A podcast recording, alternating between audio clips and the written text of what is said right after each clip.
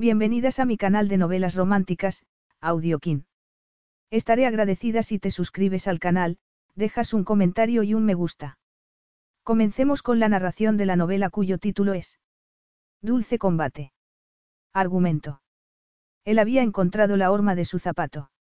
Victoria Calder tenía la oportunidad de reparar el error que había cometido 12 años atrás, un error que le costó la empresa de su padre.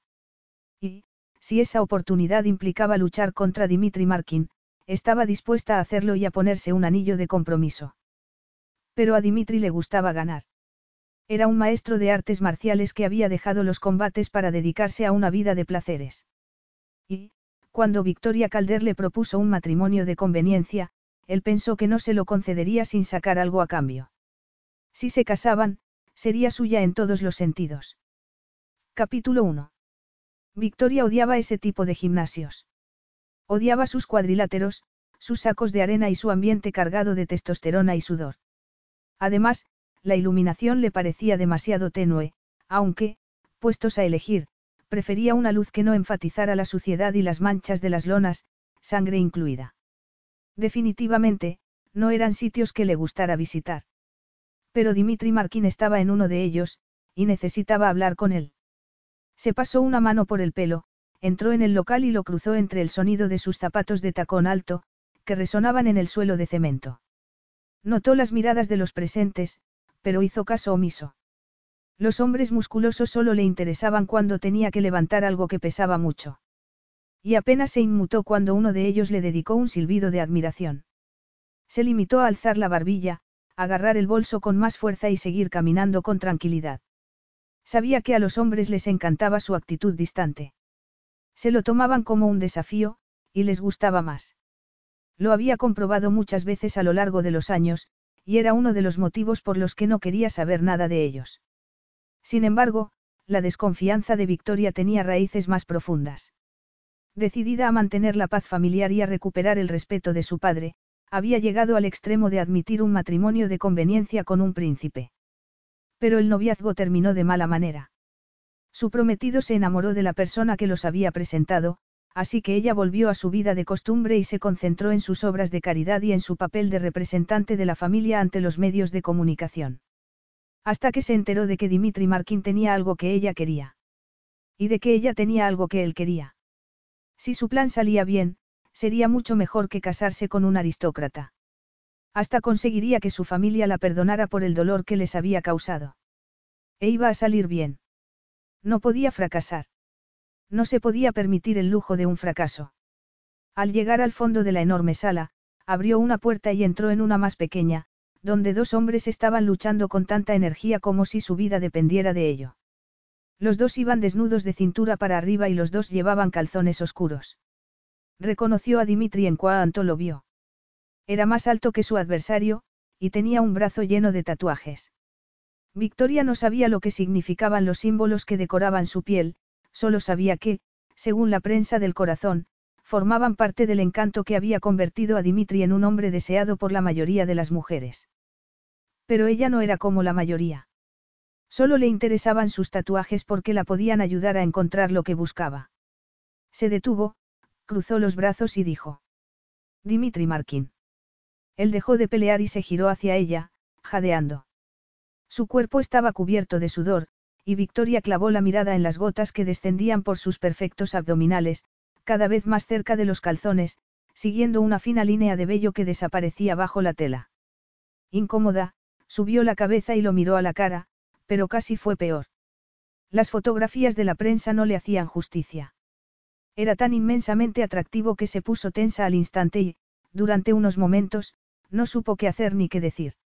Dimitri Markin había recibido muchos golpes durante su larga carrera de luchador. Victoria suponía que le habrían dejado marcas en el rostro, y no se equivocaba. Tenía una cicatriz en el labio superior y una pequeña protuberancia en la nariz, como si se la hubieran roto en algún momento. Pero, en lugar de deformarlo, le daban un aire más interesante. Un aire rebelde y desenfadado a la vez. Respiró hondo e hizo un esfuerzo por recobrar la compostura. Por muy guapo que fuera, estaba allí para hablar con él y llegar a un acuerdo. No se podía distraer con tonterías. Aquel hombre le podía dar lo que necesitaba para hacer las paces con su padre y seguir adelante con su vida. Por desgracia, sus ojos parecían tener ideas propias. Después de admirar la cara de Dimitri, pasaron a admirar su ancho y fuerte pecho. ¿Qué le estaba pasando? Victoria le restó importancia y se dijo que era perfectamente natural. Estaba ante el cuerpo de un maestro en artes marciales.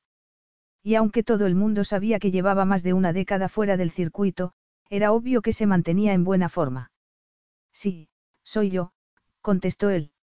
Victoria carraspeó, desconcertada con el efecto que había causado en ella. Soy Victoria, dijo. Victoria Calder. No recuerdo haber oído tu nombre con anterioridad, y tampoco recuerdo que tuviéramos una cita, comentó Dimitri con su suave acento ruso. Has venido a retarme a un combate. Ella lo miró con sorna. Dudo que recibas muchas visitas de mujeres dispuestas a luchar contigo.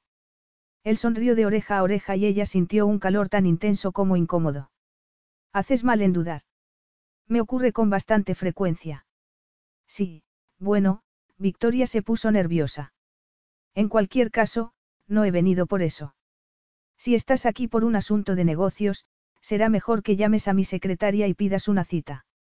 Es lo que se suele hacer en esos casos, replicó Dimitri.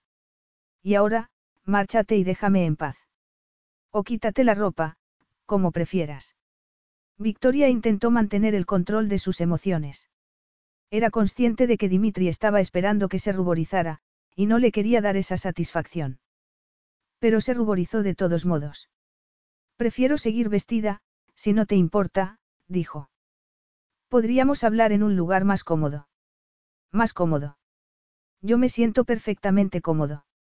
Al menos, dile a ese hombre que se marche. ¿Por qué? ¿Por qué te vas a desnudar? Ella carraspeó y lo miró con desdén. Te vas a quedar con las ganas de que me desnude. Seguiré vestida hasta que llegue a casa, momento en que me daré un baño de agua caliente.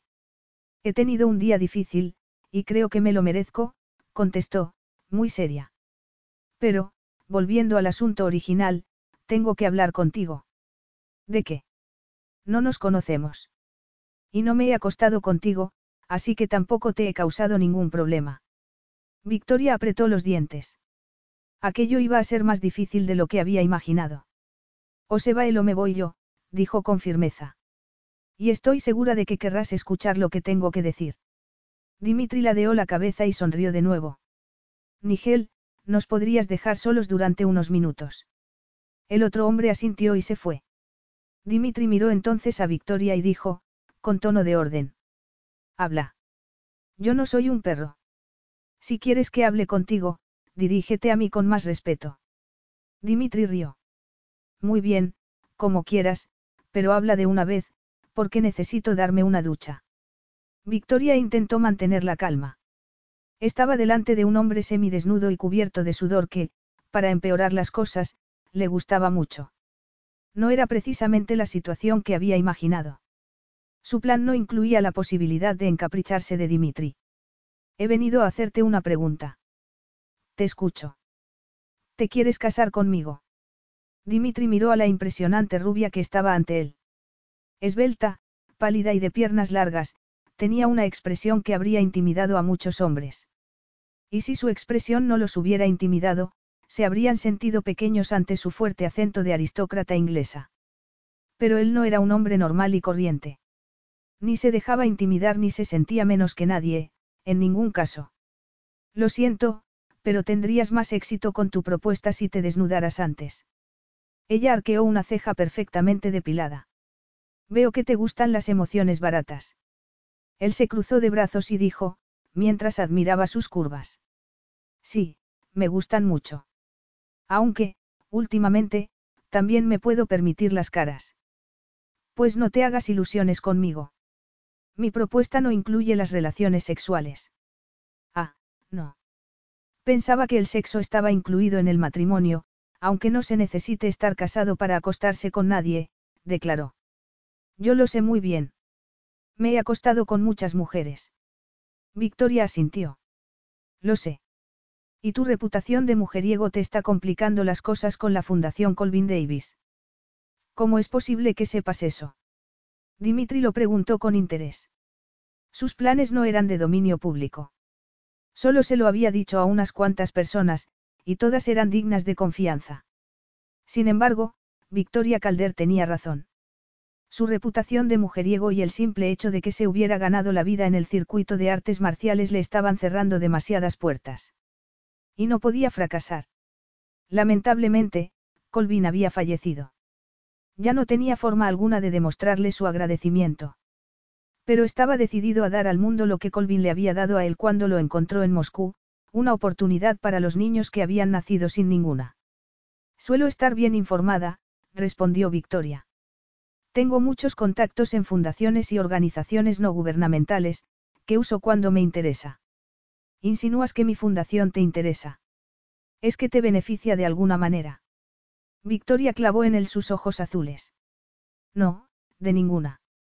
Pero te ayudaré por el bien de los niños. Dimitri soltó una carcajada. Sí, por supuesto, dijo con ironía. ¿No me crees? Sinceramente, me extraña que una princesa de hielo como tú se interese por el bienestar de niños que no tienen nada, dijo.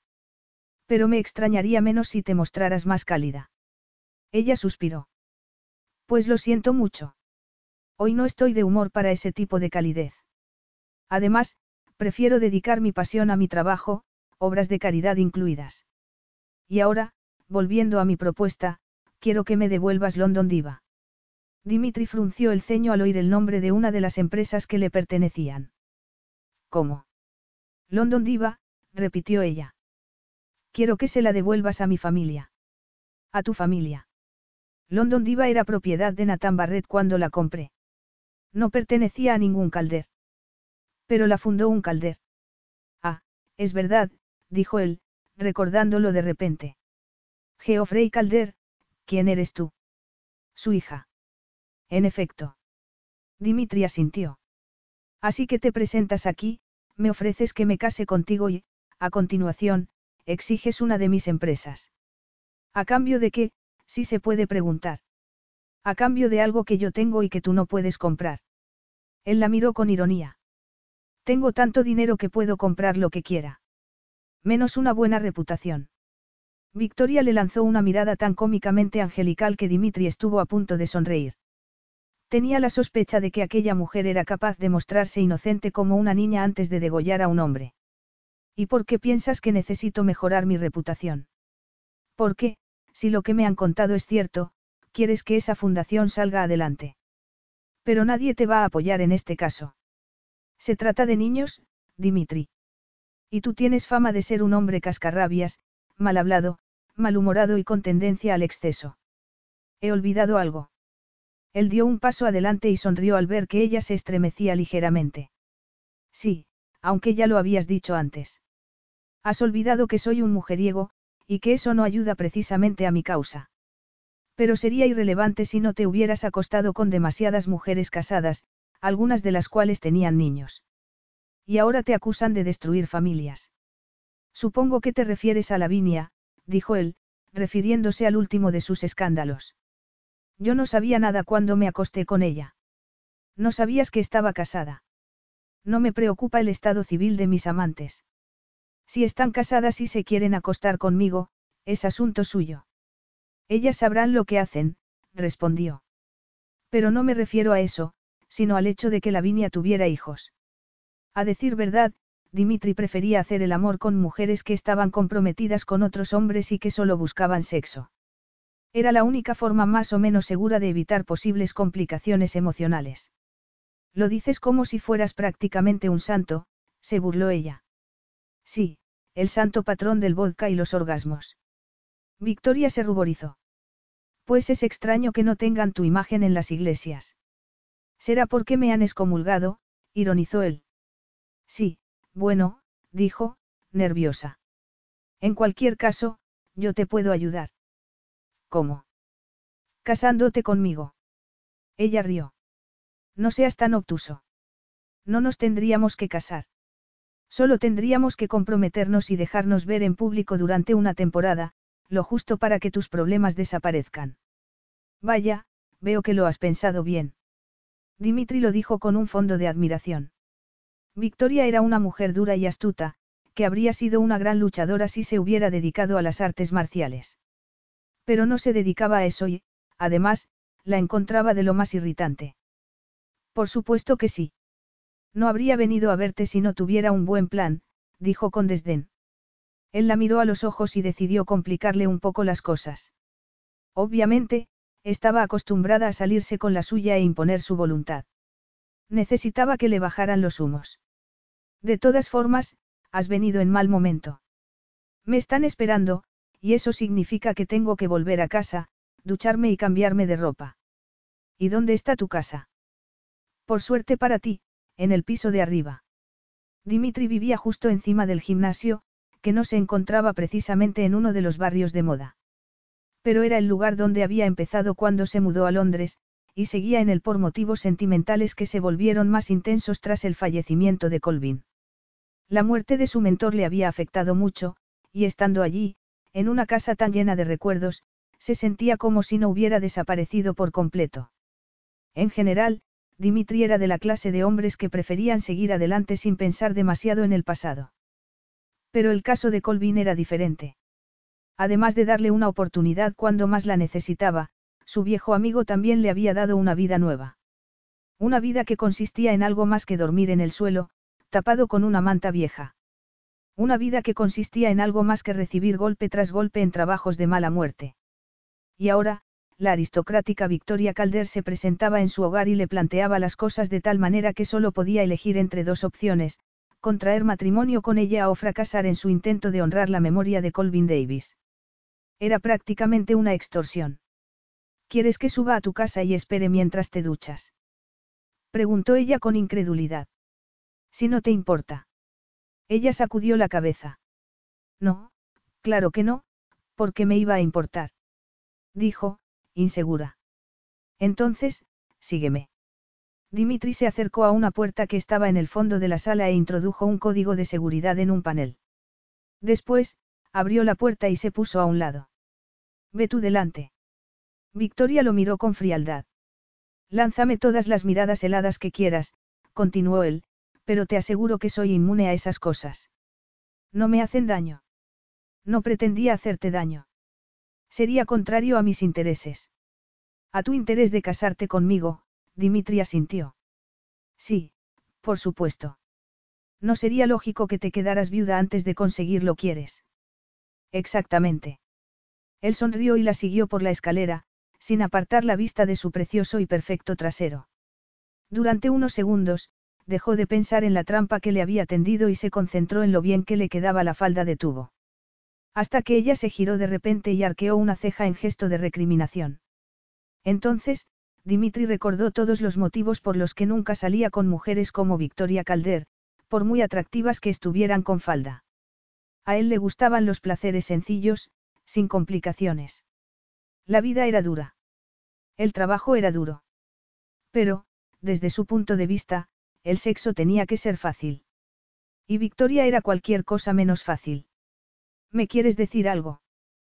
preguntó él. Ella sacudió la cabeza, apretó los labios y siguió escaleras arriba hasta que llegó a una puerta que no pudo abrir.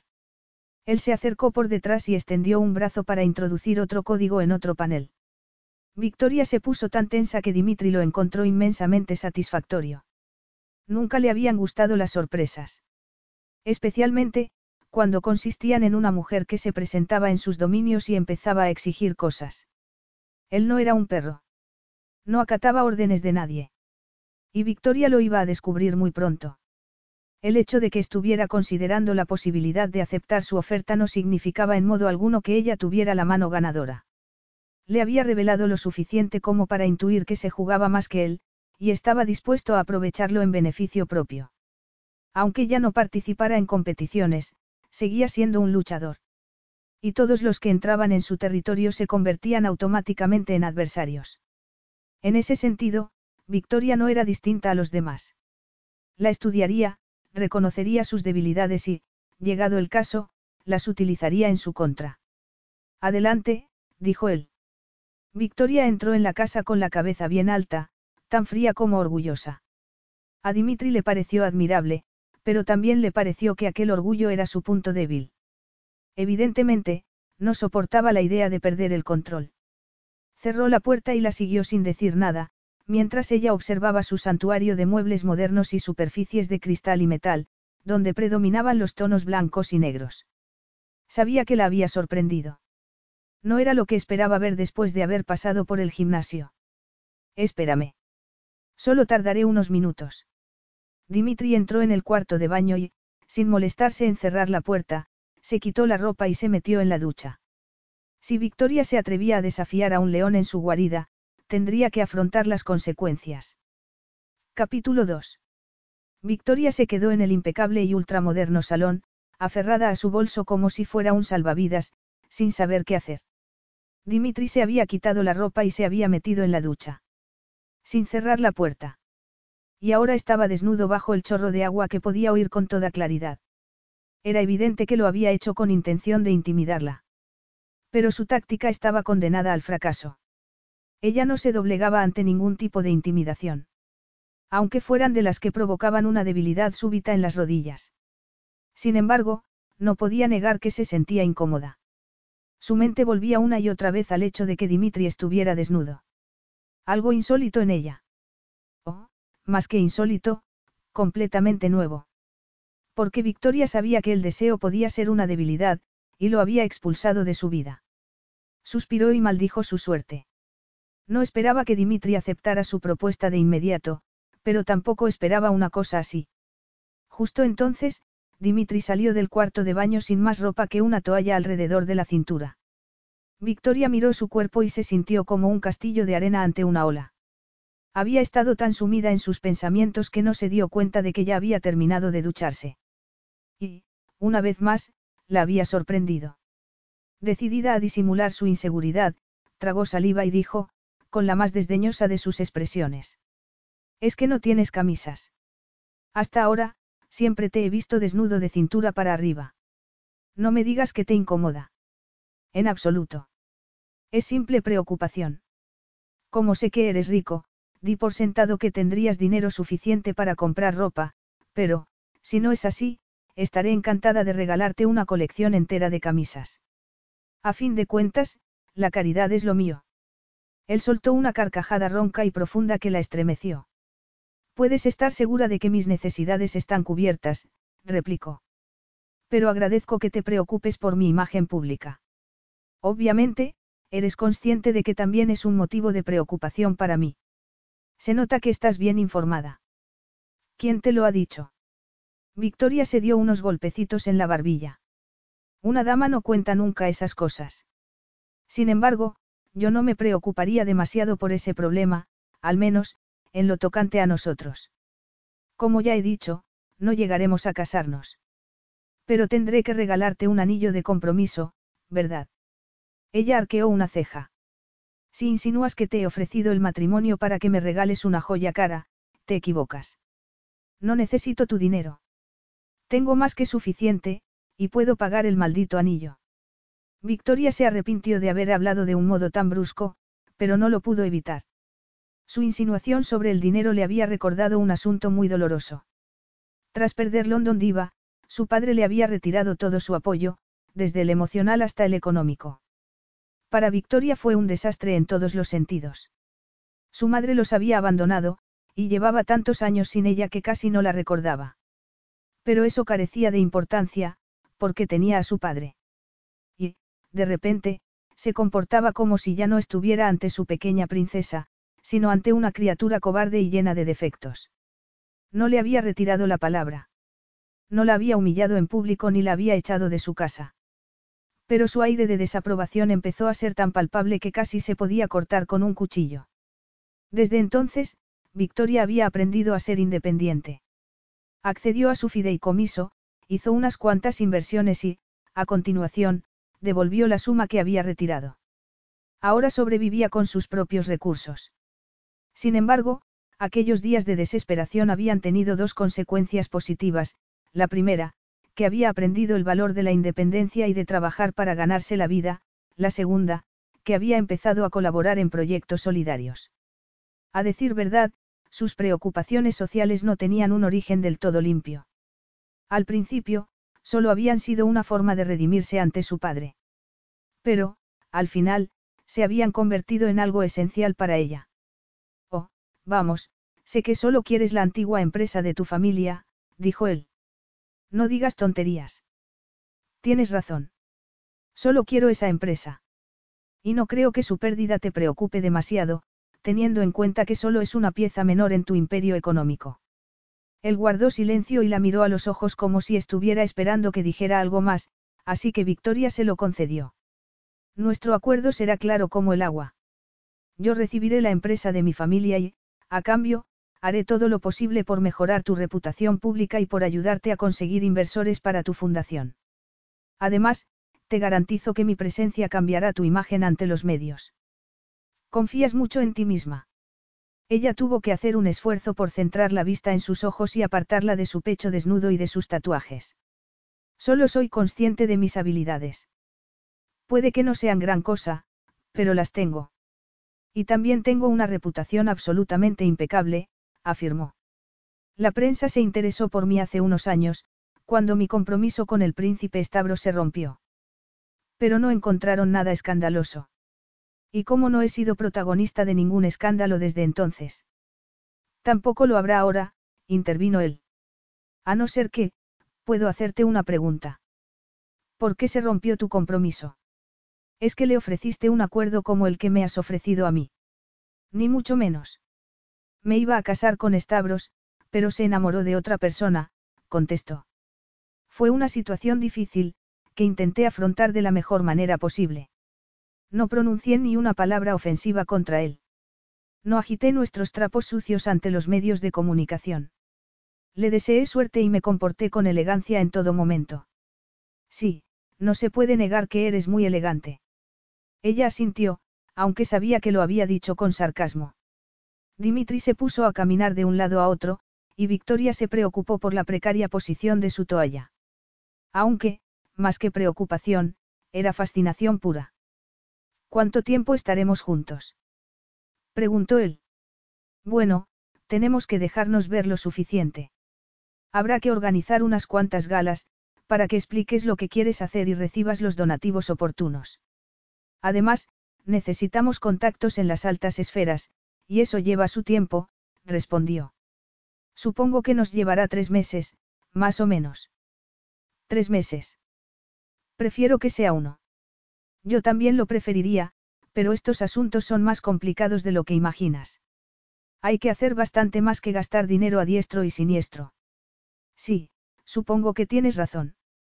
Y, pensándolo bien, el tiempo no es un problema. A Victoria no le extrañó que tuviera esa opinión sobre el transcurso del tiempo, porque parecía jugar a su favor. A pesar de tener treinta y tantos años y de haberse dedicado a una profesión tan dura como la suya, su apariencia y su estado físico eran excelentes. No te puedo prometer que tengamos éxito, le dijo. Tu reputación es tan mala que nos podría dar problemas. No espero que me garantices el éxito, replicó él. Solo espero que te esfuerces lo necesario. Ella se encogió de hombros. Eso no será un problema, Dimitri. Pero recuerda que no puedo hacer milagros, nadie hace perfume con bosta de caballo. Dimitri volvió a reír. Eres muy graciosa. Lo reconozco. Y a mí me alegra que me encuentres tan divertida, replicó con ironía. En cualquier caso, también te prometo que me abstendré de ser sarcástica contigo cuando estemos en público. No hagas eso, por favor, dudo que la prensa se quede impresionada si me comprometo con una mujer modosa y de apariencia poco inteligente. De hecho, dudo que se lo creyeran. Saben que soy un luchador y que me gusta luchar en todas partes, desde los campeonatos hasta las salas de juntas, pasando por el dormitorio.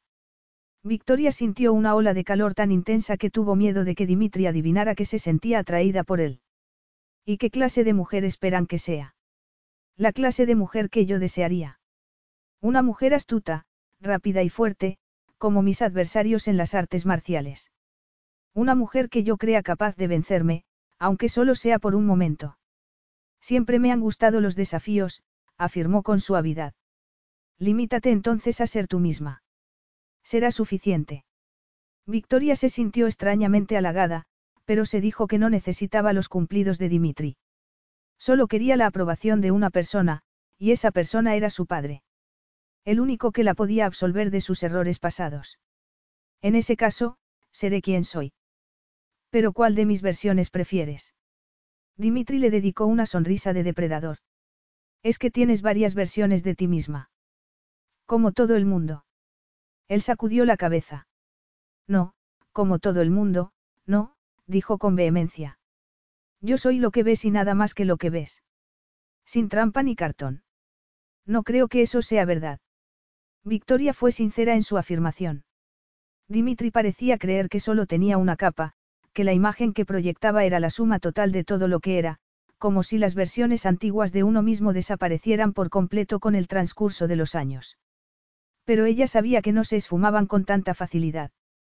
Los demonios del pasado podían ser extremadamente resistentes. Pues deberías creerlo. Aunque solo sea porque, a veces, la vida te cambia y te abrasa de tal forma que la persona que fuiste se derrumba ante tus pies, convertida en ceniza. Y cuando eso ocurre, no tienes más remedio que seguir adelante, te guste o no. Suena muy deprimente. Y lo es. Pero, en mi caso, he cambiado para bien. Gracias a Colvin, ya no soy la persona que era. Por eso me importa tanto la fundación. ¿Y cómo eras? Malo, contestó. Victoria se estremeció ligeramente. Y ahora eres bueno. Yo no diría tanto, pero, al menos, no soy tan peligroso. Es que eras peligroso. Si lo fui, ya no importa. Es agua pasada. Dimitri lo dijo con un tono de voz tan extraño que a ella se le puso la piel de gallina. Sin embargo, sacó fuerzas de flaqueza y dijo. Será mejor que volvamos al problema que nos ocupa. Tengo cosas que hacer. Victoria fue súbitamente consciente de que estaba hablando con Dimitri como si no estuviera prácticamente desnudo, como si no le importara su apariencia. Pero no se engañó a sí misma.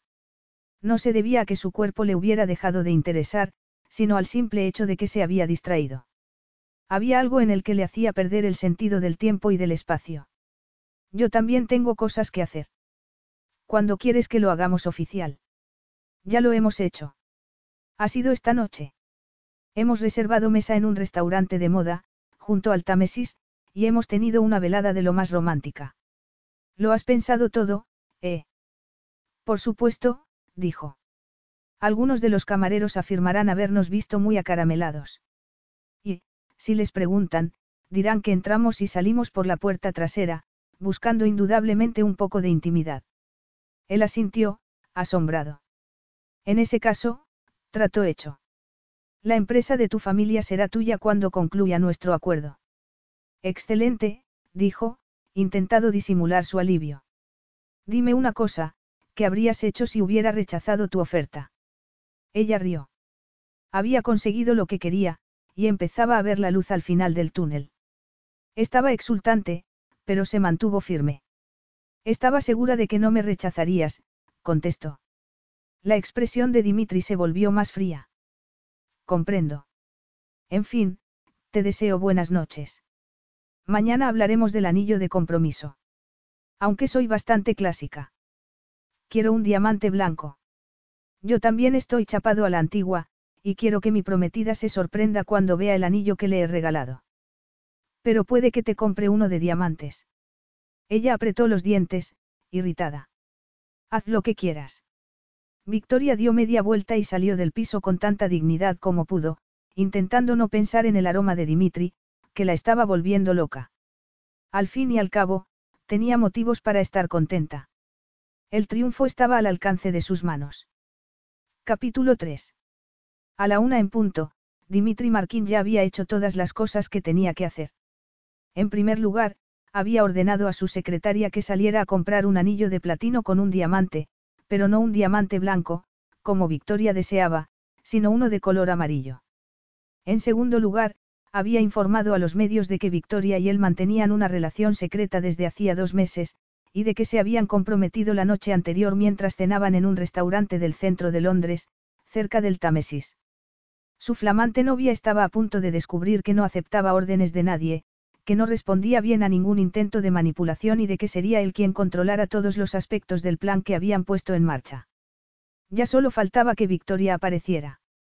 Llevaba cinco minutos de retraso, y Dimitri odiaba la impuntualidad. Pero esta vez estaba encantado, porque sabía que Victoria la odiaba todavía más y porque, a fin de cuentas, había sido cosa suya. Consciente de que no estaba acostumbrada a moverse por Londres, se había callado una información de lo más relevante, que el tráfico estaba fatal a esas horas y que, si quería llegar a tiempo a su cita, tendría que salir con antelación. Cuando por fin apareció en el despacho, seguida a poca distancia por la secretaria, Dimitri pensó que su pequeño juego había merecido la pena. Tenía el pelo revuelto y estaba roja como un tomate. Siento llegar tarde. Él estuvo a punto de soltar una carcajada, aunque intuía que Victoria no lo sentía en absoluto. Soy un hombre muy ocupado, afirmó, muy serio. Detesto que me hagan esperar. Dimitri se giró después hacia su secretaria y añadió con dulzura. Te puedes marchar cuando quieras, Louise. Ya no te necesitaré. Louise asintió y salió del despacho mientras Victoria se sentaba en el sillón que estaba al otro lado de la mesa. Bueno, me alegro de que por fin estés aquí, continuó Dimitri. Sí, ya, estaba almorzando con unas personas, y los he tenido que dejar en mitad de la comida. Ha sido muy grosero por mi parte. Y nunca soy grosera. Nunca. En público, no, contestó. Yo no hago ese tipo de cosas. ¿Y qué otras cosas no haces cuando estás en público? Ella parpadeó, ligeramente desconcertada. La mayoría de las cosas. Pues a mí me ocurre lo contrario, afirmó él. No hay mucho que no sea capaz de hacer en público. O en privado. Dimitri lo dijo para incomodarla, y consiguió que su rubor se volviera aún más intenso. Pero también se incomodó a sí mismo, porque se puso a pensar en todas las cosas que sería capaz de hacer con una mujer como Victoria. Molesto, frunció el ceño y se recordó que aquello era un negocio y que sería mucho más fácil si no cometía el error de acostarse con ella. Además, iban a estar tan ocupados con sus actos sociales que no tendrían tiempo para las relaciones íntimas. ¿Te ocurre algo? No pareces muy contento. No me pasa nada. Solo estaba pensando en los detalles de nuestro acuerdo. Los ojos de Victoria se iluminaron. Ahora que lo dices, he traído los documentos que necesitamos.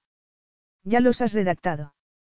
Ella sacudió una mano, como restándole importancia. Los redacté hace semanas, cuando se me ocurrió la idea de casarme contigo. Odio dejar las cosas para el último momento, sobre todo en cuestiones legales. Obviamente, no podía mencionar que nuestro compromiso es falso, pero necesito una garantía de que London Diva volverá a ser de mi padre cuando nos separemos. ¿Y por qué crees que los voy a firmar? Victoria se encogió de hombros. Porque, si no los firmas, me marcharé. Comprendo. Dimitri se levantó. ¿Y qué garantía tengo yo? No te preocupes por eso. La empresa volverá a ser tuya si rompo nuestro compromiso, aunque pasará a ser mía si lo rompes tú. Es una especie de acuerdo prematrimonial. Ah, sí, tengo entendido que ahora se firman con frecuencia. En efecto. Victoria abrió la carpeta que llevaba y sacó los documentos. Como verás, he incluido los asuntos más importantes, declaró. Hasta te devolveré el anillo si nos separamos por mi culpa. No quiero que quede ningún hilo suelto. Tiene que ser un acuerdo perfectamente legal. Has pensando en todo. Dimitri admiró sus pómulos altos, el delicado color rosa de sus mejillas y el más intenso de sus labios. Su piel de porcelana, combinada con el rubio platino de su cabello, le daba un aspecto frágil que era tan engañoso como interesante. Parecía una típica belleza inglesa, pero, bajo esa fachada, se ocultaba una mujer de hielo y acero. Solo los tontos dejan estas cosas a la suerte, replicó ella. Hasta los jugadores empedernidos calculan sus oportunidades y las apuestas que pueden hacer. Victoria puso los documentos en la mesa. Él los alcanzó y los miró por encima. Sí, calcular es importante. Pero no subestimes la importancia del instinto, los luchadores profesionales saben que, a veces, no puedes pelear como quien juega una partida de ajedrez. A veces hay que dejarse llevar por lo que diga tu cuerpo. Bonita teoría. Aunque no es muy adecuada para los asuntos legales, Victoria lo miró con intensidad. ¿Y bien? ¿Qué te parece? Creo que todo está en orden. Dimitri abrió uno de los cajones de la mesa y sacó el anillo de compromiso, que había guardado allí cuando su secretaria se lo dio. Al ver la cajita forrada de terciopelo, ella dijo. Es lo que creo que es. Eso depende de lo que creas que es, contestó. Pero saldrás de dudas cuando la abras. Victoria abrió la cajita y miró su contenido con una expresión aparentemente neutral que no engañó a Dimitri. Ya la conocía lo suficiente como para saber distinguir entre sus expresiones de distanciamiento calculado y sus expresiones de sorpresa. Y aquella era de sorpresa. Te dije que quería un diamante blanco. Lo sé, pero pensé que este te quedaría mejor. Ella arqueó una ceja. ¿Qué me quedaría mejor? Seguro que lo has comprado porque a ti te gusta más. Dimitri sonrió. Sea como sea, es tu anillo de compromiso. Comprendo. Permíteme que te aclare una cosa, Victoria. La idea de contraer matrimonio fue tuya, pero, desde el momento en que yo acepté, el juego pasó a ser mío. Puede que me gusten los retos, pero también me gusta ganar. Pues tenemos un problema, porque a mí también me gusta ganar, Victoria ladeó la cabeza y lo miró de forma extraña. He estado investigando a tu mentor. Era de Nueva Orleans, ¿verdad? Sí. Magnífico. Nueva Orleans es una ciudad particularmente buena para proyectos solidarios como tu fundación. Además, también es una localidad turística que atrae a mucha gente con dinero. Dimitri volvió a sonreír. No sé si te lo han dicho antes, pero eres fantástica. No se te escapa nada. Me lo han dicho muchas veces, dijo. Sin embargo, no soy de las que pierden el tiempo con tonterías como esa. Yo tampoco lo soy. De hecho, he aprovechado el mío tan maravillosamente bien que ya he hablado con la prensa y les he informado de que nos vamos a casar. Ella se quedó asombrada. Vaya, me parece muy bien. No me digas que mi eficacia te ha sorprendido. Sinceramente, estoy acostumbrada a ser la única persona eficaz cuando llego a un acuerdo con otro, dijo con humor. Te creo. Pero esta vez no eres socia de una persona normal y corriente, sino de mí. Y ya me estoy arrepintiendo. Vamos a ser una pareja imposible. Cuento con ello. Victoria se levantó del asiento con la actitud fría y distante de una mujer de negocios. Dimitri la miró y pensó que la gente estaba equivocada con ella.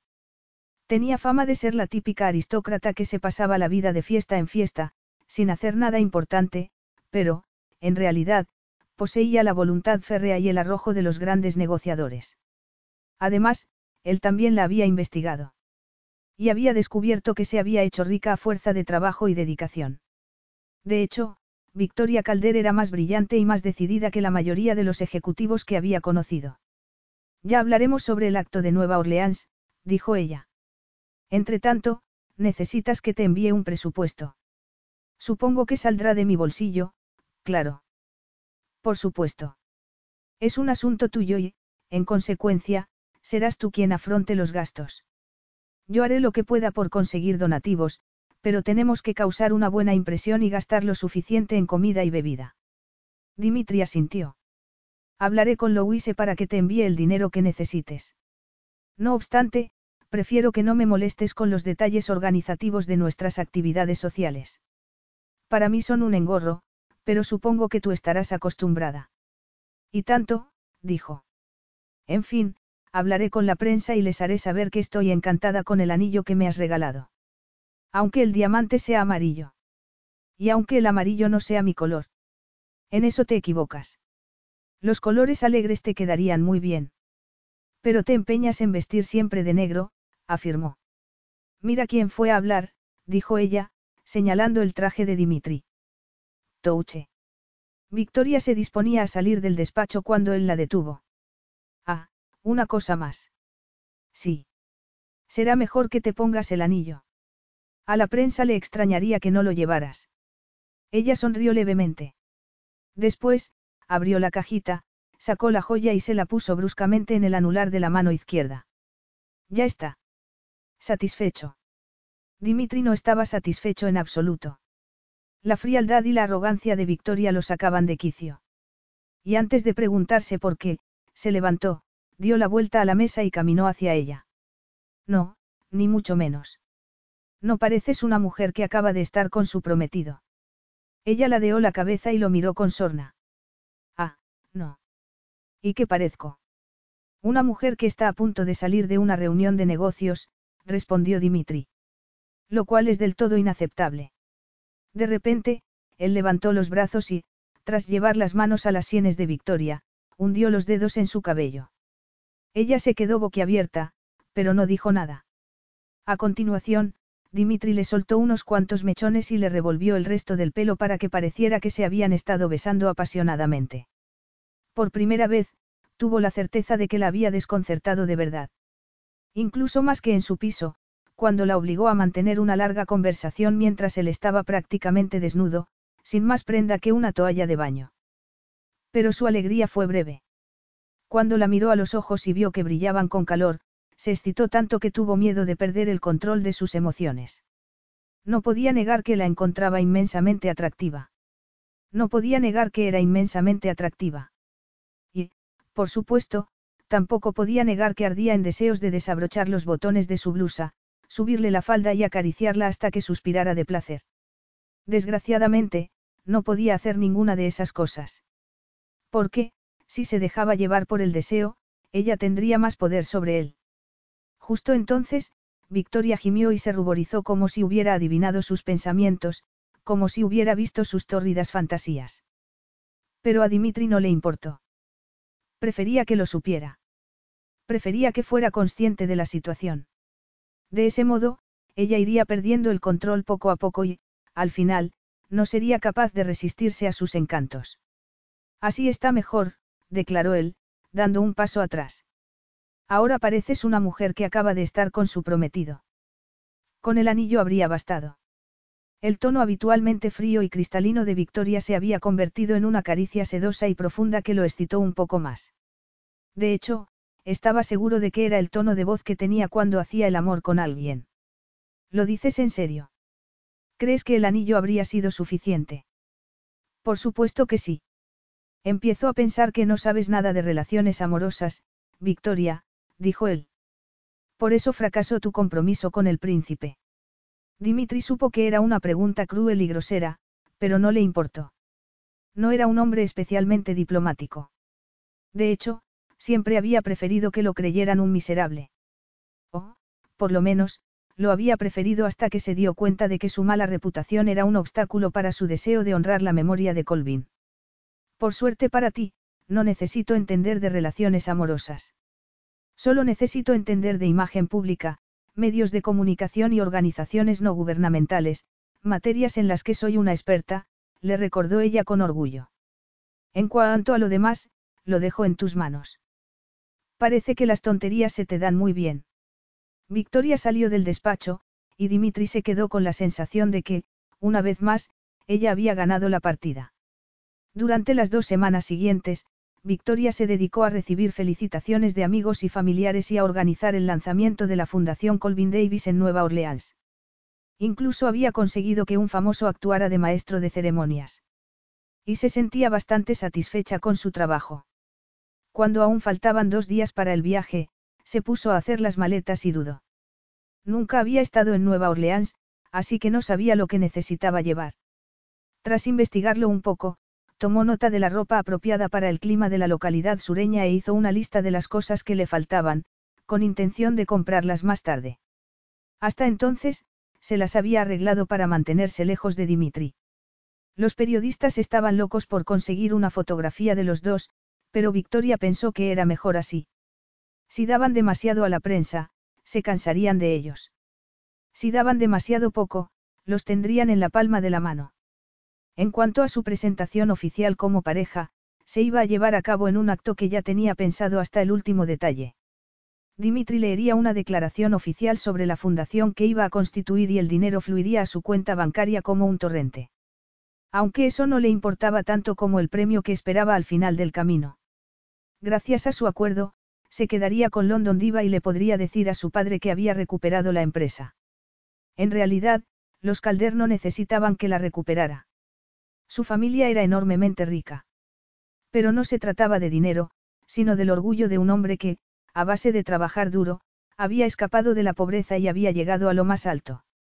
London Diva había sido el buque insignia de su padre, el instrumento que le había permitido cambiar de vida. Y ella lo había perdido. Sin embargo, su padre se había encargado de que todos creyeran que la había perdido él, por culpa de un error. La había protegido a pesar de que estaba enfadado con ella, y aun siendo consciente de que confesarse culpable de semejante pérdida le haría perder inversores, amigos y, sobre todo, la reputación por la que tanto había trabajado. Victoria no podía creer que hubiera sido tan estúpida. Pero entonces era muy joven, y se había dejado engañar por Nathan Barrett. Le había dado información vital sobre la empresa, pensando que estaba tan enamorado de ella como ella de él. Ni siquiera dio importancia al hecho de que jamás la hubiera besado. En su ceguera y su falta de experiencia, había llegado a la absurda conclusión de que su actitud distante era una forma de respeto. Afortunadamente, había aprendido la lección. Y ahora, a sus 28 años de edad, sabía que un hombre que se interesaba románticamente por una mujer y no la tocaba era cualquier cosa menos trigo limpio. Pero no quería pensar en eso. Tenía cosas que hacer. Salió del vestidor con un montón de ropa y la dejó cuidadosamente sobre la cama, para meterla después en las maletas. Justo entonces, sonó el teléfono móvil. Victoria miró la pantalla y, al ver el número de su padre, se estremeció. No había hablado con él desde que había anunciado su compromiso con Dimitri. De hecho, solo hablaba con él cuando iba a cenar a su casa, y solo iba una vez al mes. Cuando estaban juntos, se sentía tan incómoda que no lo podía soportar. Era demasiado consciente de que lo había traicionado, aunque hubiera sido sin pretenderlo. Respiró hondo, contestó la llamada y dijo. Hola, papá. Hola, Victoria. ¿Qué es eso de que te vas a casar? Ella sonrió para sus adentros. Su padre siempre había sido de los que iban al grano. Ah, sí, estaba a punto de llamarte para decírtelo. Victoria no mintió, aunque tampoco fue sincera. Había intentado llamar varias veces. Lo había intentado dos semanas antes, una semana antes y hasta la noche inmediatamente anterior, pero se sentía incapaz de marcar su número. Sabía que, tras el fiasco de Stavros, su padre desconfiaría de su matrimonio con Dimitri. Y tenía motivos motivos para desconfiar, teniendo en cuenta que ni siquiera se iba a casar con él. A punto de decírmelo. Jamás habría imaginado que me enteraría de la boda de mi única hija por los periódicos, protestó. Lo siento mucho, papá. Yo misma me llevé una sorpresa cuando Dimitri me pidió el matrimonio, y, como es un hombre muy conocido, la prensa se enteró al instante. Sabes que es el propietario actual de London Diva, ¿verdad? Sí, sí, lo sé, dijo. ¿Se puede saber qué estás haciendo, Victoria? Preguntó su padre con desconfianza. Casarme. Nada más, respondió ella, mientras se miraba las uñas. Creo que ya es hora de que siente la cabeza, pero admito que he estado retrasando el momento de hablar contigo porque las circunstancias son algo complicadas. Por una parte, está el hecho de que Dimitri sea propietario de London Diva y, por otra, mi fracaso con Stavros. ¿Estás enamorada de él? Preguntó, con más curiosidad que preocupación. Sinceramente, el amor no me interesa tanto como los aspectos prácticos de nuestro matrimonio. Pero le tengo mucho afecto. Su padre soltó una carcajada. Bien jugado, Victoria. Si hubieras dicho que estás apasionadamente enamorada de él, habría sabido que mientes. Las palabras de su padre la desconcertaron un poco. Victoria se jactaba de haber aprendido de sus errores y de haberse convertido en una mujer racional, que no se dejaba dominar por las emociones. Pero le dolió que la considerara una especie de cínica. Pues no estoy mintiendo, se defendió. ¿Pero a qué viene eso? Es que estás preocupado por mí. Bueno, digamos que tienes tendencia a acabar con hombres que no te convienen. ¿Estás segura de que no tendré que afrontar otro escándalo dentro de unos meses? Ella se sintió tan triste como avergonzada. Mis planes no incluyen ningún escándalo, declaró. ¿Y en qué consisten tus planes? Tienen algo que ver con London Diva. A Victoria se le hizo un nudo en la garganta. Había llegado el momento de decírselo. Quería guardarlo en secreto hasta que Dimitri le transfiriera la empresa, pero ya no era posible. Su padre sabía que él era el dueño, y había sospechado automáticamente. Además, no tenía sentido que se hiciera la tonta. Ese papel no se le daba bien. En efecto, contestó. Quiero que London Diva vuelva a ser de la familia. Él guardó silencio durante unos momentos y, a continuación, dijo. Ya veremos. La reacción de su padre le dejó un sabor amargo en la boca. Podría haber dicho que no se sacrificara por él, que su felicidad era más importante que ninguna empresa, pero no lo dijo. Y ni siquiera parecía creer que fuera capaz de recuperarla. Cuando se despidieron y cortaron la comunicación, Victoria se quedó en el dormitorio y se prometió por enésima vez que London Diva volvería a ser de los Calder. Poco después, el teléfono sonó de nuevo. Dígame. Hola, cariño. Soy yo. La voz profunda y el acento ligeramente ruso de Dimitri la dejaron momentáneamente desconcertada. Muy a su pesar, la encontraba tan sensual como exótica. ¿Qué quieres? Saber cómo van nuestros planes. Bien, muy bien. Estaba a punto de reservar los billetes de avión. Supongo que querrás viajar en primera clase, claro. El río. Supones mal. Y me alegra que no los hayas reservado todavía, porque tengo una idea mejor. Iremos en mi avión privado. Fantástico, dijo con sorna. Si vamos en tu avión, no tendré que preocuparme por el sobrepeso de equipaje. Podré llevar tantos zapatos como quiera. ¿Para qué, Milaya Moya? Preguntó. Te prometo que te compraré zapatos nuevos en cuanto lleguemos a Nueva Orleans. Y dejarás que los elija yo. No parece que confíes en mi capacidad para tomar decisiones. Aunque sea sobre asuntos que solo me conciernen a mí. En respuesta a tu pregunta, depende de lo que quieras comprar. Por mi parte, estoy fervientemente a favor de un modelo concreto de zapatos, los que animan a acercarte a una mujer por detrás y darle placer hasta que se quede sin aliento. Victoria no se quedó sin aliento, pero se quedó sin habla y más ruborizada que nunca durante un par de segundos. ¿Y qué tipo de zapatos son esos? Acertó a decir. Los de tacón de aguja, naturalmente. Ella suspiró. Qué previsible. Sí, es posible que lo sea. Pero lo que ocurre después es mucho menos previsible. Victoria carraspeó. En mi opinión, los zapatos son irrelevantes, sentenció. Y ahora, será mejor que te deje. Estoy haciendo las maletas. Como quieras. Nos vemos pasado mañana. Dimitri colgó el teléfono, pero Victoria no se libró inmediatamente del intenso calor que sentía. Ni de su irritación ante el hecho indiscutible de que aquel hombre tenía la habilidad de sorprenderla y excitarla continuamente. Nerviosa, se dijo que todo cambiaría cuando llegaran a Nueva Orleans. Entonces, estaría en su elemento y recuperaría el control de la situación. Además, sus sentimientos hacia Dimitri carecían de importancia. Ella solo quería que le devolviera London Diva. Y ahora que su padre estaba informado, lo necesitaba todavía más. No podía fracasar. El éxito era la única opción. Capítulo 4. El contraste entre el aire acondicionado del avión de Dimitri y el ambiente denso y cálido de Nueva Orleans causó una fuerte impresión a Victoria, que respiró con alivio cuando salieron de la terminal y subieron al coche negro que los estaba esperando. Había sido un viaje sin incidentes. Ella estuvo casi todo el tiempo en una salita privada, intentando descansar para acostumbrarse al desfase horario. Sabía que sería inútil, porque había probado ese truco en otros vuelos y no había funcionado. Aunque mereció la pena de todas formas. Fue la excusa que necesitaba para librarse de él. Por supuesto, también sabía que debía empezar a desarrollar una relación más cálida con su supuesto prometido, pero no quería desarrollar ningún tipo de relación mientras estuviera atrapada con Dimitri en un espacio tan pequeño, donde se sentía particularmente insegura. Su humor mejoró en cuanto se pusieron en marcha y se dirigieron al barrio francés. Como tantas veces, Victoria estaba asombrada con lo que el dinero podía conseguir. Dimitri era tan rico que la dirección del hotel donde se iban a alojar había cerrado la boutique al público y la había dejado para uso exclusivo de ellos y de sus invitados. Con semejante poder económico, no había nada que no pudieran conseguir. Y Victoria se alegró, porque tenían muchas cosas que hacer y poco tiempo para hacerlas. Primero, el acto de Nueva Orleans, después, el de Nueva York y, más tarde, una fiesta en Londres que sería el punto culminante de la campaña por la Fundación Colvin y el fin de su compromiso matrimonial.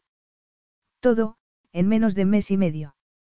Aparentemente, las cosas no podían ir mejor. Solo tenía que aprender a relajarse cuando estaba a su lado. No podía ser tan difícil. Pero Victoria no se engañaba. Había subestimado el magnetismo de Dimitri y se había concedido a sí misma una frialdad emocional que, al parecer, no tenía. El simple hecho de que le hubiera pasado la mano por el pelo la había puesto al borde del abismo. Era evidente que se había equivocado con él. Tras muchos años de resistirse a los encantos de los hombres, había supuesto que también se podría resistir al suyo. Y no podía. Pero no se iba a torturar por ello. Solo tenía que asumirlo con naturalidad y seguir adelante. A fin de cuentas, no estaba obligada a hacer nada al respecto. Si había sobrevivido al encanto de Stavros, un hombre extraordinariamente guapo y atento que, además, era príncipe, también podría sobrevivir a los de un maestro en artes marciales. Sin embargo, Victoria era muy consciente de las diferencias que había entre los dos. Stavros no le había gustado nunca. Aún recordaba lo aliviada que se había sentido cuando estuvo a punto de besarla por primera vez. Y no se sintió aliviada porque estuviera a punto de besarla, sino porque, al final, no la besó. De hecho, casi se llevó una alegría cuando supo que Stavros se había enamorado de Jessica Carter, la persona que los había presentado. No estaba preparada para mantener una relación sexual. La traición de Natal le había dejado una huella tan profunda que había reprimido su libido por completo, convencida de que todo sería más fácil si se abstenía de desear. ¿Se puede subir el aire acondicionado? Preguntó a Dimitri, sin apartar los ojos del paisaje. Creo que ya está al máximo. Ella suspiró. Pues me siento como si estuviera en un horno. Nueva Orleans es así, observó. No habías estado nunca. No, nunca. ¿Y tú? Estuve una vez, con Colvin. Vinimos a echar una mano tras el desastre de aquel huracán. Pero todo era muy distinto por aquel entonces. Me lo imagino. Me asombraba su capacidad de ayudar a los demás. Hacía lo que fuera necesario, comentó. Sé que su interés por mí no era totalmente altruista, porque le hice ganar mucho dinero, pero, al principio, él no sabía que se lo haría ganar. Y, a pesar de ello, ofreció horas y más horas de entrenamiento gratuito a un golfillo callejero que no servía para nada. ¿Por qué se fue a Londres? ¿Y por qué fuiste tú? Me fui por él, por supuesto. Y él se fue por el motivo más clásico de todos, por una mujer, respondió. Aunque su relación duró poco. ¿Dónde os conocisteis? En Rusia. Ella sonrió. Ya, pero ¿en qué parte de Rusia? Es un país muy grande. Él le devolvió la sonrisa. En Moscú. En aquella época, yo me dedicaba a participar en peleas de poca monta, en bares y clubs nocturnos. Nada precisamente refinado. Ah. Yo desconocía el idioma de Colvin, y él desconocía el mío. Pero vio algo en mí, me ofreció un vodka cuando más lo necesitaba y nos pusimos a charlar como pudimos. Colvin estaba buscando luchadores. Aquella noche, yo había estado particularmente bien, y le causé una buena impresión, explicó. Se ofreció a llevarme a Londres y a enseñarme a pelear de verdad, con la promesa de que los dos ganaríamos un montón de dinero. ¿Y te fuiste con él? Así como así. Dimitri se encogió de hombros. ¿Por qué no? Porque marcharse con un desconocido puede ser peligroso. Puede que lo sea para ti, pero yo le había demostrado que me podía librar de cualquiera con un solo golpe. Además, yo estaba al borde de la desesperación. No tenía nada que perder. Vivía en un infierno, y ardía en deseos de huir. Ten en cuenta que peleaba por poco más que un puñado de calderilla y un camastro donde pasar la noche, dijo. Su propuesta me pareció de lo más interesante. No me extraña. Victoria pensó que la vida de Dimitri no tenía nada que ver con la suya. Ella vivía abrumada con el peso de sus responsabilidades, pero había crecido entre algodones y, por supuesto, jamás había estado en una situación tan terrible. Cuando llegamos a Londres, Colvin me llevó al gimnasio donde tú y yo nos conocimos. Fue el primer sitio donde estuve en Inglaterra. Ella guardó silencio. A mí me pareció un palacio, continuó. Después de haber dormido en habitaciones inmundas y de haber luchado en antros de mala muerte, me ofreció una vida que, en comparación, era increíblemente lujosa. Recuerdo haber pensado que no importaba si nos hacíamos ricos de verdad, que ya tenía más de lo que nunca había imaginado. Debió de ser impactante para ti. Él la miró con ironía. Impactante y frustrante al principio. Frustrante. ¿Por qué? Porque yo esperaba luchar. Esperaba hacer lo que había estado haciendo. Y, desde el momento en que llegamos a Londres, me mantuvo inactivo, respondió Dimitri. Se dedicó a enseñarme artes marciales, aunque a mí me parecía una pérdida de tiempo. Yo me enfadé un día y le pregunté si era una especie de maestro ninja, como ya te he dicho, no hablaba ni una palabra de inglés. Pero aprendí pronto. Empezando por los insultos. Y te empezó a formar en artes marciales. Sin más. Dimitri asintió. Colvin me había visto luchar, y sabía lo que podía hacer. Yo era muy bueno, tan bueno, que me creía superior a cualquiera. Pero carecía de técnica y de capacidad de control, con las artes marciales, aprendí que la ira te puede volver débil y que, si no aprendes lo suficiente, el contrario adivinará todos tus movimientos. En ese sentido, no es muy distinto del ajedrez. Victoria se acordó entonces de la conversación que habían mantenido en el despacho. Pero tú me dijiste que a veces no se puede pelear como quien juega al ajedrez. En efecto. No es una simple cuestión de técnica. Por eso, Colvin se aseguró de que yo no perdiera lo que ya tenía. Arrestos. Intuición. Comprendo. El entrenamiento, combinado con mis habilidades naturales, hizo de mí un luchador prácticamente invencible. No tuve problema para encontrar patrocinadores. ¿Y qué pasó después? ¿Cómo es posible que un jovencito que se dedicaba a pelear en bares y clubs de Moscú se convirtiera en dueño de una de las cadenas de ropa más importantes del mundo? Se interesó Victoria. Con los patrocinadores, llegaron todo tipo de oportunidades. Como puedes imaginar, yo no sabía nada de moda, ni siquiera me interesaba. Pero tuve ocasión de trabajar estrechamente con el dueño de una empresa de complementos deportivos, la Sport Limited. Le di un par de ideas sobre los equipos que utilizábamos y terminé con mi propia línea de productos. Me dijo que yo tenía cabeza para los negocios, así que saqué parte del dinero que había ahorrado y me puse a estudiar. A estudiar. Dijo, sorprendida. ¿Cómo lo oyes? Luego, Hugh decidió vender su empresa y yo se la compré. La Sport Limited fue la primera de todas. Compraba compañías que se encontraban en dificultades y las sacaba a flote. Y London Diva acabó en tus manos. Sí, así es. Durante una temporada, compré todo lo que podía comprar. Y descubrí que Hugh estaba en lo cierto, que yo tenía un don natural para esas cosas, gracias a Colvin, había cambiado de vida y había pasado de no tener nada a tenerlo todo. Creo que empiezo a entender tu interés por esa fundación. Él la miró a los ojos. Quiero ayudar a los chicos que están en circunstancias como las que yo sufrí. Quiero que tengan no solo el entrenamiento, sino también el apoyo emocional que Colvin me dio. Aquel hombre me cambió por completo. Me sacó del arroyo y me ofreció un sinfín de oportunidades. Y todo empezó con un poco de formación física, que yo detestaba. Victoria tragó saliva. Es una historia asombrosa, una historia que emocionaría a cualquiera, admitió. Deberías contársela a la gente cuando hables esta semana en el acto benéfico. Él se quedó asombrado. ¿Quieres que hable? Bueno, es tu fundación. No habías contratado a un famoso para que se encargara de presentarla. Victoria se encogió de hombros. Sí, pero creo que tu historia será mucho más impactante que todo lo que él pueda decir. Los famosos no se suelen quedar muy impresionados con lo que dicen otros famosos. Él ladeó la cabeza. Puede que te sorprenda, pero hay gente que me considera desagradable. Ella arqueó una ceja y se fingió sorprendida. No me digas. Jamás lo habría imaginado. Dimitri rió.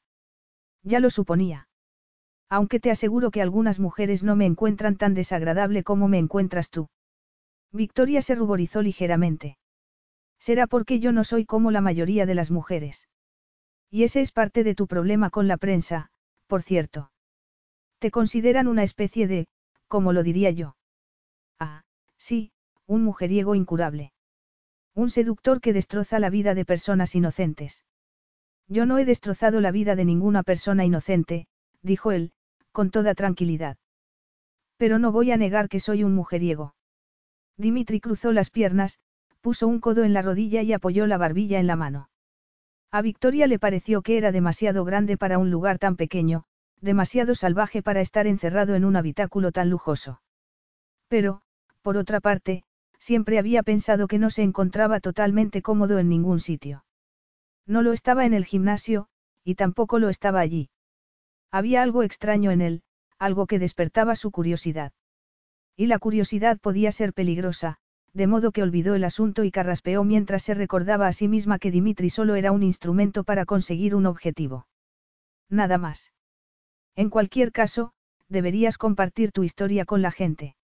A mí me ha parecido muy inspiradora, le confesó.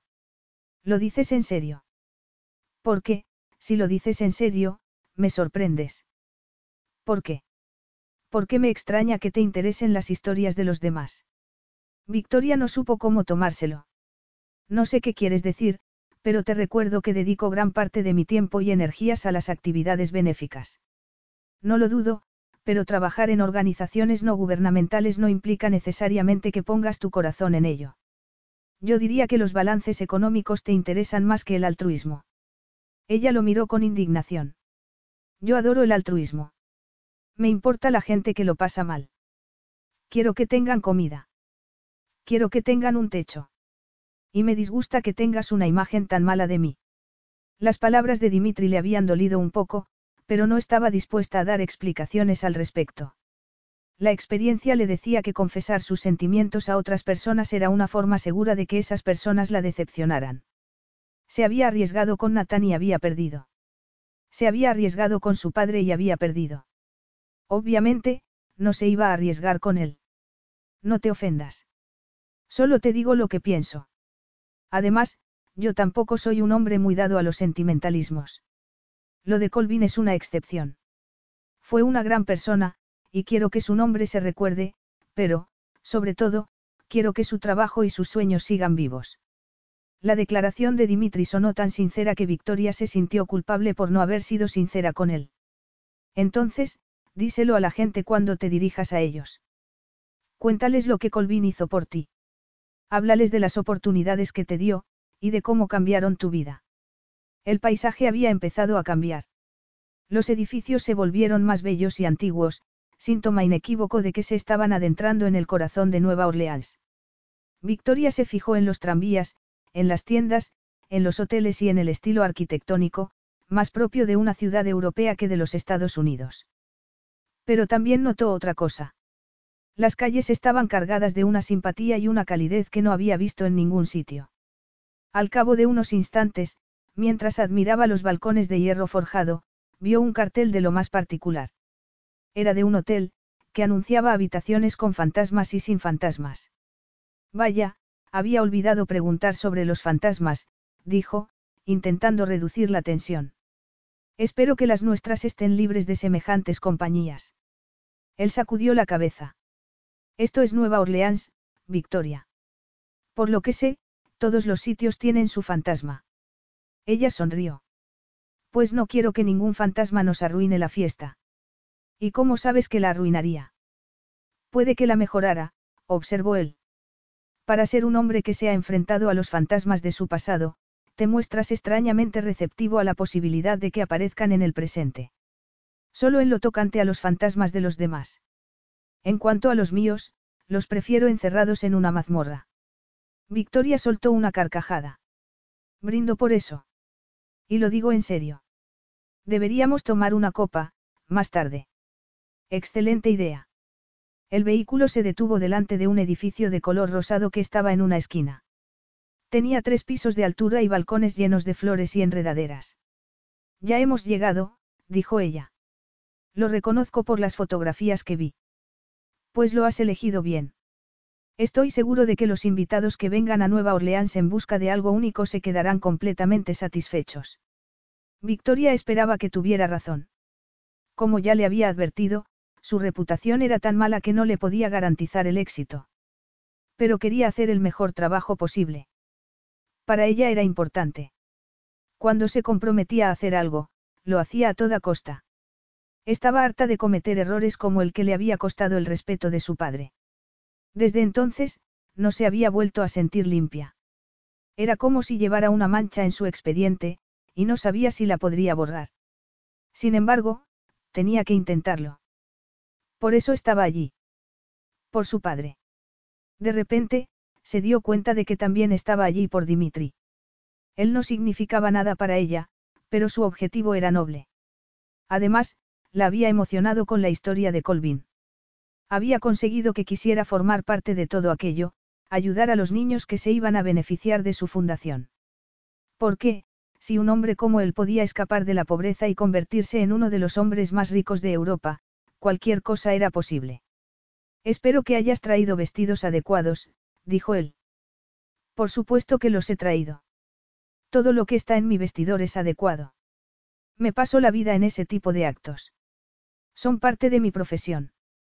Sí, lo sé. Pero esta vez no asistirás en calidad de la Victoria Calder que ha sido hasta ahora, sino de la Victoria Calder que se va a casar con Dimitri Markin. Y soy muy exigente con las mujeres que están conmigo. Ella bufó. Tú. Exigente con tus amantes. ¿Quién lo diría? Dimitri soltó una carcajada y salió del vehículo, dejándola sola. Ella se quitó el cinturón de seguridad y lo siguió, todavía molesta por su comentario. Además, ¿a qué viene eso de las exigencias? Insinúas que no soy suficientemente elegante. ¿Por qué, si estás insinuando eso, no sabes lo que dices? Soy muy elegante. La experiencia me dice que, cuando alguien se siente en la necesidad de decir lo que es, es que no lo es en absoluto. Tonterías. Yo rezumo elegancia. Él la miró de arriba abajo, como si Victoria no fuera un ser humano, sino un deportivo que estaba interesado en comprar. Pensándolo bien, tienes razón, dijo Dimitri. Pero eso es un problema, porque mis amantes no suelen rezumar elegancia. Pensaba que ya habíamos aclarado ese asunto. Se supone que no soy tu amante, sino la persona que se va a casar contigo, observó. La prensa no picaría el anzuelo si yo fuera como las mujeres con las que sales. Esperan que sea algo más. Sí, es posible. Dimitri dio un golpecito a la ventanilla del conductor, que bajó el cristal. Por favor, encárgate de que lleven el equipaje a la señorita Calder, le dijo. Lo llevaría yo mismo, pero será mejor que entremos en el hotel cuanto antes. El calor de Nueva Orleans está haciendo estragos en su delicado temperamento inglés. Victoria protestó. Mi delicado temperamento inglés. Si no recuerdo mal, tú eres ruso. La temperatura de esta ciudad te debería sentar peor que a mí. Pero yo soy duro de roer. Dimitri le dio la espalda y se dirigió hacia la entrada del hotel, mientras Victoria se maldecía por haberse puesto zapatos de tacón alto. Había leído que las aceras de Nueva Orleans estaban llenas de agujeros y desniveles, pero no había imaginado que lo estarían hasta ese punto. Por suerte, una de las maletas de su equipaje estaba específicamente dedicada al calzado cómodo, el tipo de calzado que permitía caminar por cualquier sitio y alcanzar cualquier cosa sin pedir ayuda a nadie. Por ejemplo, sin pedir ayuda a Dimitri. Victoria clavó la vista en los anchos hombros de su acompañante y sintió un calor que no desapareció cuando entraron en el ampuloso vestíbulo del hotel, cuyo sistema de aire acondicionado mantenía una temperatura de lo más agradable. Sin embargo, no le extrañó en absoluto. Sabía que el calor que sentía no tenía nada que ver con la temperatura exterior. Entre otras cosas, porque no había dejado de sentirlo desde antes de emprender el viaje. Dimitri le gustaba mucho. No lo podía negar. Sería mejor que lo asumiera y que encontrara la forma de resistirse a sus encantos. Porque, si no la encontraba, terminaría por entregarse a él. Y se había prometido que jamás se volvería a entregar a nadie. Dimitri estaba fascinado con ella, y esa fascinación lo sacaba de quicio. Era fría, quisquillosa y sarcástica, en pocas palabras, era una versión femenina de sí mismo. Pero había una diferencia entre los dos, él trataba con dulzura a sus amantes, y ella ni siquiera era capaz de mostrarse amable con su supuesto prometido. Desde luego, aquello podía ser un problema. Podía poner en peligro todo su plan. Sobre todo, porque la actitud de Victoria le resultaba tan irritante que estaba decidido a encontrar el modo de atravesar las murallas que defendían su corazón. Momentos después de entrar en el hotel, ella dijo que necesitaba darse una ducha y se fue, con la promesa de que se encontrarían de nuevo en el vestíbulo. Dimitri habría preferido que siguieran juntos, Porque no le quería dar la oportunidad de recobrar el control. Y se podría haber salido con la suya, teniendo en cuenta que iban a compartir una suite para que nadie desconfiara de su relación. Sin embargo, prefirió mantener las distancias. A decir verdad, no le preocupaba que Victoria recompusiera sus defensas. Sabía que, por muy firmes que fueran, ya se habían empezado a agrietar. Y se sentía enormemente satisfecho, aunque también sabía que interesarse por ella era un error. En cualquier caso, no podía hacer nada al respecto. Su cuerpo no obedecía a su mente. Solo quería llevársela a la cama. Dimitri la imaginó desnuda y se excitó. Definitivamente, no podía negar que se sentía atraído por ella. Pero, de momento, Victoria parecía decidida a negarle su compañía. Había pasado un buen rato, y todavía no había vuelto. Echó un vistazo a su alrededor y contempló las elegantes paredes, las lámparas de araña y los suelos de mármol del vestíbulo. Estaba acostumbrado a ese tipo de decoración. La había visto muchas veces en Londres. Pero siempre le gustaba tanto como la primera vez. Había descubierto que no se cansaba nunca de la belleza. Tanto si se trataba de un edificio como si se trataba de Victoria Calder. Dimitri había estado con muchas mujeres bellas desde que se había hecho rico y famoso. Había estado con tantas que, a esas alturas, le debían de parecer iguales. Pero no se lo parecían. Todas eran únicas, dulces lujos que él, como hombre que apreciaba los placeres, agradecía sin excepción. Y Victoria era un lujo especial. Victoria era como un cuadro de museo, separado del público por anchos cordones de terciopelo y rodeado de carteles donde se decía que se podía mirar, pero no tocar. Aún así, no podía creer que le gustara tanto. ¿Por qué se obsesionaba con una obra de arte inalcanzable y casi prohibida? Al fin y al cabo, el mundo estaba lleno de obras de arte que no solo podía tocar, sino también comprar. No tenía ni pies ni cabeza. Pero el deseo no se atenía a razones, y la deseaba de todas formas. Además, era demasiado consciente de su presencia. Lo había sido durante el vuelo, a pesar de que ella se había encerrado en la salita privada, y lo había sido todavía más durante el trayecto posterior en coche, desde el aeropuerto. En su obsesión, había bajado la guardia y se había sorprendido contándole cosas que no compartía con nadie. Empezando por su pasado, un territorio que no le gustaba visitar, porque sus recuerdos no eran precisamente felices. Y ni siquiera sabía por qué le contaba esas cosas. Para que lo entendiera mejor. Para que comprendiera la importancia que la Fundación Colvin tenía para él. Tenía que ser por eso. Seguro que era por eso. Justo entonces, notó su presencia y se giró. Victoria estaba bajando la escalera, más bella que nunca. Su pelo rubio caía como una cascada sobre sus hombros, y todas sus curvas se veían a la perfección bajo los pantalones y el top de color gris pizarra que se había puesto. Le pareció asombroso que una indumentaria tan recatada pudiera ser en ella tan excitante. No revelaba más piel que la estrictamente necesaria, pero, tal vez por eso, alimentaba su imaginación mucho más que un atuendo atrevido. Dimitri se preguntó si no se habría cansado del desfile de modelos que llenaban su vida. Se había acostado con tantas mujeres de aspecto impresionante que cabía la posibilidad de que se hubiera empezado a aburrir de ellas. Pero no se engañó a sí mismo. Estaba encantado con ellas y con su vida sexual. O, por lo menos, lo había estado hasta que conoció a Victoria. Ahora se sentía como si hubiera descubierto un manjar nuevo, que nunca había probado. Y su cuerpo lo ansiaba por encima de ninguna otra cosa. Y bien. Dijo ella, con el mejor y más firme de sus prístinos tonos de cristal. ¿Qué te parece si nos tomamos una copa? Me parece perfecto, contestó. Tenemos que hablar y repasar el plan, para estar seguros de que daremos una imagen apropiada en la gala. Excelente idea. Si es tan excelente, ¿por qué hablas con un tono tan brusco? Preguntó. Cualquiera diría que estás enfadada conmigo. Victoria sacudió una mano en gesto de desdén, y el anillo de compromiso brilló a la luz de las lámparas de araña. No estoy más enfadada que de costumbre. Sinceramente, preferiría volver a la suite y llamar al servicio de habitaciones para que me suban algo de comer, pero, si quieres que salgamos, no me sentiré particularmente ofendida. Él sonrió. Me alegro mucho. De que no te sientas particularmente ofendida, quiero decir. Victoria no dijo nada. De todas formas, no tendremos que ir muy lejos, continuó él. He reservado mesa en el hotel, en una terraza privada. Ella se quedó atónita. Mesa. ¿Pretendes que cenemos juntos? Solo esperaba una copa. Lo sé, pero yo no soy de los que hacen las cosas a medias, afirmó con sensualidad.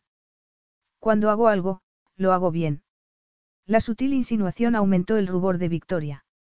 Dimitri se dio cuenta, y supo que ella sentía lo mismo que él. Era evidente que lo deseaba. Estaba escrito sobre su blanca y suave piel, con las letras de ese mismo rubor. Si tú lo dices, ironizó ella, fingiendo una frialdad que no sentía. Me limito a constatar un hecho, Victoria.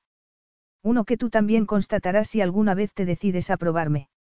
Dimitri estaba arrastrando la conversación hacia un terreno abiertamente sensual. Se había prometido que mantendría las distancias con ella, y no era hombre que cambiara de planes así como así. Cuando tomaba una decisión, no había nada que lo pudiera apartar de su objetivo. Pero esta vez estaba dispuesto a hacer una excepción, a olvidar el juego de ajedrez que habían planteado y rendirse a lo que, en ese momento, le parecía inevitable. Desgraciadamente, pensarlo era mucho más fácil que hacerlo. Se había acostumbrado a no perder el control en ninguna circunstancia.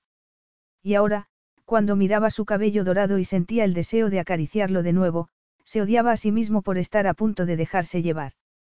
¿Nos vamos? preguntó Victoria, sacándolo de sus pensamientos. Sí, por supuesto. Es en el piso de arriba. Ella le dedicó una de sus sonrisas frías y elegantes. Entonces, ¿a qué estamos esperando? Ardo en deseos de cenar contigo. Dimitri le ofreció un brazo que Victoria aceptó, y se estremeció al sentir su contacto. Y yo contigo, dijo él. Capítulo 5. No había nadie más en la terraza. Los empleados del hotel habían instalado una mesa para dos, con una silla en cada extremo y un candelabro con velas en el centro. Por lo visto, pensaban que la suya iba a ser una cena romántica. Y Victoria no quería que hubiera nada romántico en su relación con Dimitri. Por desgracia, no tenían más remedio que fingirse enamorados y actuar en consecuencia, empezando por alojarse en la misma suite. Sin embargo, Victoria había conseguido una suite tan grande que podían estar en ella sin verse ni una sola vez. Además, Dimitri no la había acompañado cuando subió a ducharse. Y si seguía manteniendo las distancias, no habría ningún problema. Pero la visión de la terraza la incomodó al instante. Allí no había escapatoria posible. Iban a estar juntos en un espacio inquietantemente pequeño, a la luz de unas velas y de las farolas de la ciudad, que daban un tono anaranjado al ambiente. Se sentó en su silla y miró el paisaje. No podía negar que sentía curiosidad por Nueva Orleans. Tenía fama de ser un lugar que acababa con las inhibiciones de cualquiera y, como ella vivía aferrada a sus inhibiciones, le interesaba particularmente. Era como estudiar la cultura de otro país para conocerla mejor. La cena estará enseguida, dijo Dimitri desde el otro lado de la mesa. Nos servirán comida típica de la ciudad. Espero que te guste. Seguro que sí. Los platos de Nueva Orleans tienen muy buena reputación. Y yo estaré encantada de disfrutar de ellos.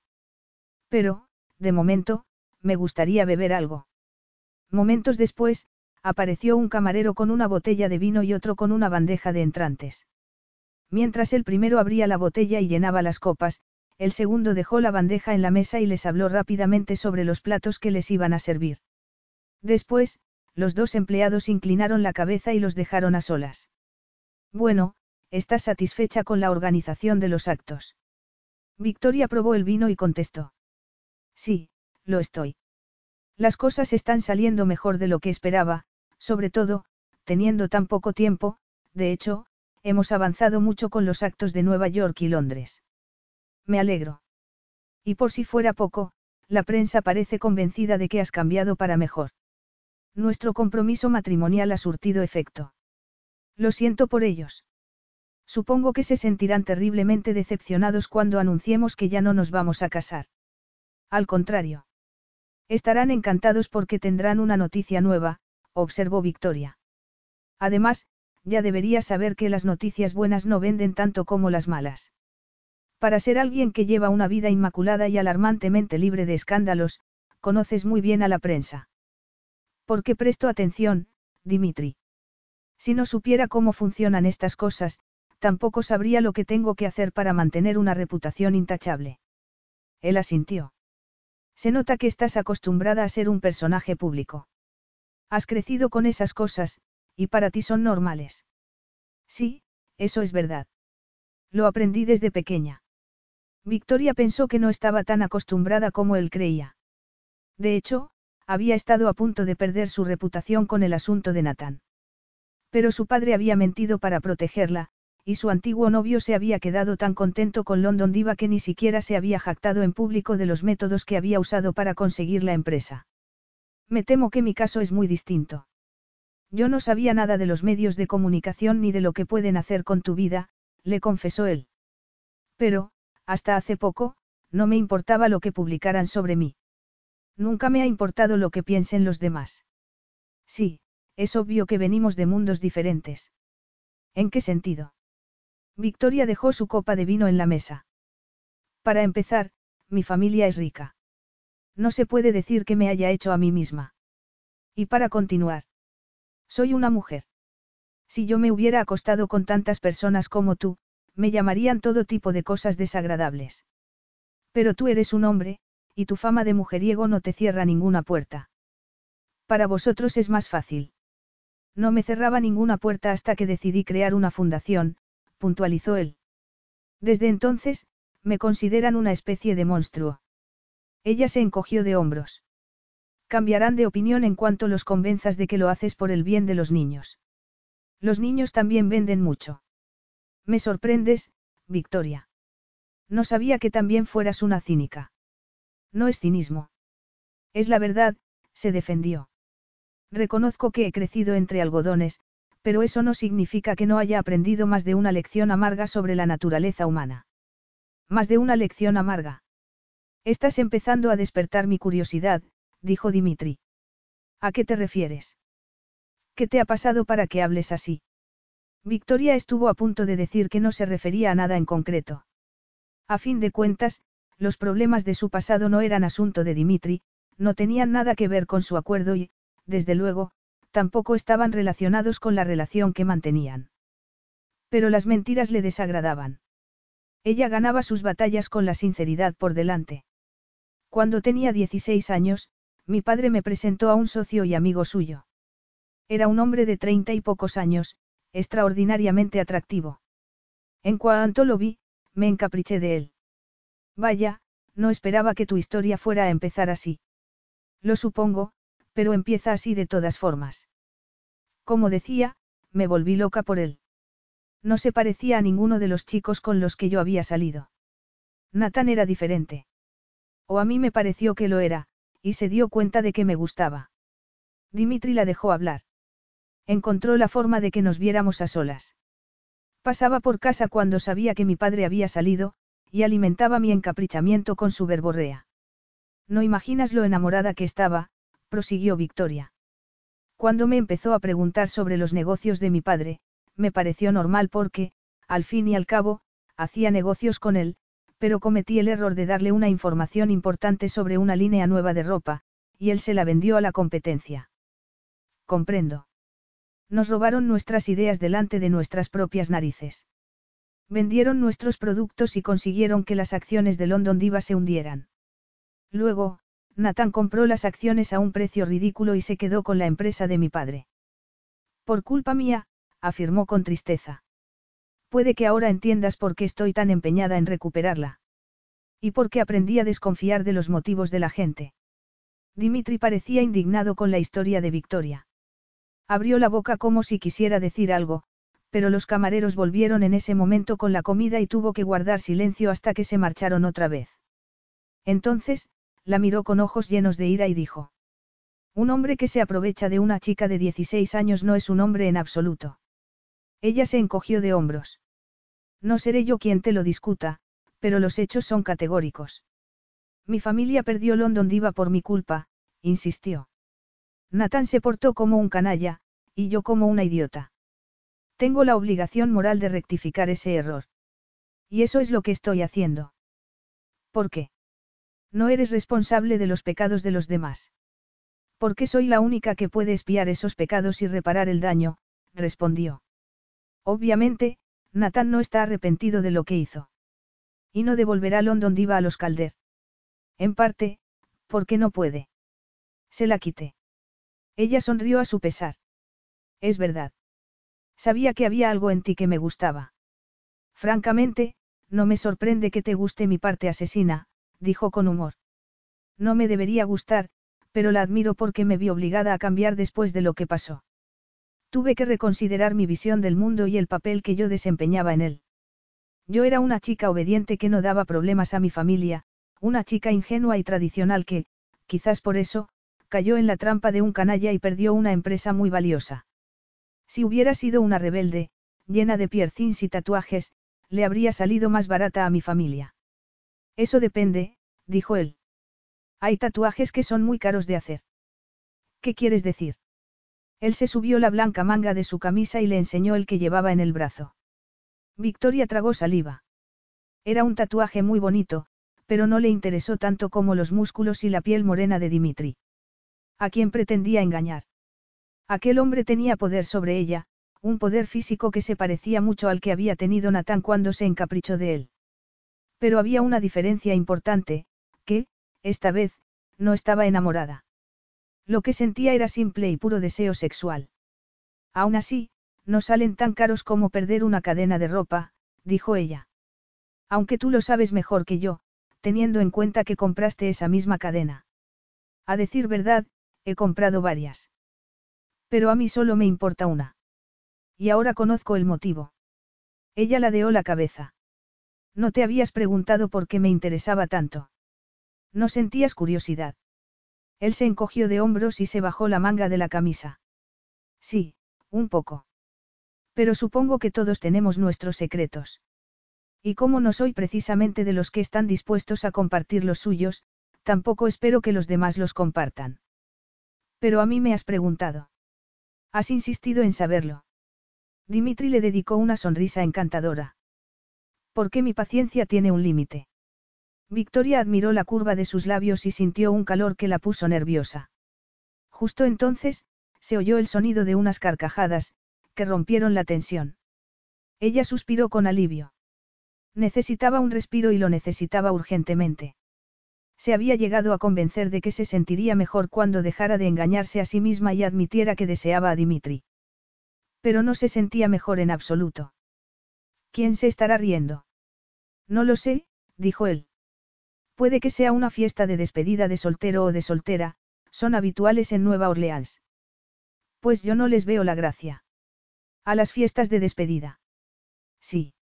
No me parecen nada divertidas. ¿Por qué? Lo preguntas en serio.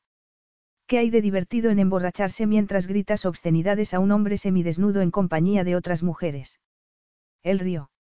Supongo que nada, personalmente, me encantan las strippers.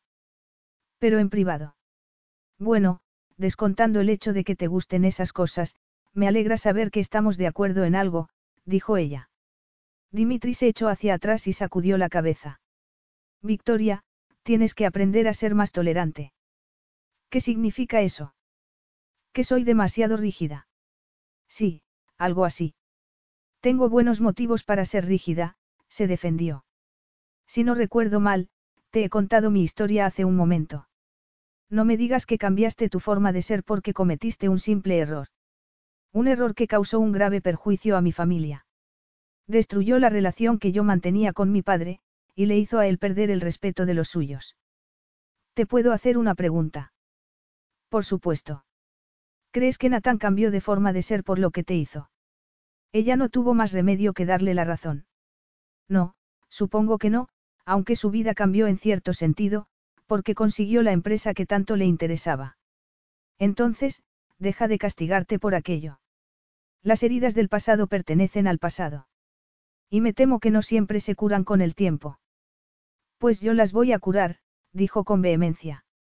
London Diva volverá a ser de mi padre, y todo volverá a ser como era. No es mal plan. Cuando Victoria y Dimitri terminaron de comer, los camareros se llevaron los platos vacíos y los reemplazaron por los postres, consistentes en unos beignets con azúcar glacé que les sirvieron con dos tazas de café con leche. Tienen muy buen aspecto, declaró ella, encantada. Desde luego que sí. Pero, antes de que nos deleitemos con ellos, ¿qué te parece si nos asomamos a la calle y miramos un rato a la gente de Bourbon Street? Te aseguro que esta ciudad es de lo más interesante. Victoria, que sentía curiosidad, dijo. ¿Por qué no? A donde fueres, haz lo que vieres. O, como dicen los ingleses, si estás en Roma, haz lo que los romanos. Incluida la posibilidad de pelear en el circo, como los gladiadores. Faltaría más, Victoria alzó su taza a modo de brindis. Los que van a morir te saludan. Ella tomó un poco de café, se levantó y siguió a Dimitri hasta la barandilla de la terraza, desde la que se veía la calle que, según decían, era el centro de la disipación y el libertinaje de Nueva Orleans. O, por lo menos, del libertinaje en público. Bourbon Street estaba abarrotada de hombres y mujeres que iban y venían, interrumpiendo el tráfico. Bebían, reían y se divertían sin pudor alguno, entre prostitutas que ofrecían sus servicios. Victoria se fijó en un grupo de mujeres que iban enteramente vestidas de negro y sonrió. Parece que están. Borrachas. Sí. Pero borrachas como una cuba. Ella se preguntó qué se sentiría allí, entre aquellas mujeres, bajo la luz de los neones y de las farolas, pasándoselo en grande. Siempre había estado por encima de esas cosas. Y no tenía intención de cambiar. Pero las envidió de todos modos. Dimitri se acercó un poco. Victoria notó el calor de su cuerpo y la incomodó tanto que se le hizo un nudo en la garganta. De repente, le pareció que todo había adquirido un tinte extrañamente erótico. Y ella, que no estaba acostumbrada a definir ninguna situación por su carácter erótico, se sorprendió por la deriva de sus propios pensamientos. Pero, pensándolo bien, tampoco era de la clase de mujeres que suspiraban al ver tatuajes en un brazo musculoso. Y, no obstante, ansiaba los de Dimitri. Desconcertada, se puso a pensar en su vida y se angustió. Se había perdido demasiadas cosas. Incluso había renunciado al deseo, una emoción perfectamente natural, por culpa de un canalla que la había traicionado, de la empresa que había perdido y de sus propias inhibiciones. Había dejado de confiar en la gente. Y en sí misma. Había sustituido la alegría de vivir por un sentimiento de vergüenza que le impedía disfrutar de su cuerpo y hacer lo que verdaderamente deseaba. De no haber sido por eso, ella podría haber estado entre las mujeres que se divertían en Bourbon Street. Podría haber salido con un grupo de amigas y haber vuelto borracha al hotel. O podría haber conocido a un hombre que le gustara, a un hombre que la llevara a la cama, la abrazara y le diera placer durante toda la noche. Por desgracia, no era una de esas mujeres. Y fue dolorosamente consciente de su soledad y del error que había cometido. Pero había algo bueno. Ya no estaba tan sola como antes. Él estaba allí, a su lado, tan cerca que podía sentir el calor de su piel. Y una voz interna, que siempre había reprimido, habló en voz alta y le dijo que quería tocar esa piel, que ya no soportaba el aislamiento, que el mundo podía ser un lugar cálido si le daba una oportunidad. Súbitamente, como si hubiera adivinado sus pensamientos, Dimitri le puso una mano en la cintura y le dijo al oído. ¿Qué te parece la fiesta? Que nunca he formado parte de algo así.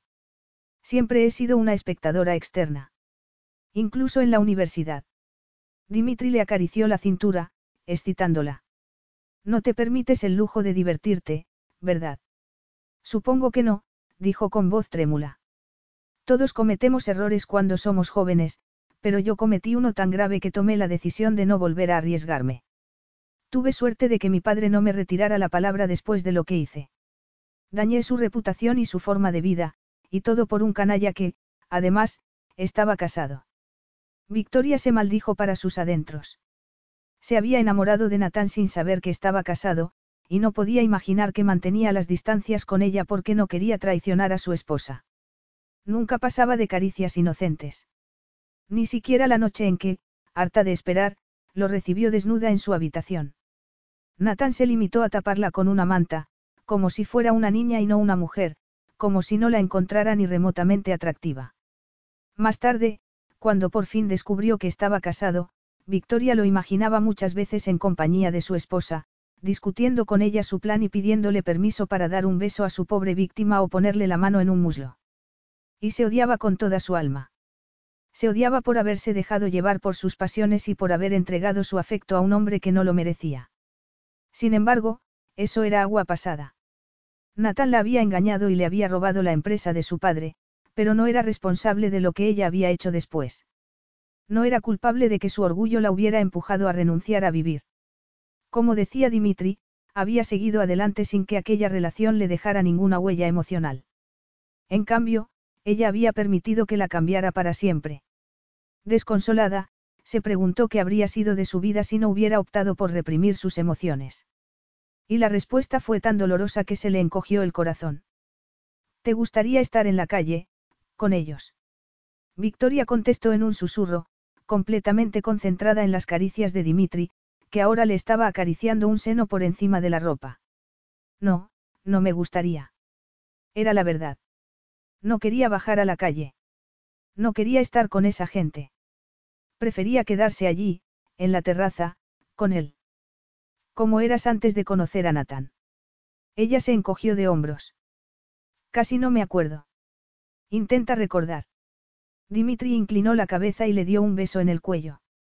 Ella se puso tensa y pensó que debía detener aquella locura, pero no la detuvo.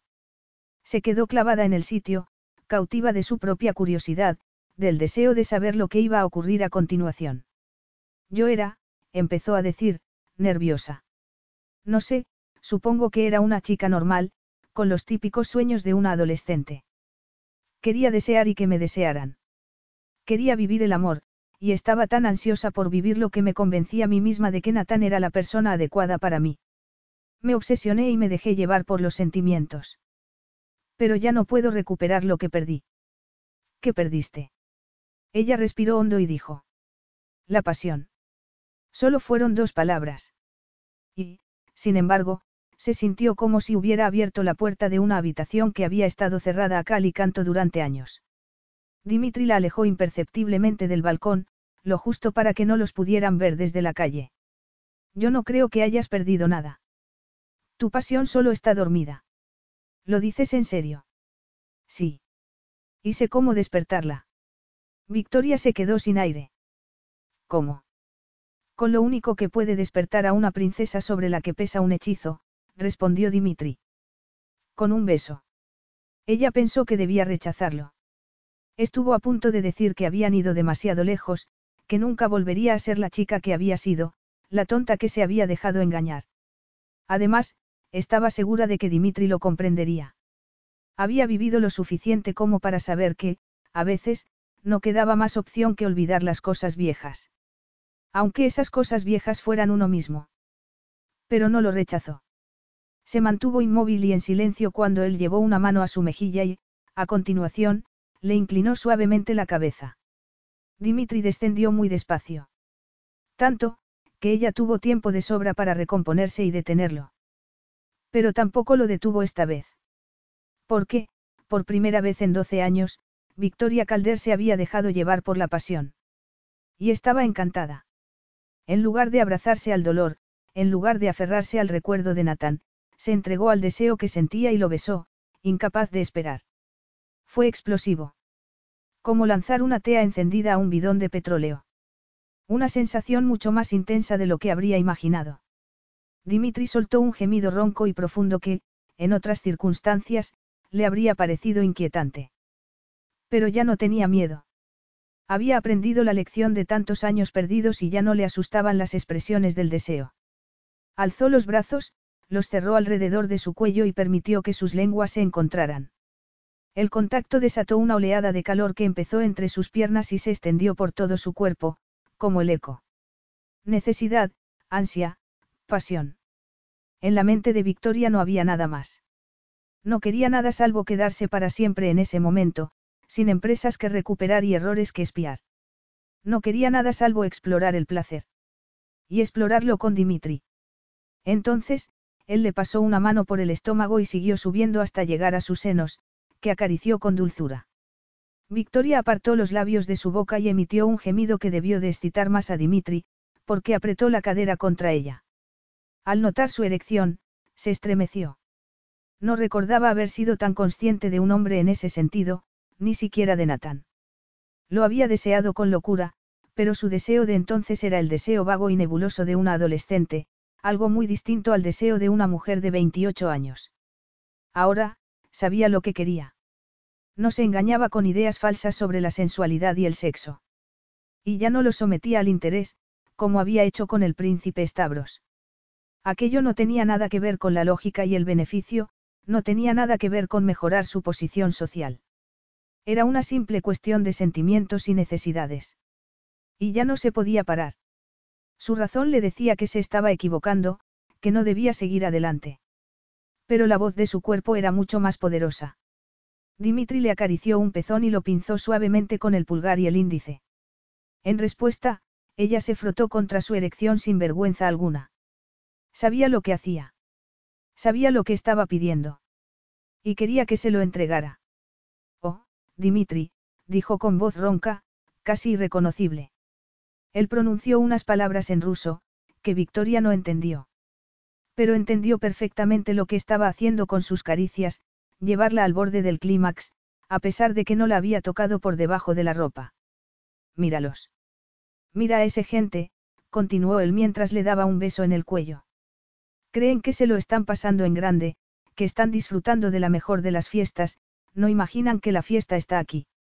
Dimitri le metió una mano entre los muslos y añadió, mientras frotaba. Si miraran hacia la terraza, nos verían.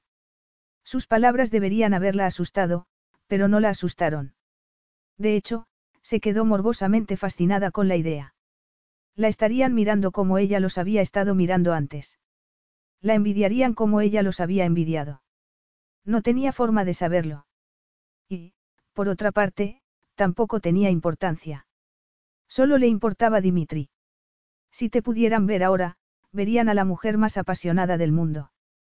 Victoria quiso pensar que era sincero, que no había perdido la pasión durante sus largos años de soledad. Y tenía una buena razón para pensar que lo era, si no hubiera estado realmente excitada, no habría permitido que la acariciara de ese modo, en la terraza de un hotel, apenas ocultos por las sombras y por la enredadera de la barandilla. De todas formas, me alegra que no te puedan ver, siguió Dimitri, sin detener sus caricias. Me alegra que sea solo mía. Que te entregue solo a mí. En ese momento, él le volvió a acariciar el clítoris por encima de la ropa y la llevó al orgasmo. Victoria ni siquiera sabía que estuviera tan cerca de ese momento precioso. Pero no tuvo ocasión de sorprenderse, porque se sintió como si cayera y cayera entre un mar de luces y sonidos, libre de pensamientos, flotando en el placer. Y cuando el orgasmo pasó, se encontró entre los brazos de Dimitri y supo que no había caído de verdad. O, por lo menos, que él la había sostenido. Sin embargo, el fin del placer la empujó a sus antiguas preocupaciones. Pensó que había llegado al orgasmo en un lugar casi público. Pensó que el responsable de ese orgasmo era un hombre con el que estaba haciendo negocios.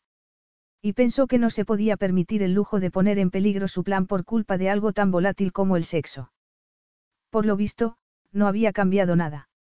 Se había engañado a sí misma durante unos minutos, pero seguía siendo la misma mujer calculadora que había sido. Se apartó de él y se volvió a asomar otra vez por la barandilla, deseosa de mantener las distancias. Extrañamente, le pareció que el espíritu festivo se había esfumado por completo. Ahora, solo veía borrachos y gente triste que fingía ser feliz. En un intento por borrar las huellas de lo sucedido, se pasó las manos por el pelo y se lo alisó. Necesitaba marcharse. Necesitaba huir. Creo que me saltaré el postre, dijo. Y yo creo que ya te has tomado el postre. Ella lo miró con ira. Maldito canalla. Victoria salió de la terraza sin mirar atrás. Mientras se alejaba, se prometió a sí misma que no volvería a repetir esa experiencia. Dimitri estaba en lo cierto, había cambiado por culpa de Nathan. Pero se dijo que había sido un cambio para mejor. Y, por supuesto, Dimitri Markin no iba a conseguir que cambiara su forma de ser. Capítulo 6. Dimitri estaba tan excitado que no durmió en toda la noche. Por primera vez en mucho tiempo, se había acostado con un sentimiento de profunda insatisfacción. Y no solo de insatisfacción, sino de fracaso. A fin de cuentas, no estaba acostumbrado a que lo rechazaran ni a que lo forzaran a hacer algo que no pretendía hacer. Cuando quería sexo, lo conseguía, cuando no lo quería, no se dejaba seducir por nadie. Pero aquella noche había sido diferente. Había masturbado a una mujer a la que ni siquiera tenía intención de tocar. Y cuando ya estaba decidido a hacer algo más que tocarla, ella lo había rechazado. No sabía qué era peor. A primera hora de la mañana, tras ver el cielo brillante y despejado de Nueva Orleans, salió a correr un rato por las abarrotadas calles. Luego, volvió sobre sus pasos y se dirigió al hotel, dispuesto a afrontar el nuevo día. Eran las nueve, pero supuso que Victoria se habría despertado. Parecía de la clase de personas que se levantaban pronto, sobre todo, si tenían cosas importantes que hacer. Entró en el salón en el preciso momento en que ella salía de su dormitorio. Victoria se quedó helada al verlo, y se llevó las manos al pecho como si se quisiera aferrar a un collar de perlas. Pero no llevaba perlas, sino solo un vestido de cuello cerrado y falda larga. A Dimitri le pareció tan conservador y poco atrevido como el resto de su ropa. Y, precisamente por eso, lo encontró tan sexy como el resto de su ropa. Buenos días, dijo ella, tensa. Buenos días. Victoria lo miró de arriba abajo, con expresión de condena. Pero Dimitri notó el rubor de sus mejillas y supo que lo deseaba. Veo que no te has vestido, y tenemos que ver la sala donde se va a celebrar el acto de esta noche, le recordó. Es que he salido a correr. Estás cubierto de sudor, dijo con desagrado. Estamos en Nueva Orleans, Victoria. El clima es tan cálido y húmedo que se suda hasta con el menor de los esfuerzos. Pues no parece que el tuyo haya sido menor. Él se encogió de hombros. No, no lo ha sido. Pero necesitaba quemar energías con urgencia. El ambiente estaba cargado de electricidad cuando Victor. At Parker, our purpose is simple. We want to make the world a better place. By working more efficiently, by using more sustainable practices, by developing better technologies, we keep moving forward. With each new idea, innovation, and partnership, we're one step closer to fulfilling our purpose every single day. To find out more, visit parker.com/purpose. Parker, engineering your success. comprendió que su exceso de energía se debía a ella. Sin embargo, Dimitri decidió no seguir por ese camino. Era consciente de que, si empezaban a jugar, terminarían como la noche anterior. Y no quería terminar del mismo modo. No quería perder el control otra vez. Quemar energía. ¿Es que no has dormido bien? Preguntó ella con sorna. Es extraño, porque yo he dormido como un tronco. Él guardó silencio durante un par de segundos y, a continuación, dijo. Sí, ya lo imagino. Ella se ruborizó un poco más. No vas a conseguir que me sienta culpable, Dimitri. ¿Culpable de qué? De haber dormido bien mientras yo no he pegado ojo. Victoria alzó la barbilla y alcanzó el bolso, que había dejado en la mesita. Exactamente, contestó. Nos vamos. La sala está en el hotel, ¿verdad? Sí. Puedes esperar un poco. Como bien has dicho, estoy cubierto de sudor.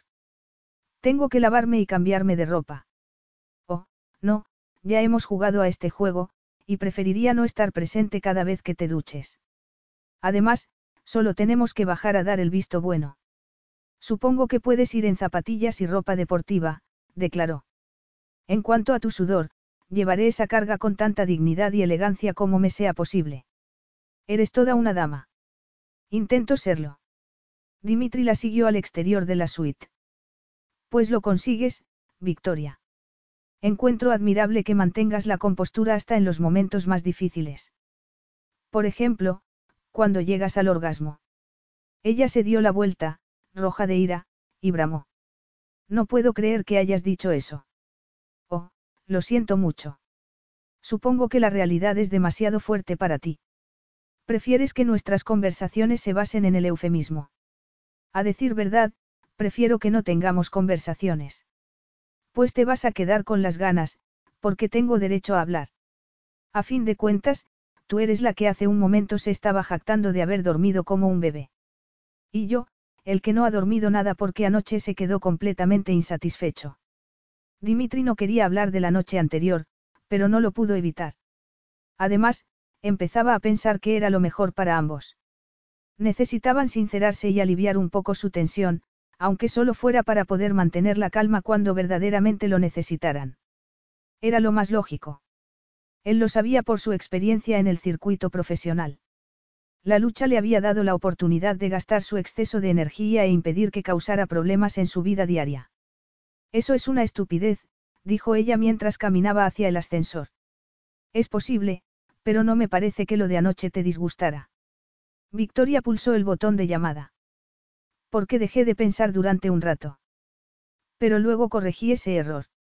Vaya, me lo tomaré como un cumplido. Es todo un éxito, ¿no te parece? Me refiero a conseguir que una mujer como tú deje de pensar. Ella ladeó la cabeza y entrecerró los ojos. ¿Se puede saber qué significa eso? No te sientas ofendida, Victoria. Me he limitado a constatar un hecho que no admite discusión, Dimitri admiró la curva de su cuello y se empezó a excitar. Eres inteligente y brillante, una persona a la que no se le escapa nada. Pero conseguí que dejaras de pensar durante unos minutos, sinceramente, es uno de los mayores éxitos de mi vida. Felicidades, se burló. Aunque, en mi caso, ha sido uno de los mayores fracasos de la mía.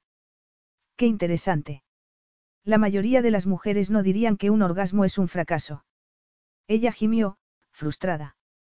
Podríamos dejar el asunto. ¿Por qué? Victoria sacudió la cabeza. ¿Qué es lo que quieres, Dimitri? ¿Qué estás buscando? Acostarte conmigo. Le preguntó, roja como un tomate. Los dos sabemos que terminaría mal. Y los dos sabemos que sería contraproducente para nuestros planes. Él la tomó de la mano y pasó un dedo por el anillo de compromiso. Me temo que, en eso, no estamos de acuerdo. Creo que una relación sexual nos ayudaría a hacer lo que tenemos que hacer. Victoria lo miró y se preguntó por qué se comportaba de ese modo. Estaba permitiendo que el deseo lo controlara, que dictara sus necesidades y sus actos. Pero, por otra parte, ¿quién era ella para juzgarlo? No había sido precisamente ella quien se había dejado llevar la noche anterior. No sé en qué sentido nos puede ayudar, dijo con voz trémula. Él la miró a los ojos. Se supone que somos amantes, Victoria. El sexo daría autenticidad a nuestra relación. Capítulo 7. Cuando por fin llegó el ascensor, Victoria se maldijo para sus adentros y se dedicó una larga lista de descalificaciones. No podía creer que estuvieran manteniendo aquella conversación, no podía creer que hubiera permitido que la masturbara y, sobre todo, no podía creer que su propuesta de relaciones sexuales le pareciera enormemente tentadora.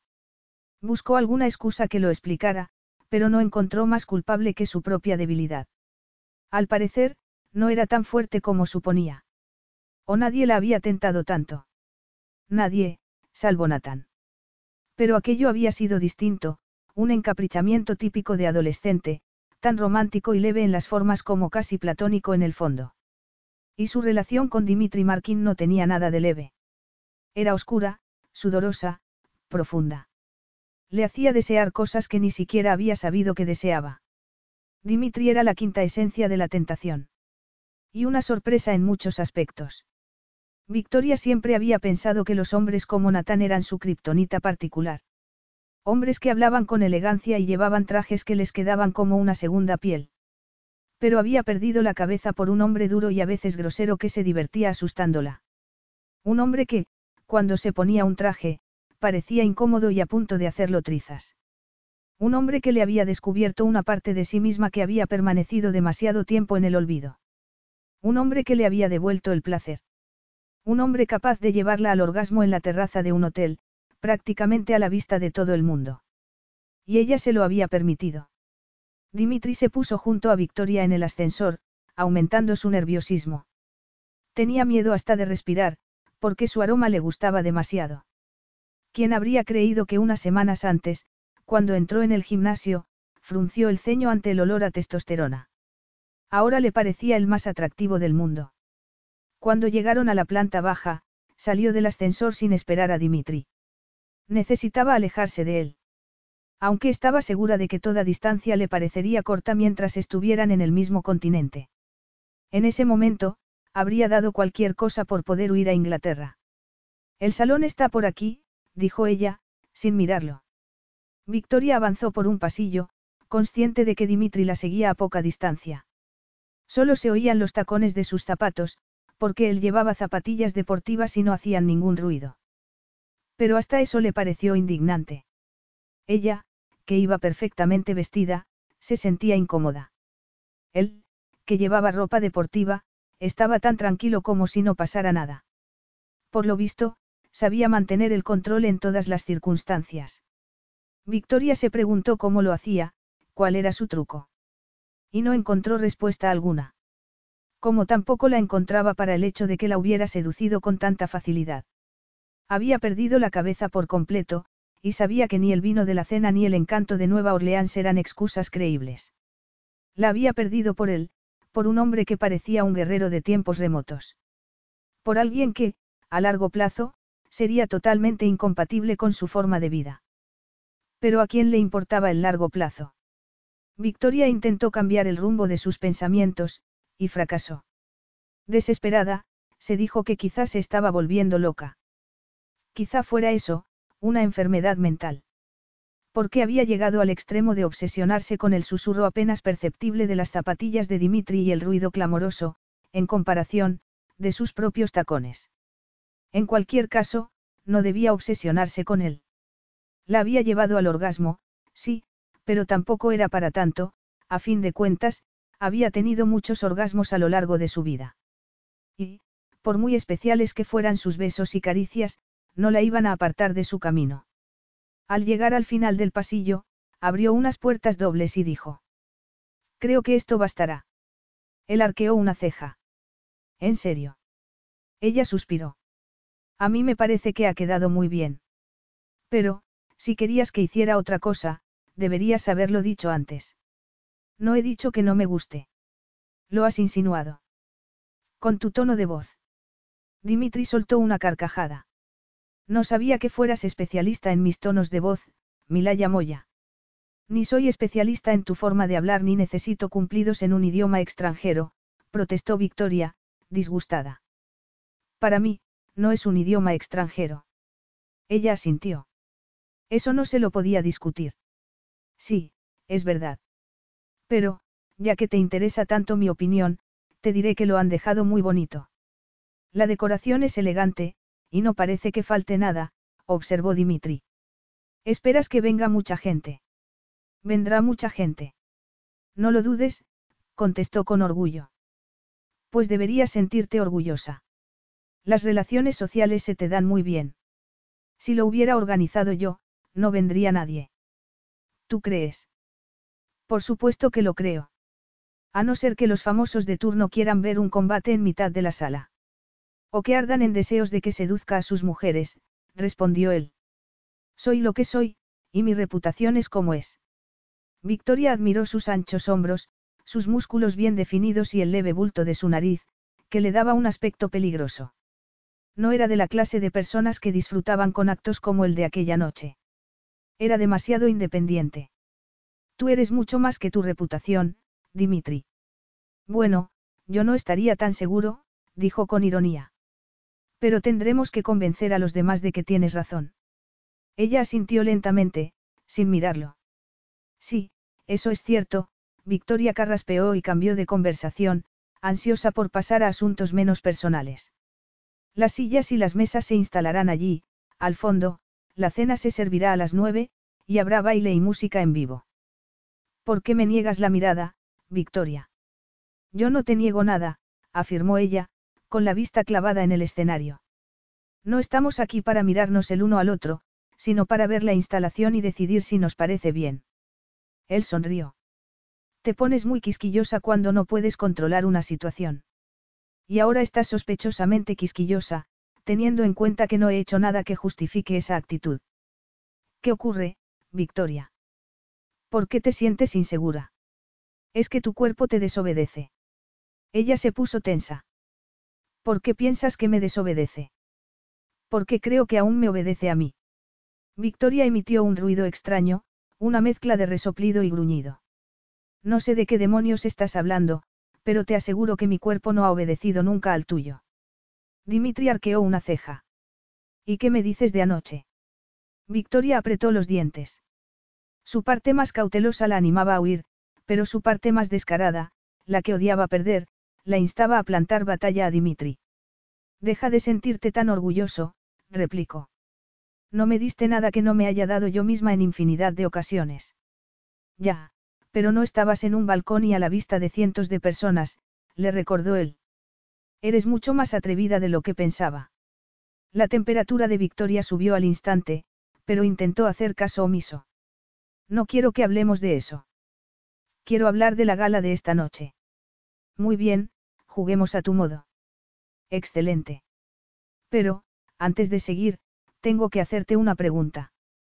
Victoria se cruzó de brazos. ¿Cuál? Él la miró durante unos momentos antes de hablar. ¿Me deseas? ¿Te gustaría que hiciéramos algo más que lo que hicimos anoche? Eso es irrelevante, contestó, incómoda. Puede que sí, pero es la pregunta que he formulado. Cuanto antes respondas, antes podremos seguir con lo que a ti te parece relevante. Victoria respiró hondo, decidida a ser sincera. Después de lo sucedido en la terraza, no podía mentirle a él ni mentirse a sí misma. Es obvio que te encuentro atractivo. Sería estúpido que lo negara. Sin embargo, eso no significa necesariamente que te desee. Discúlpame, pero estás confundiendo los términos. Dices que no me deseas cuando quieres decir que no me quieres desear. Y son cosas diferentes. Ella tuvo la sensación de que sus defensas se derrumbaban sin remedio. ¿Tú crees? Los oscuros ojos de Dimitri brillaron con frustración. Naturalmente que lo creo. Son cosas muy distintas, afirmó. Yo podría salir a la calle, chasquear los dedos y conseguir a la mujer que quisiera. Podría salir del hotel ahora mismo y estar con una mujer dentro de una hora, haciendo el amor, es una decisión mía, que depende de lo que yo desee. Pero no voy a salir a buscar a nadie. ¿Sabes por qué? No, acertó a decir. ¿Por qué te deseo a ti? Victoria se quedó atónita. Dimitri la deseaba. Y no la deseaba por los beneficios que pudiera sacar de su relación, sino porque se sentía atraído por ella. La deseaba por uno de los motivos más limpios que existían, por simple y pura atracción física. Jamás se había sentido tan halagada. ¿Crees acaso que a mí me parece conveniente? ¿Crees que yo lo quiero más que tú? Siguió él. Me gustaría que fuera de otra forma, pero ese deseo es cualquier cosa menos conveniente. Nuestra relación es demasiado complicada. Victoria sintió un vacío en el estómago. Entonces, ¿por qué molestarse? La vida ya es bastante difícil como para complicarla más. Cierto. Pero las cosas difíciles son más divertidas. No para mí. Él la miró fijamente. No mientas, a ti también te encantan los desafíos. Eres como yo. Darías cualquier cosa por una buena pelea, y la nuestra lo es. Ella asintió a regañadientes. Está bien, sí, confieso que te deseo. Pero no te quiero desear. Cuando fue consciente de lo que había dicho, Victoria se sintió como si hubiera metido la cabeza en una hoguera. Ya había pasado por esa situación, y había terminado humillada y destrozada por culpa del deseo. Se había ofrecido desnuda a Nathan, y Nathan la había rechazado. Pero el deseo de ahora era distinto. En algunos sentidos, era más grande y profundo que el de entonces. Aunque no estuviera enamorada de Dimitri. Ofrecerse a un hombre desde el candor y la ingenuidad de una chica de 16 años no se parecía nada a hacer lo mismo desde la experiencia de una mujer adulta. Para empezar, ya no confundía el deseo con el amor. Conocía su cuerpo, y sabía que la tensión que sentía entre los muslos no se debía a ninguna ensoñación romántica, sino a la simple y pura necesidad de que la penetrara, de perderse en su piel, de abrazarse el uno al otro mientras buscaban el clímax. De repente, tuvo una sensación muy parecida al vértigo. Te prometo que no te seduciré, dijo Dimitri con voz ronca. Te doy mi palabra. Ella rió. Como si tú pudieras seducirme. Ya te he seducido, Victoria. Lo de anoche lo demuestra, afirmó. Hasta conseguí que dejaras de pensar, pero, por mucho que me agrade eso, no te llevaré a la cama si no eres perfectamente consciente de lo que haces. Dimitri se detuvo un momento y añadió, con voz ronca. No, yo no te seduciré. La decisión será tuya. Tú me pedirás que hagamos el amor. Victoria ya se había dado cuenta de que Dimitri no era el mujeriego supuestamente insustancial que había imaginado al principio, sino un guerrero. Y, por primera vez, apreció ese detalle en su justa medida. Y la excitó un poco más. Yo, empezó a decir, con la boca seca. Yo no voy a, no te voy a pedir que. Entonces, no haremos nada, la interrumpió. ¿Por qué no te voy a presionar? Dimitri se llevó una mano a la muñeca y desató la pulsera de cuero que llevaba. Victoria la había visto dos o tres veces, y había despertado su curiosidad porque no parecía ser de los que se preocupaban demasiado por su aspecto.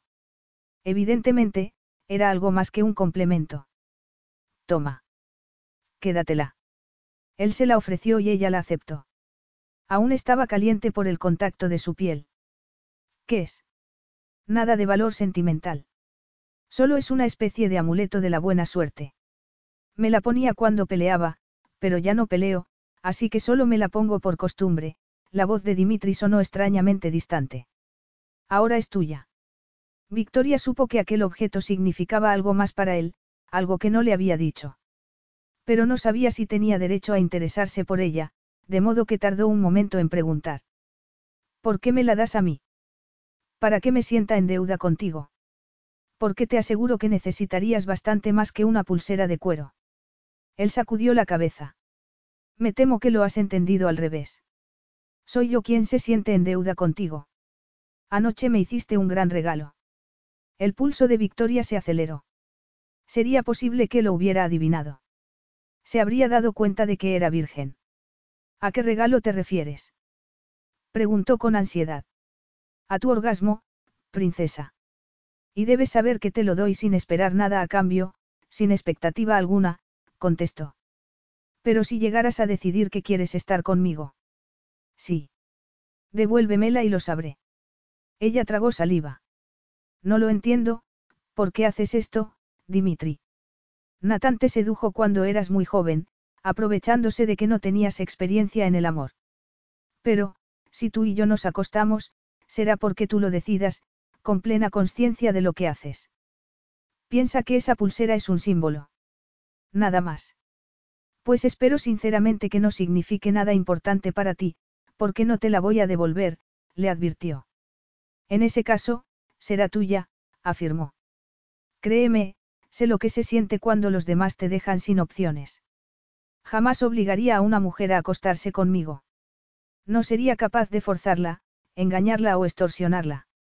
He pasado por eso y he sentido la angustia de saber que estás atrapado, sin posibilidad de elegir, yo no te haré lo mismo.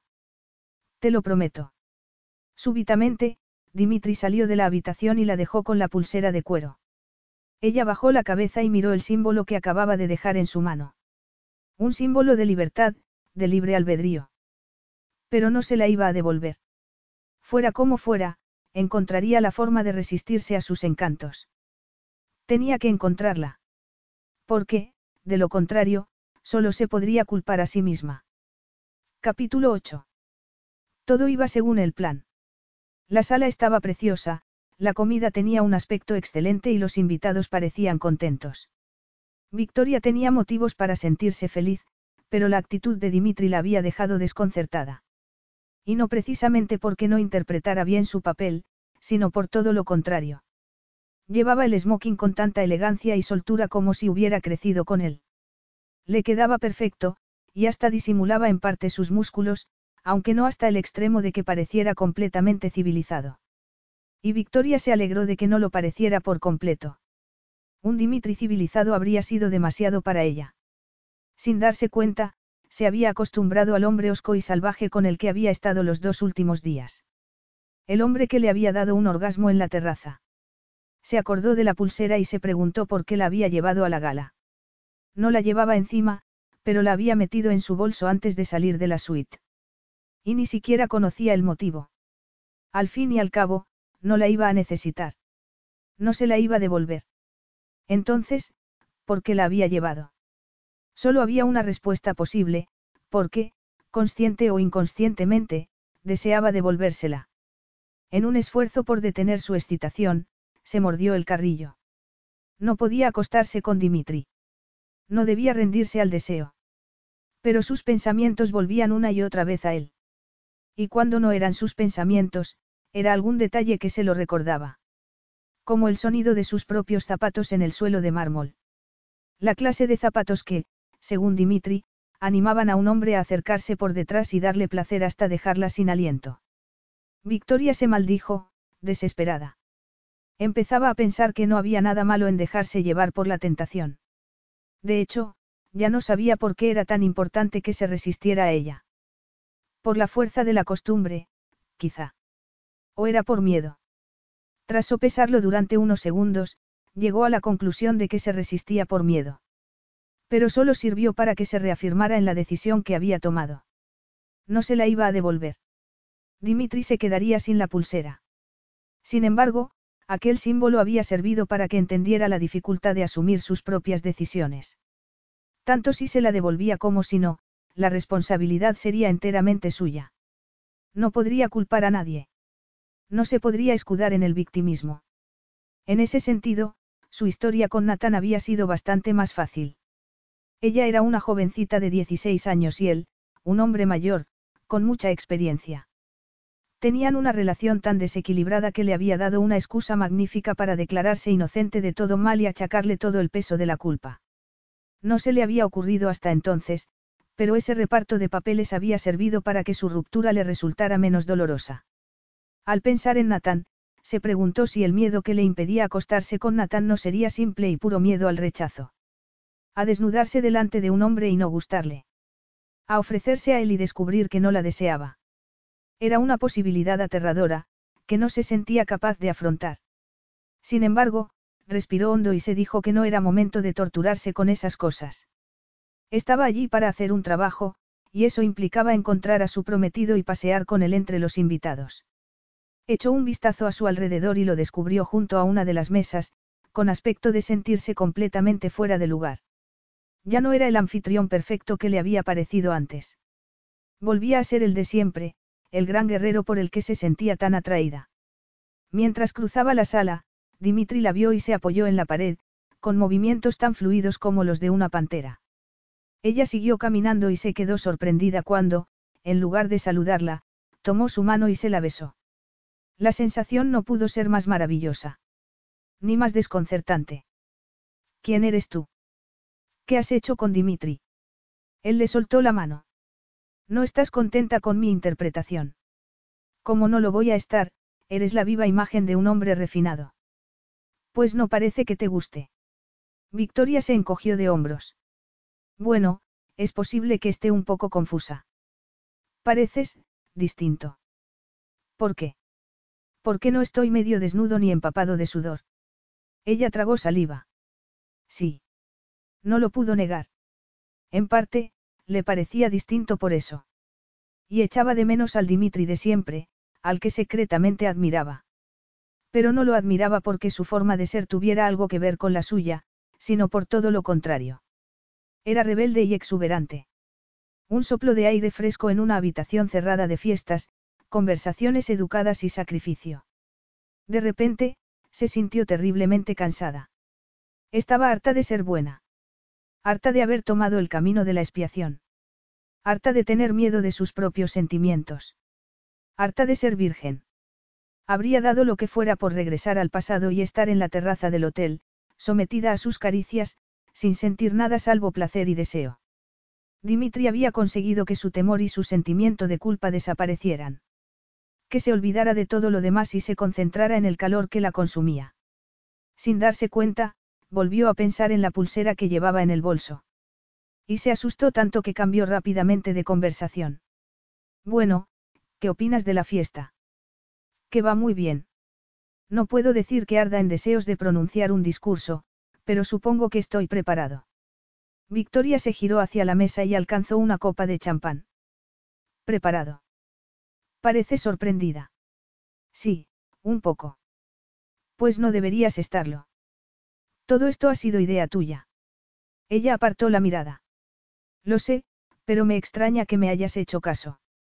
Sería absurdo que hubiera contratado tus servicios si no te hiciera caso. Sobre todo, cuando se supone que nos vamos a casar. Victoria miró el anillo de compromiso, que brillaba bajo las luces. Tú no has contratado mis servicios. Yo te los ofrecí, le recordó. Pero a mí me parecieron de utilidad. Vaya, qué halagador, dijo con ironía. Ahora soy de utilidad. Sí, aunque no de la que me gustaría darte. Basta, Dimitri. Ella se ruborizó e intentó hacer caso omiso del calor que sentía, pero sin éxito. Justo entonces, la música dejó de sonar. El maestro de ceremonia se dirigió a los invitados y empezó a hablar de Dimitri Markin. A Victoria se le hizo un nudo en la garganta. Era posible que estuviera nerviosa por él. Tras pensarlo un momento, llegó a la conclusión de que no estaba nerviosa por Dimitri, sino porque necesitaba que todo saliera bien. De lo contrario, su esfuerzo habría sido inútil. Estaba allí para ayudarlo en su causa, y quería que tuviera éxito. Aunque la causa de Dimitri no fuera de ella. Él se bebió el resto de la copa de champán que llevaba en la mano y la dejó en la mesa. Ella llevó las manos a la pajarita del smoking y se la enderezó. Vas a estar magnífico. Ya lo verás. Dimitri sonrió, aunque parecía algo tenso. Por supuesto que lo estaré. Ganaré todos los combates que me organices. A continuación, subió al escenario y empezó a hablar. Ante todo, permíteme que agradezca su presencia y, muy especialmente, los esfuerzos de mi querida prometida, Victoria Calder, responsable de la organización de este acto. Si lo hubiera organizado yo, ahora estarían comiendo frutos secos en un buffet de mala muerte. Los invitados rompieron a reír. No soy famoso por mis buenos modales. Soy famoso por mis habilidades como luchador, continuó. Y, aunque mi vida ha cambiado mucho, sus cimientos siguen siendo los mismos, cosas que aprendí de un gran hombre, Colvin Davis. Un nativo de Nueva Orleans que se marchó a Londres en busca de fortuna y que, más tarde, se cruzó conmigo en Moscú. Supongo que me encontró decepcionante, pero pensó que yo tenía talento y me prestó su ayuda. Dimitri cambió de posición y dejó de hablar durante unos segundos. Victoria contuvo la respiración. Lo conocía lo suficiente como para saber que se sentía incómodo, pero supo que los invitados no se habían dado cuenta. Disimulaba bien. Los valores que me inculcó me convirtieron en algo más que un luchador de primer nivel. Me hicieron mejor persona, dijo. Mi amigo me enseñó a controlar y canalizar mi rabia. Me ayudó a dejar de sobrevivir y empezar a vivir de verdad, y eso es lo que quiero ofrecer a los niños que se beneficiarán de la fundación que lleva su nombre. Un lugar para aprender y crecer. Con la esperanza de que cambie sus vidas como Colvin Davis cambió la mía. Victoria echó un vistazo a la sala. Todo el mundo estaba en silencio, escuchándolo con atención. No se oía ni el tintineo de una copa. Sé que mi reputación no es precisamente ejemplar. He disfrutado a fondo de la fama y del dinero. Crecí en la pobreza, y supongo que el éxito repentino me emborrachó demasiado. Pero Colvin me sacó de la oscuridad. Sin él, no habría llegado a ser lo que soy. Y sin Victoria Calder, mi prometida, no estaría aquí esta noche. Todos los ojos se clavaron en Victoria, que sonrió con naturalidad. Estaba acostumbrada a ese tipo de actos. Pero esta vez fue distinto para ella, porque no era un trabajo como otros. Era algo personal. Algo que le importaba. Victoria me animó a sincerarme con ustedes y a usar mis habilidades en beneficio de los demás. Pero ya los he aburrido demasiado. Disfruten de la cena, del baile y de la noche. Los invitados aplaudieron mientras Dimitri bajaba del escenario y caminaba hacia ella. Cuando se detuvo a su lado, Victoria abrió la boca para felicitarlo por su discurso. Entonces, la música empezó a sonar otra vez y Dimitri hizo algo que la sorprendió. La tomó de la mano y dijo. Querida mía, creo que ha llegado el momento de que bailemos. Victoria se maldijo por no habérselo sugerido ella, teniendo en cuenta que, supuestamente, era un bastión de gracia y buenos modales. Pero, pensándolo bien, eso carecía de importancia. Por supuesto, dijo con una sonrisa. Dimitri la llevó al centro de la sala y la tomó entre sus brazos. Luego, se inclinó sobre ella y le susurró al oído. No te hagas ilusiones. Solo vamos a bailar. Victoria soltó una carcajada nerviosa, extrañamente decepcionada por el hecho de que solo fueran a bailar. Habría dado cualquier cosa por un beso. Sí, supongo que es lo mejor. Una sala con 500 invitados no es un lugar precisamente íntimo, observó ella. Él le puso una mano en la parte baja de la espalda y la apretó con más fuerza. Claro que no. Pero recuerda que estamos aquí para dejarnos ver. Y lo estamos haciendo muy bien, afirmó. Dimitri arqueó una ceja. Eso es un cumplido. No te sorprendas tanto. El comportamiento de Dimitri la desconcertó. No bailó exactamente con ella. Se limitó a mecerla de un lado a otro, siguiendo el ritmo de la música, como si no fuera un baile de verdad, sino una excusa para tocarse en público, de un modo socialmente aceptable. Hablas con un tono de voz tan seco que, a veces, pareces una especie de institutriz, protestó él. Pues se supone que soy tu prometida. Él le acarició la mejilla con un dedo. Exacto. Se supone que eres mi amante. No una mujer rígida y estirada que me manda a la cama sin cenar, bromeo. En ese caso, me alegra que interpretemos también nuestros papeles. Victoria intentó mirar a los invitados, para asegurarse de que su afirmación era correcta. Pero él impidió que lo dejara de mirar. Los interpretaríamos mejor si me dieras un beso. A ella se le encogió el corazón. ¿No has dicho que solo íbamos a bailar? Sí, bueno, pero hay que mantener las apariencias. Dimitri le pasó el dedo por el labio inferior, volviéndola intensamente consciente de su boca. De hecho, tuvo la extraña sensación de que sus labios estaban demasiado secos, y se sintió en la extraña necesidad de humedecérselos con la lengua. Pero ni la propia Victoria sabía lo que iba a pasar después. De improviso, se manifestó una parte de ella de la que ni siquiera tenía noticia. Una parte pícara, atrevida y traviesa que la incitó a lamerle el dedo. Al sentir su sabor salado, se estremeció. ¿Sabes lo que estás haciendo? Susurró él. ¿Sabes lo que me estás pidiendo? Ella asintió despacio. Creo que sí. Pues no esperes sexo, porque no me has devuelto lo que te di. Victoria contuvo la respiración. Obviamente, se refería a la pulsera de cuero, al símbolo de su libertad para decidir. Dimitri había sido muy listo. Sabía que, si se veía obligada a pensar en algo tan mundano como devolverle un objeto, no tomaría una decisión apresurada. No se dejaría llevar por un impulso pasajero. Tendría tiempo de sopesar el asunto. No nos podemos ir todavía. Tenemos que estar una hora más, por lo menos. Y la pulsera está en mi bolso, que he dejado en el guardarropa, dijo ella. Te la devolveré cuando nos vayamos. Hasta la propia Victoria se quedó asombrada con lo que había dicho. No podía creer que estuviera dispuesta a acostarse con Dimitri. Pero ¿por qué no? Se había negado el placer durante muchos años y no había conseguido nada de nada. Hasta había estado a punto de sacrificarse con un matrimonio de conveniencia. ¿Y para qué? Había permitido que su experiencia con Nathan determinara su vida. Había reprimido sus emociones y sus necesidades sexuales en un intento absurdo por demostrarse a sí misma y demostrar a su padre que había superado sus errores de juventud, que se había convertido en una mujer fuerte e inteligente. Pero no había conseguido nada. Ni podía cambiar el pasado ni había recuperado el respeto de su padre, a quien le daba igual que se casara con un príncipe o con un maestro de artes marciales. Había perdido London Diva y no la podía perdonar. Sin embargo, la redención estaba al alcance de su mano. Recuperaría la empresa de la familia y empezaría a vivir de otra forma. Victoria no se hacía ilusiones con Dimitri. No esperaba amor eterno. No buscaba un futuro con él. Solo quería un futuro que fuera suyo, pero suyo de verdad, sin someterlo a las supuestas aspiraciones de su padre ni esclavizarlo al recuerdo de su relación con Nathan. Aquella noche daría el primer paso. Había tomado una decisión, e iba a reclamar lo que había perdido al permitir que un simple fracaso cambiara su forma de ser. ¿Estás segura de lo que dices?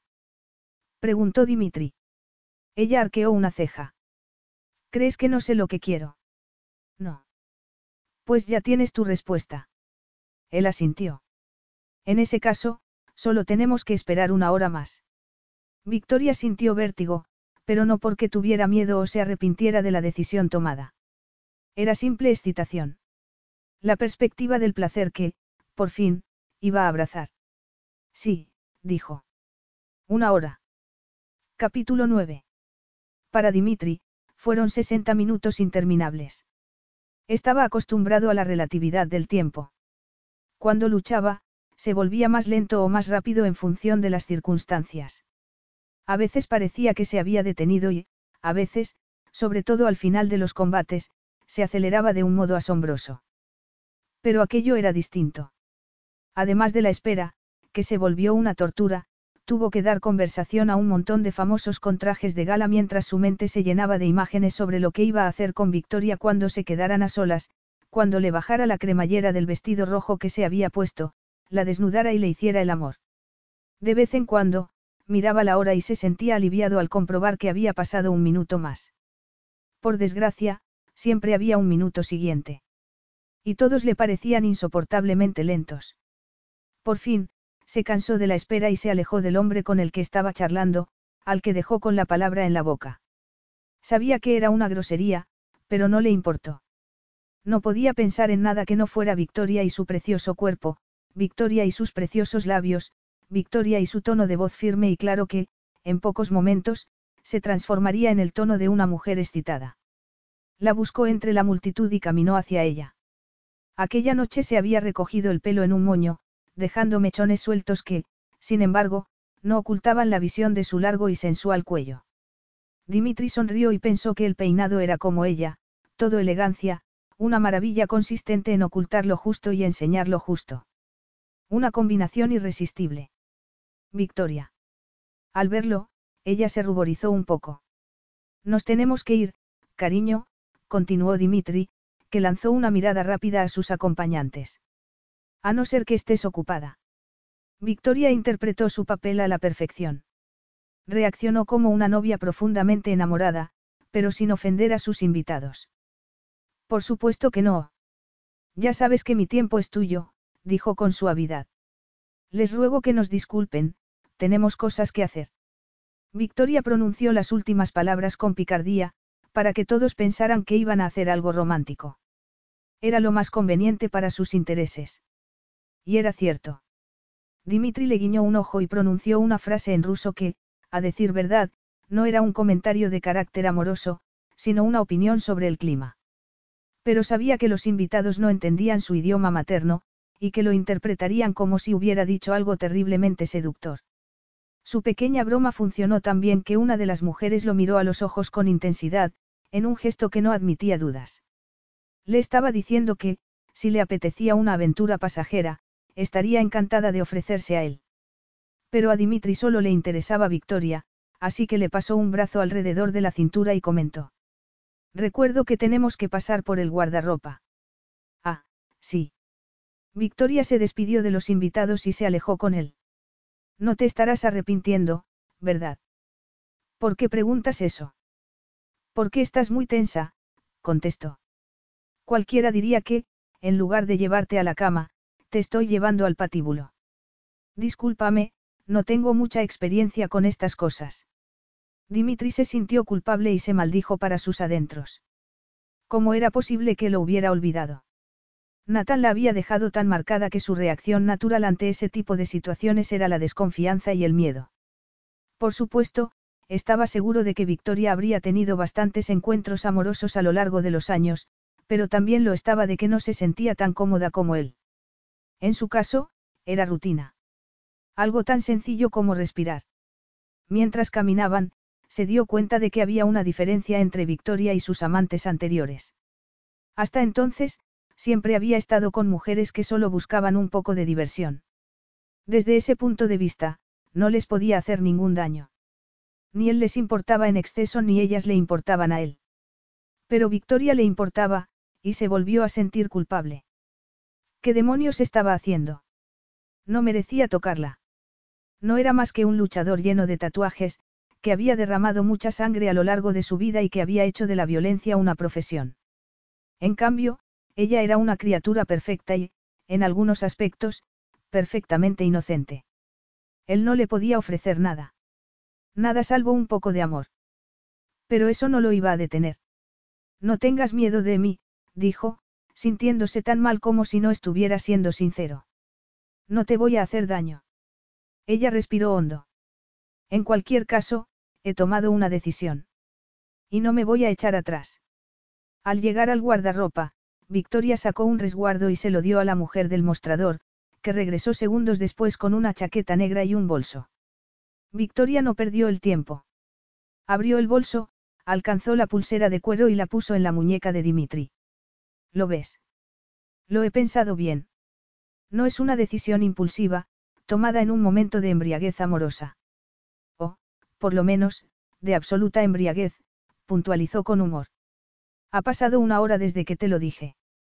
Hemos hablado con gente, cruzado el salón, intercambiado unas cuantas palabras sobre mi nerviosismo y hasta esperado a que me dieran el bolso, pero mi decisión sigue siendo la misma. La pulsera es tuya. Y te sigo deseando. Dimitri le había dicho que aquella pulsera no tenía ningún valor emocional. Y había mentido. Era de su padre. Se la había quitado instantes después de que una bala acabara con su vida. Era un recordatorio. De la decisión más difícil que había tomado, porque su padre lo había puesto entre la espada y la pared y lo había obligado a elegir en circunstancias verdaderamente terribles. ¿Qué prefería? La vida de su padre. O la vida de su madre y la de él mismo. A decir verdad, solo tenía una opción. Una opción que implicaba ser fuerte. Y lo fue. No sabes cuánto significa esto para mí, Milaya Moya. Dimitri se ajustó la pulsera con manos temblorosas. Era como si algo hubiera estallado en su interior. Una sensación que se parecía mucho a la que había experimentado en aquella casa de Moscú, cuando tuvo que sostener una pistola y apuntar a su padre. Fue como si el mundo colgara de un hilo, como si todo estuviera a punto de cambiar y todo dependiera de él. Si no actuaba deprisa, el equilibrio entre la vida y la muerte se rompería en la dirección equivocada. Solo podía hacer una cosa. Algo espantoso, pero también inevitable. ¿Qué era aquella sensación? Era miedo. Dimitri no lo pudo creer. ¿Cómo era posible que tuviera miedo de acostarse con Victoria? Se había acostado con infinidad de mujeres. Había hecho el amor con ellas. Las había tocado, seducido y penetrado tantas veces que había perdido la cuenta. ¿Por qué era distinto con Victoria?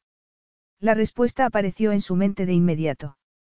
Era distinto porque Victoria era distinta. Lo había sabido desde el principio, aunque se negara a aceptarlo. Por eso había mantenido las distancias. Por eso se resistía a dejarse llevar. ¿Por qué era diferente? Desconcertado, apretó los dientes y la miró a los ojos mientras se decía que aquello no tenía ni pies ni cabeza. Por muy distinta que fuera Victoria, seguía siendo una mujer. Solo una mujer. Nada más que una mujer. Nos vamos. Ella asintió y dijo. Por suerte, nos alojamos en la misma suite. No tendremos que pasar por ese momento tan incómodo de decidir si vamos a tu habitación o a la mía. Yo no estaría tan seguro de eso. Aunque nos alojemos en la misma suite, no dormimos en la misma habitación, le recordó. Sí, bueno, pero es más conveniente. Victoria. Sí. Deja de hablar de una vez. Victoria cerró la boca y apretó los labios. Él estuvo a punto de hacer una broma y decir que el silencio debía de ser una novedad para ella, pero se refrenó. No era el momento más adecuado para gastar bromas. Victoria se estaba esforzando por reducir la tensión que los había enfrentado tantas veces, y Dimitri no lo quería estropear bajo ningún concepto. Solo importaba lo que iban a hacer. Solo importaba ella. Le pasó un brazo alrededor de la cintura y la llevó por el pasillo que daba a los ascensores. Al llegar, pulsó el botón de llamada y esperaron hasta que las puertas se abrieron. Si hubiera estado con otra mujer, la habría abrazado y besado apasionadamente al encontrarse a solas con ella en el interior relativamente cálido del ascensor. Habría empezado lo que terminarían después en la cama. Pero no estaba con otra mujer, sino con Victoria. Además, quería admirarla durante unos minutos, contemplar sus grandes pupilas dilatadas, la vena que temblaba en la parte baja de su cuello y el leve rubor que decoraba sus mejillas, síntoma inequívoco de su excitación. Quería saborear el momento, disfrutar de no haberla visto desnuda todavía, de no tener certezas, de no saber. La espera podía ser un periodo perversamente placentero en cuestiones de amor. Cuando se despojaran de la ropa y miraran por primera vez sus cuerpos desnudos, ya no tendrían que imaginar nada. Todo estaría allí, delante de ellos, a la vista. Sin embargo, ahora estaban en un territorio inexplorado, cargado de tensión sexual. Y también tenía su parte de placer. Aunque fuera casi doloroso. Victoria respiró hondo y aferró el bolso con más fuerza. Dimitri supo que estaba nerviosa y excitada al mismo tiempo, y le pareció curioso que no se hubiera fijado en esos detalles cuando estaba con otras. Quizá, porque no se había divertido tanto con nadie más. Victoria tenía algo que lo atraía irremisiblemente. Dejó que el silencio se cerrara sobre ellos como un manto, solo roto por el sonido de sus respiraciones y el ruido del ascensor. Por fin, llegaron a su destino y las puertas se abrieron otra vez. Victoria soltó un gemido ahogado. Dimitri le puso una mano en la espalda y la llevó por el corredor, hacia la suite. En determinado momento, ella le lanzó una mirada fugaz, llena de preguntas que esperaban respuesta, pero no las formuló, y él no se vio obligado a contestarlas. Al llegar a la entrada de la suite, la abrió y se apartó para dejarla pasar. En parte, por simple educación y, en parte, porque tenía miedo de lo que pudiera ocurrir si se rozaban de nuevo. Victoria afirmaba que no había tomado la decisión a la ligera, que sabía lo que estaba haciendo. Pero Dimitri no estaba tan seguro. Y prefería no perder el control sin tener la certeza de que, efectivamente, quería hacer el amor con él. Ella cruzó el salón, dejó el bolso en el sofá y, acto seguido, clavó la vista en sus ojos. Él admiró el rojo de su vestido, que contrastaba vivamente con los suelos de mármol blanco, y pensó que aquel día no se habían dado ni un beso. Pero luego cayó en la cuenta de que solo la había besado una vez, en la terraza. Y encontró desconcertante que deseara tanto a una mujer a quien apenas había tocado. Se soltó la pajarita del smoking y caminó hacia ella. Victoria suspiró, aparentemente ansiosa por tenerlo entre sus brazos. Date la vuelta, Victoria. La petición de Dimitri era bastante más inocente de lo que parecía. Durante la gala, no había hecho otra cosa que imaginarse con ella, bajándole la cremallera del vestido. Y no pretendía nada más. Ella obedeció y se dio la vuelta. Él se acercó muy despacio, le puso una mano en el hombro y, tras acariciarle el cuello, le dio un beso en la piel. Victoria suspiró de nuevo, y Dimitri la volvió a besar. La besó muchas veces antes de que sus dedos se cerraran sobre la cremallera y se la bajaran del todo, dejando al descubierto unas braguitas tan rojas como el vestido y unas nalgas verdaderamente preciosas. Supongo que llevas braguitas rojas por motivos puramente prácticos, dijo con suavidad, pero prefiero creer que te las has puesto por mí. Solo lamento no haberlo sabido antes, porque, si hubiera sabido que llevabas ropa interior tan sexy, te aseguro que no habría esperado una hora entera. Victoria guardó silencio, pero a Dimitri no le importó. Al fin y al cabo, no necesitaba una respuesta. Le apartó el vestido de los hombros y dejó que cayera, revelando un cuerpo impresionante. Victoria no se había puesto sostén porque el estilo de la prenda no lo permitía. Y se quedó sin nada más que las braguitas rojas y unos zapatos negros, de tacón de aguja. Excitado, él la agarró de las caderas y la obligó a darse la vuelta. Tampoco te has puesto esos zapatos por mí, ¿verdad? Ella rió con debilidad. No todo tiene que ser por ti. No, por supuesto que no. Ahora solo importas tú. Y no sabes lo mal que me siento por no haberte besado en todo el día. Dimitri ardía en deseos de corregir ese error. Pero en ese momento estaba asombrado con su belleza, contento de no hacer nada salvo admirar la perfección que se alzaba ante él. Eran segundos de veneración, antes de tomar lo que quería. Antes de tomar lo que necesitaba. Al bajar la vista, vio sus manos duras y callosas contra la suave y blanca piel de Victoria y, una vez más, se dijo que no la merecía, que no estaba a la altura del regalo que el destino le había hecho. Pero, a pesar de ello, la iba a hacer suya. Y sin tardanza. Llevó las manos a sus mejillas y la besó en la boca. Ella gimió, le pasó los brazos alrededor del cuello y respondió con idéntica pasión, apretándose con descaro contra su cuerpo.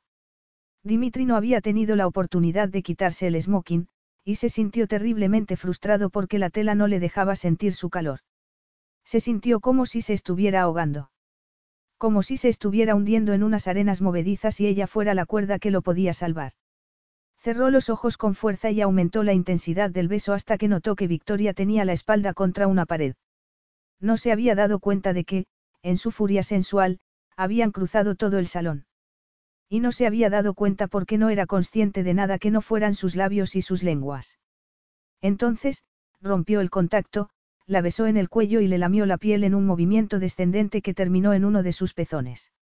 Luego, cerró la boca sobre él y lo succionó con dulzura, arrancándole un gemido ronco. Satisfecho, la besó de nuevo en los labios, puso las manos en sus nalgas y la instó a cerrar las piernas alrededor de la cintura, con intención de llevarla así al dormitorio. Ella se lo concedió y se apretó contra Dimitri hasta que llegaron a la cama y él la tumbó en el centro. Solo entonces, se quitó la chaqueta, la camisa y la pajarita que se había dejado suelta al entrar en la suite. A continuación, se bajó los pantalones y los calzoncillos y los tiró al suelo sin apartar los ojos de Victoria, quien lo miró con una mezcla extraordinariamente atractiva de admiración, inocencia y necesidad. Te toca a ti, Victoria. Ella alzó las caderas, se llevó las manos a las tiras de las braguitas y se las bajó hasta quitárselas, revelando los pálidos rizos de su entrepierna. Dimitri se la quedó mirando, encantado con lo que veía. Tras despojarse de las braguitas, Victoria se volvió a tumbar y se quedó apoyada en los codos, con las piernas separadas y los pechos erguidos. Se estaba ofreciendo a él. Estaba esperando que la consumiera en su fuego. Una vez más, Dimitri pensó que acostarse con ella era un error. Pero lo deseaba demasiado y, por otra parte, había hecho muchas cosas en la vida a sabiendas de que no las debía hacer. En ese momento, Victoria le parecía su salvación. Lo que siempre había necesitado. Se arrodilló en la cama, le puso las manos en las caderas y tiró de ella hacia abajo, de tal manera que el sexo de su prometida quedó a escasos centímetros de su boca. Victoria se aferró a sus hombros y él la miró a los ojos. Estaba excitada y asustada al mismo tiempo. Sin dejar de mirarla, descendió lo necesario y le pasó la lengua por el clítoris. Ella echó la cabeza hacia atrás y se relajó por completo, entregándose a la experiencia que le ofrecía, entregándose a él. Dimitri se concentró en su sexo, decidido a darle tanto placer como pudiera. Siguió lamiendo y, poco después, llevó un dedo a la entrada de su vagina y lo introdujo lentamente mientras la seguía seduciendo con la boca. Ella se apretó contra él, urgiéndolo a seguir. Y él se lo concedió. Añadió un segundo dedo y aumentó el ritmo de sus caricias hasta que se dio cuenta de que ya no podía más. Necesitaba tomarla. Estaba demasiado excitado. Se incorporó un poco y besó su cadera y su estómago antes de subir para besarla apasionadamente en la boca. Sí, Victoria, dámelo todo. Dame tu placer, susurró. Ella asintió y le pasó la lengua por la comisura de los labios mientras Dimitri cruzaba los dedos para que los empleados del hotel hubieran hecho bien su trabajo. Se suponía que dejaban preservativos en la mesita de noche, pero no se tranquilizó hasta que abrió el cajón y los encontró allí. Entonces, sacó uno, lo abrió con rapidez y se lo puso del mismo modo, luego, se volvió a tumbar entre las piernas de Victoria y la empezó a penetrar. Estaba menos preparada de lo había imaginado. Su cuerpo se resistía a la penetración, pero eso no impidió que insistiera hasta conseguirlo. Ella gimió y le clavó las uñas en los hombros. Victoria. Victoria guardó silencio. Victoria. Repitió él. Ella sacudió la cabeza, y Dimitri dio por sentado que no quería palabras en ese momento. Que solo quería seguir. Se empezó a mover despacio, con delicadeza, en un esfuerzo por excitarla otra vez y borrar la tensión que se había manifestado súbitamente en su cara. No quería hacerle daño. Nunca lo había querido. ¿Por qué estaba tan tensa? De repente, se le ocurrió la posibilidad de que fuera virgen. Y se sintió tan nervioso como extrañamente encantado. Pero no permitió que esa duda se interpusiera en su camino. Victoria estaba maravillosamente húmeda y, tras unas cuantas acometidas, cerró las piernas alrededor de su cadera y soltó un gemido de placer. Él aceleró el ritmo y se concentró en ella por completo durante los minutos siguientes, apretando los dientes e intentando mantener un control que solo se permitió perder cuando Victoria llegó al orgasmo. Entonces, sus movimientos se volvieron erráticos, fuertes, sin sutileza. No existía nada salvo el cuerpo de Victoria. No había nada salvo el calor de su sexo y el placer que iba creciendo en él inexorablemente. El clímax fue devastador. Un estallido que arrasó su mente, dejándola limpia y libre. Cuando se recuperó un poco, descubrió que estaba jadeando y que había apoyado la cabeza en el hombro de Victoria. Pero también se acordó de la duda, y empezó a atar cabos. Se apartó de ella, se levantó de la cama y se quedó de pie, mirándola, intentando adivinar sus pensamientos. Victoria cambió de posición, y él vio la mancha roja en la blanca sábana. Una prueba incomparablemente más real que cualquier palabra que hubiera podido decir. ¿Por qué no me lo habías contado? Le preguntó. Se sintió enfermo. En el fondo, lo había sabido desde el principio. Pero se había negado a aceptar la verdad porque la inocencia de Victoria lo atraía. Era como si esa misma inocencia lo pudiera limpiar, como si pudiera borrar los errores de su pasado, como si le ofreciera la salvación y el perdón. Pero el pasado no se podía cambiar. La sangre de Victoria no podía sustituir la sangre que él había derramado en su juventud. Nada de lo que hicieran le podía devolver lo que había perdido. Y ahora, él le había robado la inocencia. Desesperado, se recordó que Victoria Calder no era una niña, sino una mujer adulta, que había tomado una decisión con plena conciencia de lo que hacía. Pero no sirvió para que se sintiera mejor. Porque, aunque fuera cierto, ahora sabía que le había ofrecido un regalo precioso y que él no tenía nada que darle a cambio. Nada que estuviera a la altura.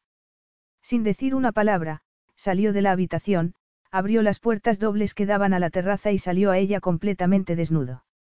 Necesitaba un poco de aire fresco.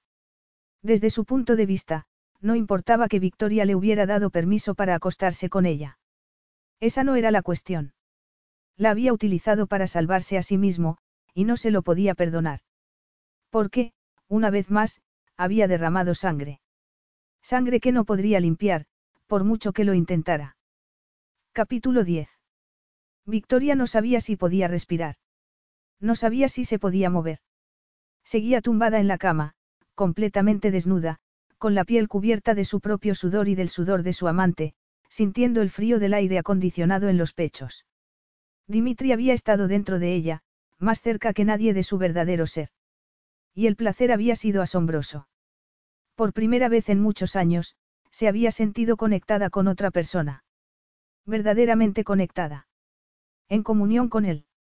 No se parecía nada al afecto que había experimentado hasta entonces. Era un terreno de sinceridad completa, sin espacio para imposturas. Porque ella había temblado mientras estaba entre sus brazos, y él había temblado sobre su cuerpo. Porque había sentido el pulso de Dimitri en su interior, cuando se deshizo en ella. Porque los músculos de su vagina se tensaron sobre él cuando ella llegó al orgasmo. Se habían entregado el uno al otro. Y luego, Dimitri había visto la mancha de sangre en la sábana y había huido. Victoria se maldijo por no haber sido sincera con él. Pero jamás habría imaginado que su virginidad fuera relevante. Al fin y al cabo, no estaban en la Edad Media. Lo que hiciera con su himen era asunto suyo. Respiró hondo y se levantó. Estaba desorientada y algo mareada, pero tenía que salir a buscar a su amante. Su amante. Al pensar en la palabra, le pareció la más hermosa y terrible del diccionario. Tan hermosa como hacer el amor con él, y tan terrible como que él la abandonara después. Salió del dormitorio y, al ver que las puertas de la terraza estaban abiertas, caminó hacia ella sin sentir vergüenza alguna por su desnudez, que ya no le importaba. El cálido aire de la noche la arropó como un manto, desvaneciendo el frío que había sentido unos momentos antes. Dimitri estaba al fondo, entre las sombras, como si se quisiera ocultar. Tendrás que perdonar mi ignorancia, Victoria caminó hacia él. Soy nueva en estas lides, y no conozco sus normas de etiqueta. Es normal que los amantes jueguen al escondite después de llegar al orgasmo. Dimitri se giró hacia ella. Tendrías que habérmelo dicho, declaró sin más. Haber dicho que eras virgen. Ella se encogió de hombros. Te dije que no tenía mucha experiencia. Eso no es lo mismo que no tener ninguna, observó. Victoria soltó un suspiro. No, supongo que no. Y sé que la culpa es mía, entre otras cosas, por lo que te conté sobre mi relación con Nathan. Puede que, sin pretenderlo, te indujera a creer que tenía experiencia, reconoció. Pero no me atreví a decírtelo. Era un asunto bastante enojoso para mí. ¿Cómo es posible que no se acostara contigo? Ella carraspeó. No lo sé, aunque te aseguro que no fue por falta de oportunidades. Una noche, lo esperé completamente desnuda en mi habitación. Y él se limitó a taparme con una manta y a decirme que eso no estaba bien, mientras me miraba como si yo fuera el ser más triste de la tierra, no puedes imaginar lo estúpida que me sentí. Dimitri la dejó hablar. Sin embargo, me sentí mucho peor cuando supe que solo le interesaba la empresa de mi padre. Me había ofrecido a un hombre que, además de no sentir nada por mí, me había engañado miserablemente. No fue culpa tuya, Victoria. Y el hecho de que Nathan no te deseara no significa en modo alguno que no seas deseable. Claro que no. Pero consiguió que dudara de todo. De mi cuerpo, de mi corazón, de mi inteligencia, y, por si eso fuera poco, dañó mi relación con mi padre. Comprendo. Victoria se encogió de hombros. De todas formas, dudo que pueda arreglar las cosas entre nosotros. Aunque le devuelva la London Diva, no estoy segura de que recupere su respeto. Y ni siquiera sé por qué me importa tanto, le confesó. Solo sé que, esta noche, solo me importabas tú.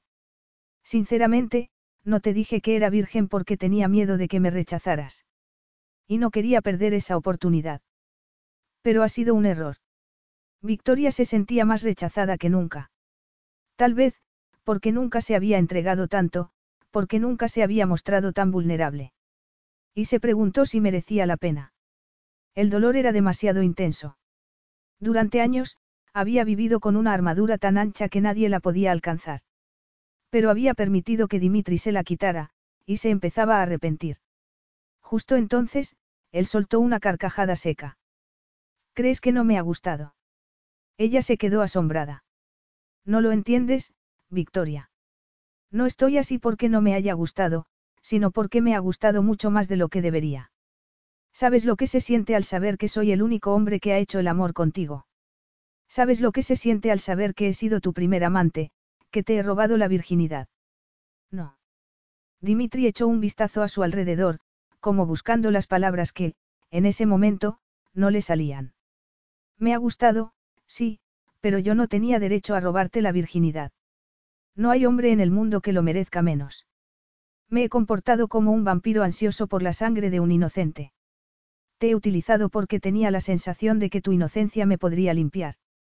Y he sido tan injusto contigo como estúpido conmigo. Las heridas del alma no se pueden cerrar tan fácilmente. Ella lo miró con incomprensión. No sé lo que quieres decir. No es verdad que no me merezcas. Y, en cuanto a los errores del pasado, te aseguro que ser virgen no es lo mismo que ser inocente. Yo también he hecho cosas de las que no me siento orgullosa en absoluto. Dimitri se acercó y le acarició la mejilla. Victoria, sé que has sufrido mucho y que te arrepientes de esas cosas de las que hablas. Pero, en comparación conmigo, eres un ángel. No conoces el verdadero mal. Y no quiero que lo conozcas por mi culpa. Ah, ya lo entiendo. Me tienes en una estima tan alta que me vas a abandonar después de hacer el amor conmigo, dijo con ironía. Pues lo siento mucho, pero no me estás haciendo ningún favor. No quiero espiar mis pecados en ti. ¿Qué tontería es esa? ¿Crees que soy una especie de virgen vestal? Deja de describirme como un ser perfecto que vaga por el mundo sin mancha alguna en su alma. He vivido la vida. Soy parte de la vida. Puede que creciera entre algodones, pero mi trabajo me ha abierto los ojos y me ha obligado a mirar la pobreza, la exclusión y los abusos que sufren muchas personas. Lo sé, pero... Déjame terminar, lo interrumpió. No, no soy un ángel. Soy una mujer que tomó la decisión de acostarse contigo. Y era una decisión mía, no tuya. No tienes derecho a sentirte culpable por eso. Es que no lo comprendes. No, y será mejor que te expliques, porque me estoy empezando a enfadar. Él sacudió la cabeza. Yo también sé lo que se siente cuando te roban la inocencia, Victoria. ¿A qué te refieres? A algo que no tiene nada que ver con lo que ha pasado entre nosotros. Victoria frunció el ceño. Deja de ser tan críptico. Acabo de hacer el amor por primera vez, tras muchos años de espera. Y estoy en una terraza, a tu lado, tan desnuda por fuera como por dentro, dijo con vehemencia. ¿No crees que merezco un poco de sinceridad? No sabes lo que me pides, Victoria. Es mejor que no lo sepas. Deja de tratarme como si fuera una niña, bramó. Quiero saberlo. Dimitri la miró de forma extraña. Está bien, ¿qué dirías si supieras que soy un asesino? Victoria se quedó boquiabierta. ¿Cómo? No entiendo nada. Claro que no. ¿Por qué no puedes? Porque, por mucho que afirmes haber vivido, no sabes nada de las cosas terribles de la vida. Te empeñas en creer que soy bueno. Aún no te lo he contado y ya estás buscando justificaciones para lo que pueda decir. ¿Qué te ha pasado? Yo no crecí en las calles de Moscú. Soy el hijo de un oficial del ejército ruso que fue un gran hombre hasta que las circunstancias lo destrozaron. No sé exactamente lo que pasó, solo sé que todos sus amigos, sus camaradas de armas, murieron en una operación militar de la que él salió con vida. Al principio, se hundió en la depresión. Luego, empezó a beber más de la cuenta. Y se volvió violento.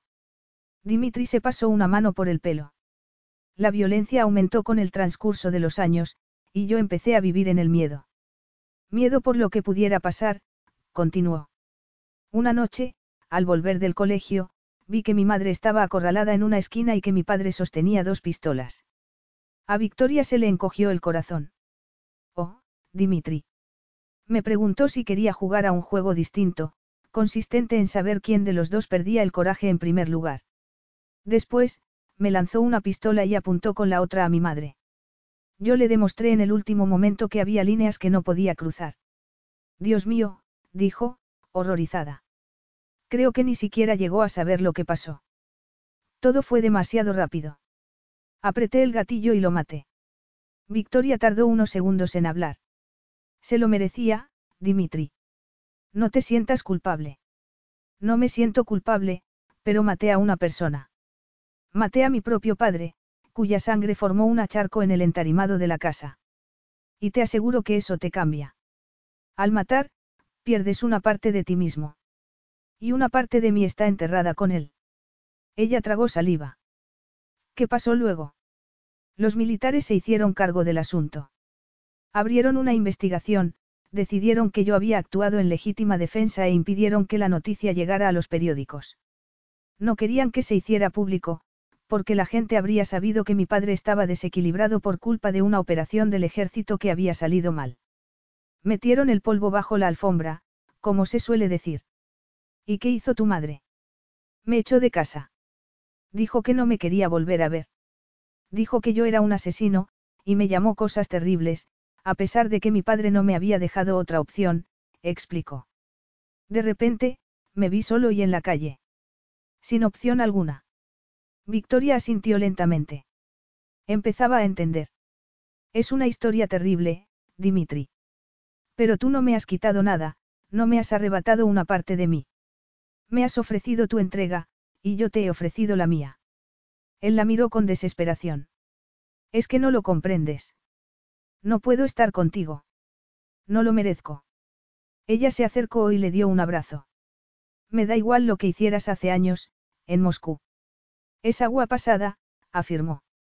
Lo que importa es el presente, y lo que has hecho esta noche significa mucho para mí. Dimitri guardó silencio. Llévame a la cama, por favor, siguió Victoria. Hazme el amor otra vez. No es posible que quieras que te toque. No después de lo que te he contado. Victoria se apartó lo justo para alcanzar la mano de Dimitri y ponérsela sobre su pecho. Quiero que me toques y que me acaricies como antes, insistió. Tú no me has robado la inocencia, pero, si estás convencido de ello, vuelve al dormitorio y termina el trabajo. Tómalo todo. Cámbiame por completo. Hazme tuya. No tengo nada que darte a cambio, dijo. Te equivocas. Ya me has dado mucho. De hecho, me lo has dado todo. ¿A qué te refieres? A tu pasión. Él la miró con intensidad y suspiró. Debería marcharme, pero no puedo. Supongo que es por culpa de la parte de mi ser que perdí hace tanto tiempo. En ese caso, espero que no la encuentres nunca. Dudo que pudiera. Si existe un infierno, estará en él. Victoria le acarició la cara. Bueno, esta noche no tenemos que preocuparnos por ningún infierno, dijo con humor. Porque, cuando estoy contigo, estoy en el cielo. Él sonrió, se inclinó sobre ella y le dio un beso. ¿Estás segura de lo que dices? Esto es todo lo que te puedo dar. Lo sé. Terminará al final de nuestro acuerdo, Victoria. Ahora tenemos que ir a Nueva York y, después, a Londres. Y podemos seguir siendo amantes, pero terminará en cuanto recuperes la empresa de tu familia. La perspectiva de perder a Dimitri le dolió mucho. No quería que se fuera. Ya lo había asumido. Sin embargo, no tenía sitio para un maestro en artes marciales cuyas manos estaban manchadas de sangre. No encajaría en su vida. O, al menos, en la vida que había llevado. Pero quería volver a su vida anterior. Por supuesto, dijo. Con la condición de que, hasta entonces, seas mío como yo quiera y cuando yo quiera. Trató hecho. Victoria fue sincera con Dimitri. Se contentaba con la promesa de tenerlo hasta que volvieran a Londres y le traspasara la propiedad de su padre. Pero se dio cuenta de que quería mucho más. Quería que fuera suyo para siempre. La antigua Victoria se habría asustado y habría salido corriendo de allí. ¿Cómo era posible que lo quisiera hasta ese punto? La nueva, se acercó a él y le dio un beso. Era consciente de que terminaría con el corazón roto. Pero merecía la pena. Porque, por primera vez desde su adolescencia, se sentía viva. Y si el dolor era la condición de sentirse viva, estaba dispuesta a asumirlo. Dimitri sería suyo mientras fuera posible. Hasta el amargo final. Capítulo 11. Ha ido bastante bien, ¿no crees? Victoria miró a Dimitri, que todavía llevaba el traje. Había pasado casi una semana desde que dejaron Nueva Orleans y volaron a Nueva York, para seguir con los actos de presentación de la Fundación Colvin. Y todo estaba saliendo a pedir de boca. La prensa los apoyaba abiertamente, y la recaudación de fondos era un éxito. No sabría qué decir, contestó él. El simple hecho de ponerme un traje y dar conversación me resulta intolerable. Por no mencionar la necesidad de dar discursos, pero supongo que tienes razón. Son gajes del oficio, observó. Eres un personaje público. Estaban en la habitación del hotel. Dimitri se había quedado de pie, junto a la cama, y le pareció tan guapo que el pulso se le aceleró. Aunque ya no podía ser objetiva. Cuanto más tiempo pasaba con él, más le gustaba. Ha salido muy bien, insistió ella, incluso mejor que el acto de Nueva Orleans. Sospecho que el juicio de los periódicos será positivo. Si tú lo dices, será verdad. Confío en ti. Yo no estoy tan segura de eso. Pues deberías estarlo, porque es cierto. Confío en ti, repitió. Dimitri se llevó la mano al cuello de la camisa y se soltó el nudo de la corbata. ¿En serio? Sí, aunque comprendo que no te lo creas, contestó. Al fin y al cabo, sabes que no confío en nadie. Y eso lo dices para tranquilizarme. Por supuesto. Si afirmo que no confío en nadie y, sin embargo, confío en ti, será porque nuestra relación me parece muy especial. Relación. No es más que sexo, dijo ella. Dimitri sacudió la cabeza. Es intimidad, puntualizó él. Vivimos juntos y nos acostamos juntos todas las noches, algo que no haría si no confiara plenamente en ti. Ten en cuenta que me podrías degollar mientras duermo. No podría. Lo sé. Pero déjame que te diga una cosa, cuando has vivido tanto como yo, aprendes a desconfiar y a mantener el control en todo momento. Te cruzas con gente capaz de cualquier cosa. Gente capaz de entrar en tu habitación en mitad de la noche para robarte el dinero ganado en una pelea.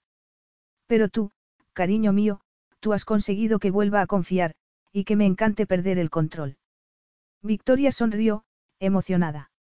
Lo perderás un poco más si me quito el vestido. Hay grandes posibilidades. Ella se llevó una mano al hombro y se bajó la tira sin apartar la vista de sus ojos. Aunque si prefieres que charlemos. Él se empezó a desabrochar la camisa. Charlar. ¿Para qué? Prefiero hundirme en tu precioso cuerpo. Victoria se estremeció. Siete días antes, la declaración de Dimitri la habría asustado y avergonzado a la vez. Pero siete días podían ser mucho tiempo, y ahora se sentía tan segura que hasta se atrevía a provocarlo.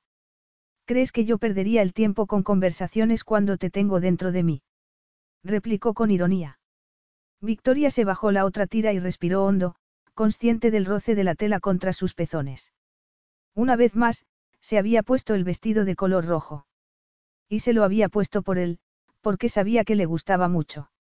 Dimitri la miró con un deseo que avivó el suyo. Ya no le preocupaba la posibilidad de perder el control. De hecho, estaba encantada de perderlo, porque sabía que jugaban a lo mismo y que él lo perdía tanto como ella. Se bajó la cremallera y dejó que el vestido cayera al suelo. Al igual que en otras ocasiones, había optado por no ponerse sostén. Y Dimitri soltó un suspiro de admiración que la excitó un poco más. Definitivamente, ya no tenía miedo. Ahora sabía lo que quería. Y sabía que aquel hombre era el único que se lo podía dar. Lo demás carecía de importancia. Se bajó las braguitas y las dejó junto al vestido. Él se sentó en el borde de la cama, sin apartar la vista de Victoria, que se acercó desde la altura de los zapatos que Dimitri le había regalado en Nueva Orleans. Eran la clase de zapatos que le gustaban.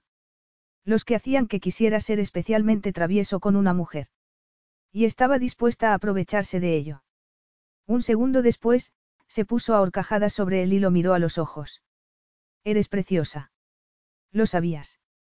Victoria sonrió.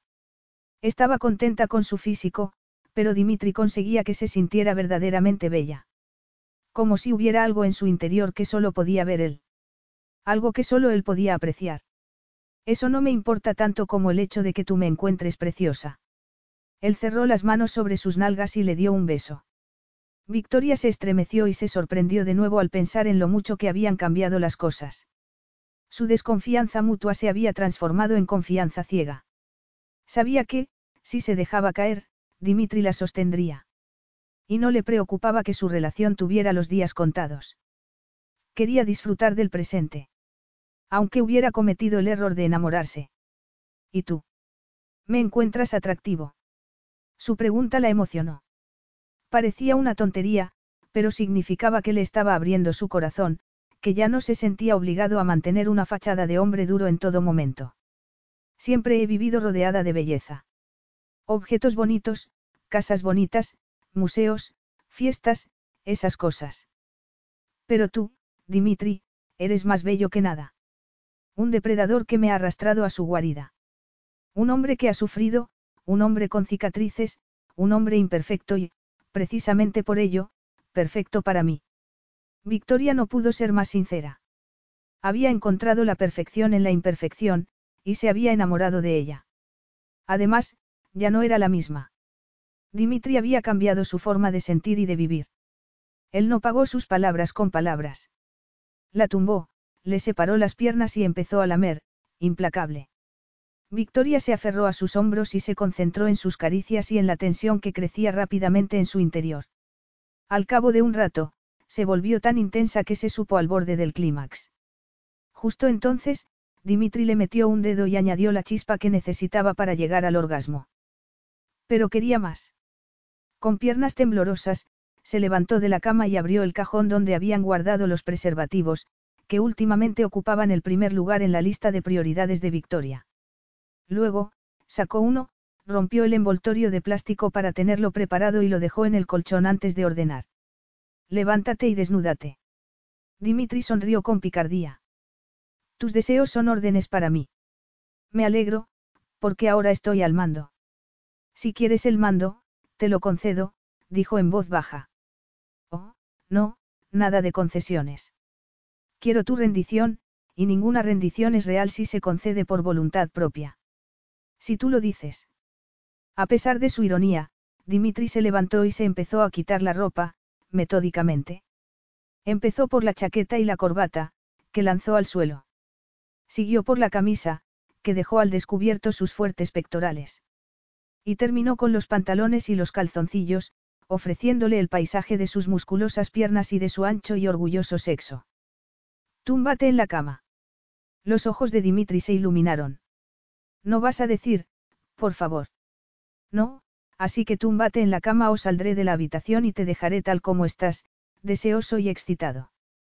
No me dejas elección. Ella tragó saliva. Tienes elección. Conmigo, siempre la tienes. Pero te irás si no obedezco. Victoria se encogió de hombros. Nadie ha dicho que todas las elecciones sean buenas. Túmbate de una vez. Él se sentó en la cama y, a continuación, se tumbó. ¿Qué hago ahora? Pon las manos por encima de la cabeza. Dimitri obedeció sin apartar la vista de sus ojos. Victoria se inclinó y alcanzó la corbata que él había dejado en el suelo. Cuando nos vimos por primera vez, estabas luchando. Eres muy fuerte, Dimitri, el hombre más fuerte que conozco, pero quiero que seas mío. ¿Confías en mí? Te confiaría mi vida. Victoria se sintió como si aquellas palabras hubieran curado todas sus cicatrices e inseguridades. Dimitri confiaba en ella. A diferencia de su padre, e incluso de sí misma. Parecía un milagro. En ese caso, quédate como estás. Victoria se arrodilló en la cama y le dio un beso fugaz en los labios, sin soltar la corbata. Después, le juntó las manos por encima de la cabeza y se las ató bien. Dimitri se mantuvo inmóvil en todo momento, como ofreciéndole su rendición. Pero ella sabía que la verdadera rendición era la suya. Por fin, al cabo de tantos años, se había rendido al deseo. Sin preocuparse por lo que fuera o no fuera socialmente correcto sin preocuparse por nada salvo su propia necesidad.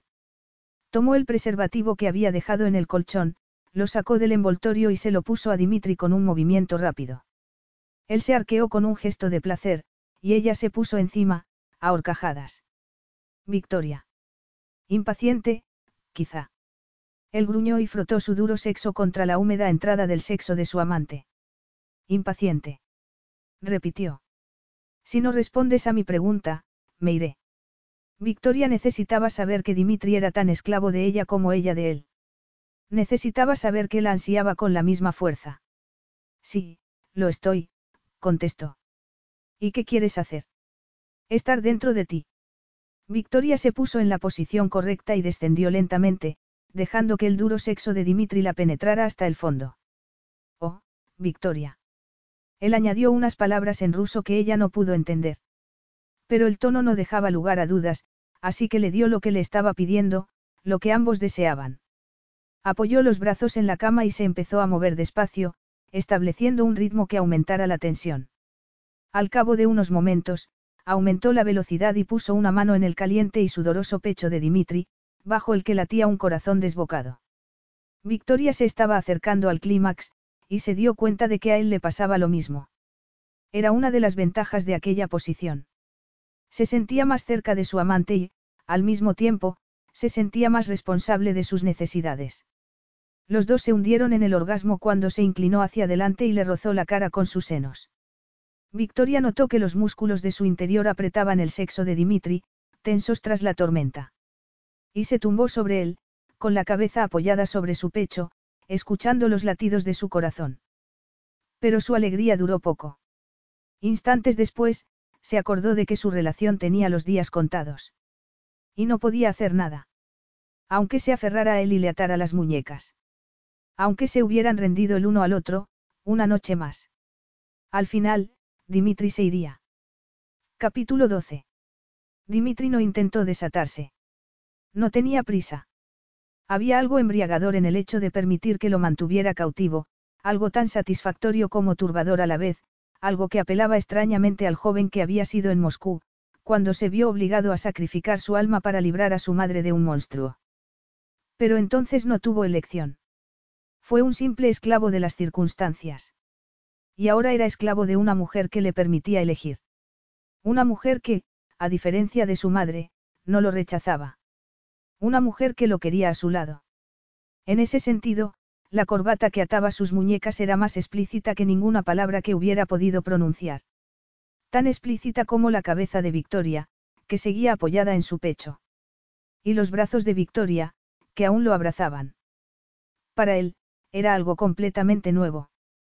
Deseaba rendirse a otra persona, pertenecer a otra persona.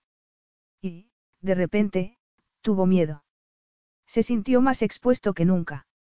Desátame, ordenó con brusquedad. Victoria cambió de posición y le desató la corbata. Sabía que se la podía haber quitado él mismo, pero necesitaba que se la quitara ella. Que ella tomara la decisión. El juego ha terminado, continuó, tenso. Ella apretó los labios y lo miró con intensidad. ¿Por qué? Es que te asusta. Es que tienes miedo de mí. No tengo miedo de ti, princesa, mintió. Si me dieras miedo, no habría permitido que me ataras las manos. Ah, sí. Por Dios, Dimitri, los dos sabemos que, si hubieras querido, te podrías haber soltado en cualquier momento. Él respiró hondo. No le quites importancia. No sabes cuánto me ha costado, Victoria. No estoy acostumbrado a dejar el control de una situación en manos de otra persona. La última vez que lo hice, tuve que apretar un gatillo y acabar con la vida de un hombre. Dimitri. ¿Sabes de dónde saqué la pulsera de cuero? La que me diste. Él asintió. Se la quité a mi padre cuando murió, dijo. Me incliné sobre su cadáver, se la quité de la muñeca y me la puse, como recordatorio de que no me había dejado otra salida. Como recordatorio de lo que mi padre hizo de mí. Dimitri se pasó una mano por el pelo y añadió. A partir de entonces, mi vida estuvo marcada por la violencia. Yo no quería ser el hombre que soy ahora, pero no pude elegir. Si no quieres ser ese hombre, cambia. ¿Crees que es fácil? Piensa en ti, por ejemplo. Te has negado el amor durante más de una década porque un hombre te engañó cuando tenías 16 años, y esperas que yo, que maté a mi padre, actúe como si no hubiera pasado nada. Pero podemos elegir, Dimitri. Siempre podemos elegir. Yo no pude. Las circunstancias me forzaron a matar a mi padre o permitir que nos matara a mi madre y a mí. Sí, pero no creo que eso sea lo que te perturba. No creo que sea lo que te da miedo ahora. Entonces, ¿qué es? Lo que pasó luego. Dimitri sintió un escalofrío. Victoria estaba muy cerca de la verdad. Demasiado cerca de una herida que seguía sangrando. No sabes lo que dices, bramó. Por supuesto que lo sé. Como tú mismo has dicho, soy especialista en aferrarme a dolores del pasado. Oh, pobrecita. Un tipo te engañó y tu papá se enfadó mucho, qué gran tragedia, se burló. Maté a mi padre, Victoria. Se desangró en el suelo, delante de mis ojos. Lo sé, pero esa no es la cuestión. Aunque tu historia sea incomparablemente más terrible que la mía, hiciste lo mismo que yo. No estás así porque mataras a tu padre, no estás así porque tomaras la única decisión que podías tomar, sino porque te condenaste a ti mismo en tu interior y te convertiste en prisionero de tu propio sentimiento de culpa. Estás diciendo que soy culpable. De lo que lo que pasó entonces, no. De lo que pasó después, sí, dijo Victoria. Eres culpable de seguir aferrado a aquella muerte. Pero tú eres mucho más que eso, Colvin lo sabía. Por eso te sacó de Moscú, te llevó a Inglaterra y te convirtió en el hombre que eres ahora. Y yo también lo sé, por eso te amo. No, no pronuncies esas palabras, le rogó. Solo he dicho la verdad. Uno de los dos tiene que empezar a decir la verdad. ¿Por qué? ¿Por qué me amas? Dimitri pensó que ni siquiera tendría que haberlo preguntado. Estaba convencido de que no merecía su amor. Pero necesitaba saberlo, porque era la única persona que lo había querido en mucho tiempo. Al principio, creí que solo me quería acostar contigo, que era una simple cuestión de deseo. Pero aquella noche, en la terraza de Nueva Orleans, despertaste algo en mí. Algo que se volvió más profundo con el paso de los días, me sentí como si una niebla se hubiera despejado y empezara a ver con claridad. Victoria se detuvo un momento y lo miró a los ojos. Sé lo que quiero y confío en lo que quiero, prosiguió. Te quiero a ti, Dimitri. Un luchador. Un campeón. El mejor hombre que he conocido en toda mi vida. El único hombre que me ha amado de verdad. A Dimitri se le encogió el corazón. Durante unos instantes, consideró la posibilidad de aceptar lo que le estaba ofreciendo. Pero se dijo que era una fantasía. Él no tenía nada que ofrecer. No podía amar. Era como si hubiera muerto en Moscú, con su padre. Justo entonces, supo lo que sucedía. Aquello no estaba relacionado con su padre, sino con su madre. Tenía miedo de entregarse otra vez, de darlo todo y de que, a cambio, lo rechazaran. Y no lo podía permitir. No se podía rendir hasta ese extremo. No, Victoria. Lo nuestro es imposible. ¿Por qué? Preguntó, dolida. ¿Por qué yo no te amo? Dimitri pronunció esas palabras con asco, odiándose a sí mismo. Era plenamente consciente de que estaba mintiendo. Ah. Victoria se mordió el labio, y él supo que debía poner fin a aquella situación. Rápidamente, con un golpe decisivo, como en los combates. ¿Recuerdas lo que te dije sobre tu inocencia? Que me sentía atraído por ella. Pues bien, tu inocencia ha desaparecido por completo, y ya no te encuentro interesante. No te creo. Ni dices la verdad ahora ni la dijiste entonces. No eres un canalla. Dios mío, Victoria, sigues siendo tan tonta como a los 16 años. ¿Cómo es posible que te hayas dejado engañar otra vez? Yo no me he dejado engañar. exclamó. Ya no soy la chica que fui. Tú me devolviste una parte de mí misma que creía perdida. Y no tienes derecho a quitármela ahora. Gracias a ti, me he vuelto más fuerte, más libre, más consciente de todo. Yo no te he dado nada, cariño. Me he limitado a tomar. A tomar. Sí, tu precioso cuerpo, contestó. Pero no es la primera vez que me acuesto con una mujer, y te aseguro que tú no serás la última. Para mí, ha sido algo rutinario. Dimitri estaba mintiendo. Ninguna mujer le había hecho el amor como ella. Ninguna le había atado las muñecas. Ninguna había conseguido que deseara ser suyo. Ninguna salvo Victoria Calder. Sin embargo, su estrategia tuvo éxito. Márchate de aquí. Esta es mi habitación. No me puedes echar. Ella empezó a recoger su ropa. Eres un hombre insufrible, dijo, temblando. ¿Crees que me he dejado engañar por tu interpretación? No soy estúpida. Y no voy a permitir que me uses como una especie de penitencia para redimirte por tus pecados. Te he dado lo que te quería dar. Ha sido mi decisión. Y no me arrepentiré de quererte. Victoria. No digas nada más. Nuestro acuerdo termina en este momento. Victoria se calzó y se puso el vestido. No puedes romper nuestro acuerdo, según el documento que firmamos, te quedarías sin la empresa de tu padre. Ya no la quiero. No quiero nada de ti ni de mi padre ni de nadie. Estoy harta de someterlo todo a un pasado que no puedo cambiar, dijo entre sollozos. ¿Por qué me haces esto, Dimitri? Se supone que debería ser fácil, que amar a alguien debería ser fácil. Segundos después, Victoria abrió la puerta y salió de la habitación en silencio. Una vez más, Dimitri se quedó solo. Esta vez no estaba en las calles de Moscú, sino en un hotel de lujo. Pero, por algún motivo, se sentía mucho peor que entonces. Mucho más solo que tras matar a su padre y perder el afecto de su madre. Sin embargo, su sentimiento de soledad no era tan terrible como el dolor que lo atenazaba. La clase de dolor de la que había estado huyendo durante tantos años. Un dolor que reconoció al instante. Se había llegado a convencer de que su alma estaba tan dañada que no podía amar a nadie.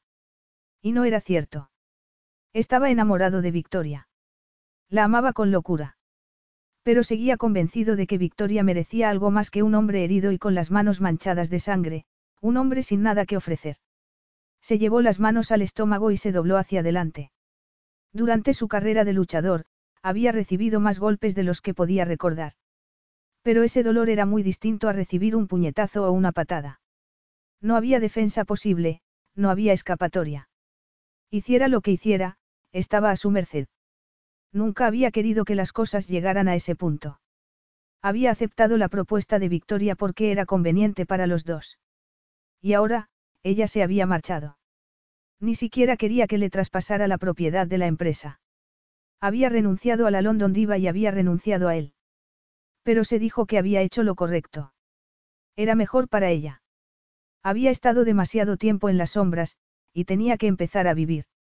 Lejos de un hombre que seguía atrapado en la oscuridad. Victoria no era mujer que dilapidara el dinero. El desencuentro con su padre la había obligado a trabajar para ganarse la vida y, aunque tenía dinero de sobra, hacía lo posible por no malgastarlo. Pero esta vez hizo una excepción. En cuanto salió del hotel, se dirigió al aeropuerto y compró un billete de primera clase, ridículamente caro, para volver a Inglaterra. Y ahora, varias horas después de dejar a Dimitri, estaba sola en su piso de Londres. No podía creer lo que había pasado. Era muy injusto. Estaba harta de entregarse a personas que le negaban su afecto. Nathan le había partido el corazón. Su padre le había partido el corazón. Y, en el colmo de la ironía, Dimitri se lo había partido después de curárselo. Sin embargo, ya no era la mujer que había sido. Esta vez no se iba a encerrar en sí misma. No iba a repetir el error de aquella chica de 16 años. No se odiaría ni dejaría de vivir por culpa de un hecho del que no era responsable. Y si lo era, aprendería a perdonarse. Pero ahora tenía algo que hacer. Se acercó al lugar donde había dejado el bolso, sacó el móvil y marcó un número de teléfono. Dígame. Hola, papá. Hola, Victoria. ¿A qué debo el placer de tu llamada? He roto mi compromiso. Ah, bueno, supongo que no me sorprende, dijo con frialdad. Victoria respiró hondo, enfadada. Sabía que no te sorprendería. Cometí un error una vez, una sola vez, y crees que solo soy capaz de cometer errores. Pero esto es muy diferente. He roto el compromiso porque no está enamorado de mí, y sé que merezco algo más. Victoria. Además, me he dado cuenta de que devolverte London Diva no serviría de nada, lo interrumpió. No recuperaría tu respeto. Y me niego a que una equivocación como aquella determine toda mi vida. Su padre carraspeó. ¿Crees que has perdido mi respeto? ¿No querías acaso que lo creyera? Replicó. Sé sincero, papá. Di la verdad de una vez por todas. Bueno, debes reconocer que cometiste un error muy grave. ¿Por qué se aprovecharon de mí? Porque era una chica inocente y tomé una decisión equivocada, se defendió. Tengo que pagarlo durante el resto de mi vida. Yo no pretendía que pagaras nada. Pero no me has perdonado. Su padre guardó silencio durante unos segundos. Te equivocas, Victoria. No me he perdonado a mí mismo. Nathan me engañó tanto como a ti. Y en lugar de enfadarme con él, me enfadé contigo. Victoria derramó una lágrima solitaria. Entonces, superemos el enfado y sigamos adelante. La vida ya es bastante difícil como para complicarla más. Su padre suspiró. Vas a venir a cenar la semana que viene. Creo que tenemos que hablar de algunas cosas. Sí. Me gustaría mucho. Ella se empezó a sentir mejor. No podía reconstruir el puente con Dimitri, pero tal vez pudiera reconstruir el puente con su padre. En ese caso, te llamaré por teléfono para quedar. De acuerdo. Victoria. Sí. Te quiero mucho, hija. Y yo te quiero a ti, papá.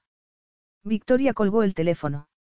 Se sentía tan aliviada que se preguntó por qué había tardado tanto tiempo en sincerarse con su padre. Luego, se acercó al sofá y se sentó. Aún llevaba el anillo de compromiso que Dimitri le había regalado. Un anillo que, al principio, no quería. Con un diamante que ni siquiera era del color que le gustaba.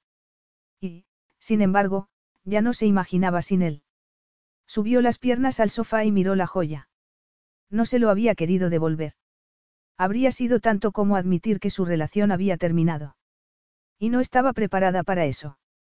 Quería sentirlo un poco más, aferrarse a la esperanza de que lo suyo tenía solución. Pero ¿qué estaba haciendo? Es que no había aprendido nada. Se iba a aferrar otra vez al pasado. Desesperada, se quitó el anillo del dedo y decidió que se lo devolvería de inmediato, antes de anunciar en público el fin de su compromiso. ¿Por qué no estaba dispuesta a seguir con esa farsa? No estaba dispuesta a subirse a un escenario, bailar con él y fingir que eran la pareja más feliz del mundo. Sin embargo, no lo iba a dejar en la estacada. Al margen de lo que hubiera pasado, la Fundación Colvin era demasiado importante. Seguiría con el proyecto e intentaría que todo saliera bien. Pero en la distancia. Lejos de él. Victoria volvió a mirar el anillo. Sabía que Dimitri llegaba a Londres al día siguiente, a última hora de la tarde. Solo tenía que meter el anillo en un sobre y enviárselo al gimnasio, porque también sabía que iría directamente al gimnasio. Después de tantas semanas de trajes y conversaciones educadas, estaría ansioso por volver a su medio natural. A esas alturas, lo conocía muy bien. Tan bien como él a ella. Y aunque fuera ella quien le había atado las manos, era consciente de que aquella corbata los había atado a los dos. Se habían entregado el uno al otro. Y él lo había aceptado. ¿Y significaba algo? Bueno, puede que no, se dijo en voz alta. Puede que solo significara algo para mí. Se tumbó y empezó a trazar un plan. A fin de cuentas, solo podía hacer eso o dejarse dominar por la desesperación y romper a llorar. Pero, si empezaba a llorar, se hundiría en el abismo. Capítulo 13. Dimitri volvió a golpear el saco de boxeo. Estaba agotado y cubierto de sudor. Llevaba horas en el gimnasio, pero no encontraba solaz alguno. Por primera vez en su vida, el ejercicio no le servía de válvula de escape. Y, desgraciadamente, tampoco podía encontrar sosiego en el amor. Porque solo deseaba a una mujer. La mujer a quien él había abandonado. La mujer que amaba. Al cabo de un rato, sonó el timbre de la puerta. Dimitri dejó el saco de boxeo, se secó con una toalla y se dirigió a la entrada del local. Sentía una presión tan desagradable en el pecho que, en otras circunstancias, habría pensado que estaba a punto de sufrir un infarto. Pero no era más que angustia. Y la había sentido desde que Victoria salió de la habitación del hotel. Cuando abrió la puerta, se encontró delante de un hombre que llevaba uniforme de cartero. Dimitri Markin. Sí. Tengo un sobre para usted, señor. El cartero le dio el sobre, y Dimitri asintió. Gracias. En cuanto se quedó a solas, rasgó el sobre y examinó su contenido, pero no parecía que contuviera nada. Extrañado, lo rompió un poco más y, a continuación, lo inclinó. El anillo cayó en su mano. El anillo de compromiso. Dimitri perjuró en voz alta, rabioso, y lanzó la joya al otro lado de la sala. Necesitaba romper algo, destrozar algo, lo que fuera con tal de no sentir el dolor que crecía y crecía dentro de él desde que se había separado de Victoria. No encontraba satisfacción ni descanso. Había hecho ejercicio hasta llegar al borde de la extenuación, pero todo era inútil. No había nada que pudiera aliviar aquella sensación de impotencia y de soledad absoluta, que le rompía el alma. Entonces, se dio cuenta de que en el sobre había algo más. Una pequeña nota, escrita con letra de mujer, que decía así. Hola, Dimitri. Quedé en devolverte el anillo y aquí lo tienes, en cumplimiento de nuestro acuerdo. Por favor, enciende la televisión a las cuatro en punto, en el canal de espectáculos. Atentamente. Victoria. Dimitri miró el reloj de pared y vio que faltaban pocos minutos para las cuatro, así que encendió el televisor con manos temblorosas y buscó el canal que le había indicado. Era la primera vez que lo sintonizaba. Justo entonces, una presentadora de cabello oscuro anunció que Victoria Calder se disponía a hacer una declaración oficial sobre la ruptura de su compromiso con Dimitri Markin. Al oírlo, se quedó helado. ¿Por qué quería que viera eso? Por venganza para hacerle tanto daño como él a ella. Pero, de ser así, ¿cómo sabía que tenía ese poder? No podía hacer daño a un hombre que, supuestamente, no la quería, un hombre que se había limitado a divertirse un poco y que ya se había aburrido de sus atenciones. Solo había una explicación, que no se había dejado engañar por sus palabras. Sabía que estaba enamorado de ella. A las cuatro en punto, Victoria apareció en el plató y se sentó junto a la presentadora, quien tras saludarla y presentarla a los espectadores, dijo. Tengo entendido que desea hacer una declaración oficial sobre el fin de su relación con Dimitri Markin, el famoso ex campeón de artes marciales. Victoria asintió. En efecto. Desgraciadamente, hemos roto nuestro compromiso. Dimitri es un hombre maravilloso, con el que estaría encantada de vivir. Pero las relaciones pueden ser muy difíciles. Y por mucho que quieras a alguien, el amor es cosa de dos, no solo de uno. Insinúa que el señor Marquín no está enamorado de usted. Eso carece de importancia en este momento. Sin embargo, la ruptura de nuestro compromiso implica que no estaré a su lado durante los próximos actos en beneficio de la Fundación Colvin. Y, sinceramente, lo lamento mucho. Es un proyecto que merece la pena, un proyecto que solo podía ser hijo de un gran hombre, de un hombre admirable al que siempre querré. Puede que no nos vayamos a casar, pero seguiré apoyando su trabajo. Victoria se puso a hablar sobre los programas de la fundación, para sorpresa de un Dimitri que no salía de su asombro. Suponía que su apoyo al proyecto era sincero, porque no tenía motivos para mentir. Pero también eran sinceras las palabras que le había dedicado a él. Era posible que lo quisiera hasta ese punto. Rápidamente, alcanzó una camiseta negra y se la puso. Sabía que debía darse una ducha, pero no tenía tiempo. Necesitaba hablar con Victoria. Inmediatamente. Mientras la escuchaba, se había dado cuenta de que había cometido el mismo error que ella. Se había castigado a sí mismo por un pasado que no podía cambiar. Y estaba harto de desperdiciar su vida. Por fin sabía que no estaba condenado a la infelicidad. Podía seguir en las sombras o elegir la luz. Podía elegir. Y estaba preparado para la luz. La entrevista dejó agotada a Victoria, que había hecho un esfuerzo sobrehumano por mantener la compostura y refrenar las lágrimas. Al salir a la calle, se puso las gafas de sol y decidió volver andando a casa. No estaba lejos de los estudios de la cadena de televisión y, por otra parte, no le apetecía subirse a un taxi o tomar el metro. Apenas había dado unos cuantos pasos cuando vio que la gente que estaba por delante miraba con interés a un hombre que se había parado en mitad de la acera, dificultando el tráfico, un hombre de ropa negra y zapatillas deportivas. Victoria se quedó atónita. Dimitri. Él sonrió. Dijiste que encendiera la televisión y lo he hecho. Imaginaba que estarías por aquí. Ah. Es verdad lo que has dicho. Por supuesto. La ruptura de nuestra relación no cambia lo que pienso sobre tu trabajo. Estás haciendo algo bueno para la gente. No me refería a eso. Entonces, ¿a qué? A lo que has dicho sobre mí. Que me amarás siempre. Ella sintió vértigo. Dimitri, estamos parados en mitad de una acera, molestando a todo el mundo. Dimitri la tomó entre sus brazos. Tienen sitio de sobra para pasar, afirmó. Y ahora, contesta a mi pregunta. ¿Es verdad lo que has dicho? ¿Qué importa eso? Mucho. De hecho, es todo lo que importa. Pues sí, es cierto, te amo. Te amaba cuando dijiste esas cosas terribles en la habitación del hotel. Te amaba cuando me tumbé en mi sofá y rompí a llorar. Te amaba cuando me quité el anillo del dedo y lo metí en un sobre. Y te amo ahora. Ahora mismo. Aunque me sometas a un interrogatorio en mitad de la calle. Él le dio un beso tan apasionado como breve. Menos mal, dijo después. Menos mal. No entiendo nada, Dimitri. Dijiste que no me querías. Te mentí. Creo que te amo desde que bailamos juntos aquella noche, en la gala de Nueva Orleans. Pero estaba convencido de que yo no te podía dar nada, de que no merecía tu afecto. Hasta que hace unos minutos, al verte en la televisión, me he dado cuenta de que he estado haciendo lo mismo que tú, castigarme por un error del pasado. Y no quiero castigarme más. Quiero estar contigo. Los ojos de Victoria se llenaron de lágrimas. Oh, Dimitri. No puedo creer que viera en ti lo que no he sido capaz de ver en mí hasta esta misma tarde.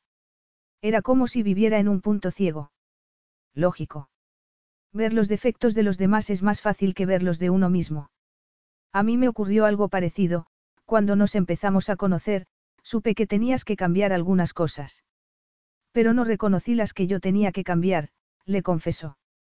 Tú me abriste los ojos, Dimitri. Conseguiste que viera el mundo y que me viera a mí misma de un modo completamente distinto.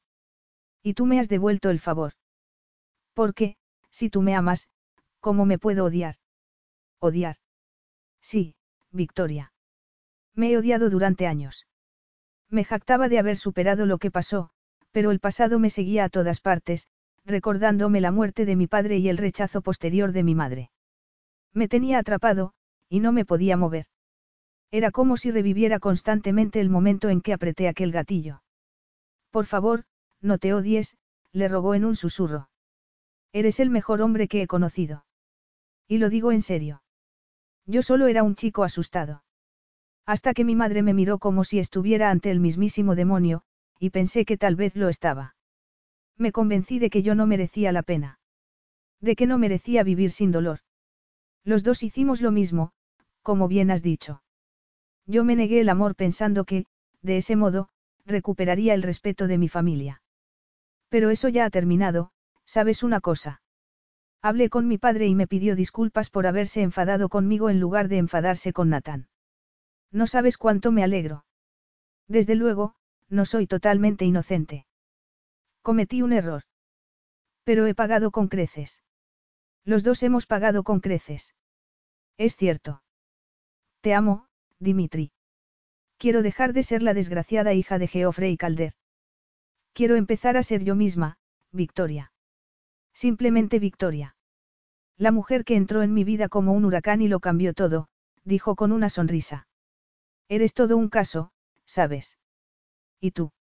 Incluso es posible que no seamos tan malos. BetMGM has an unreal deal for sports fans in Virginia. Turn $5 into $150 instantly when you place your first wager at BetMGM. Simply download the BetMGM app and sign up using code Champion150. Then, place a $5 wager on any sport. You'll receive $150 in bonus bets, regardless of your wager's outcome. And if you think the fun stops there, the King of Sportsbooks has plenty of surprises in store. Check out daily promotions, same game parlays, live bets, and so much more. Download the app in Virginia today and get $150 in bonus bets instantly from your first wager only at BetMGM. BetMGM and GameSense remind you to play responsibly. See BetMGM.com for terms. 21 plus only, Virginia only. New customer offer, subject to eligibility requirements. Rewards are non withdrawable bonus bets that expire in seven days. Please gamble responsibly. Gambling problem? Call 1 800 Gambler. Promotional offer not available in Washington, D.C.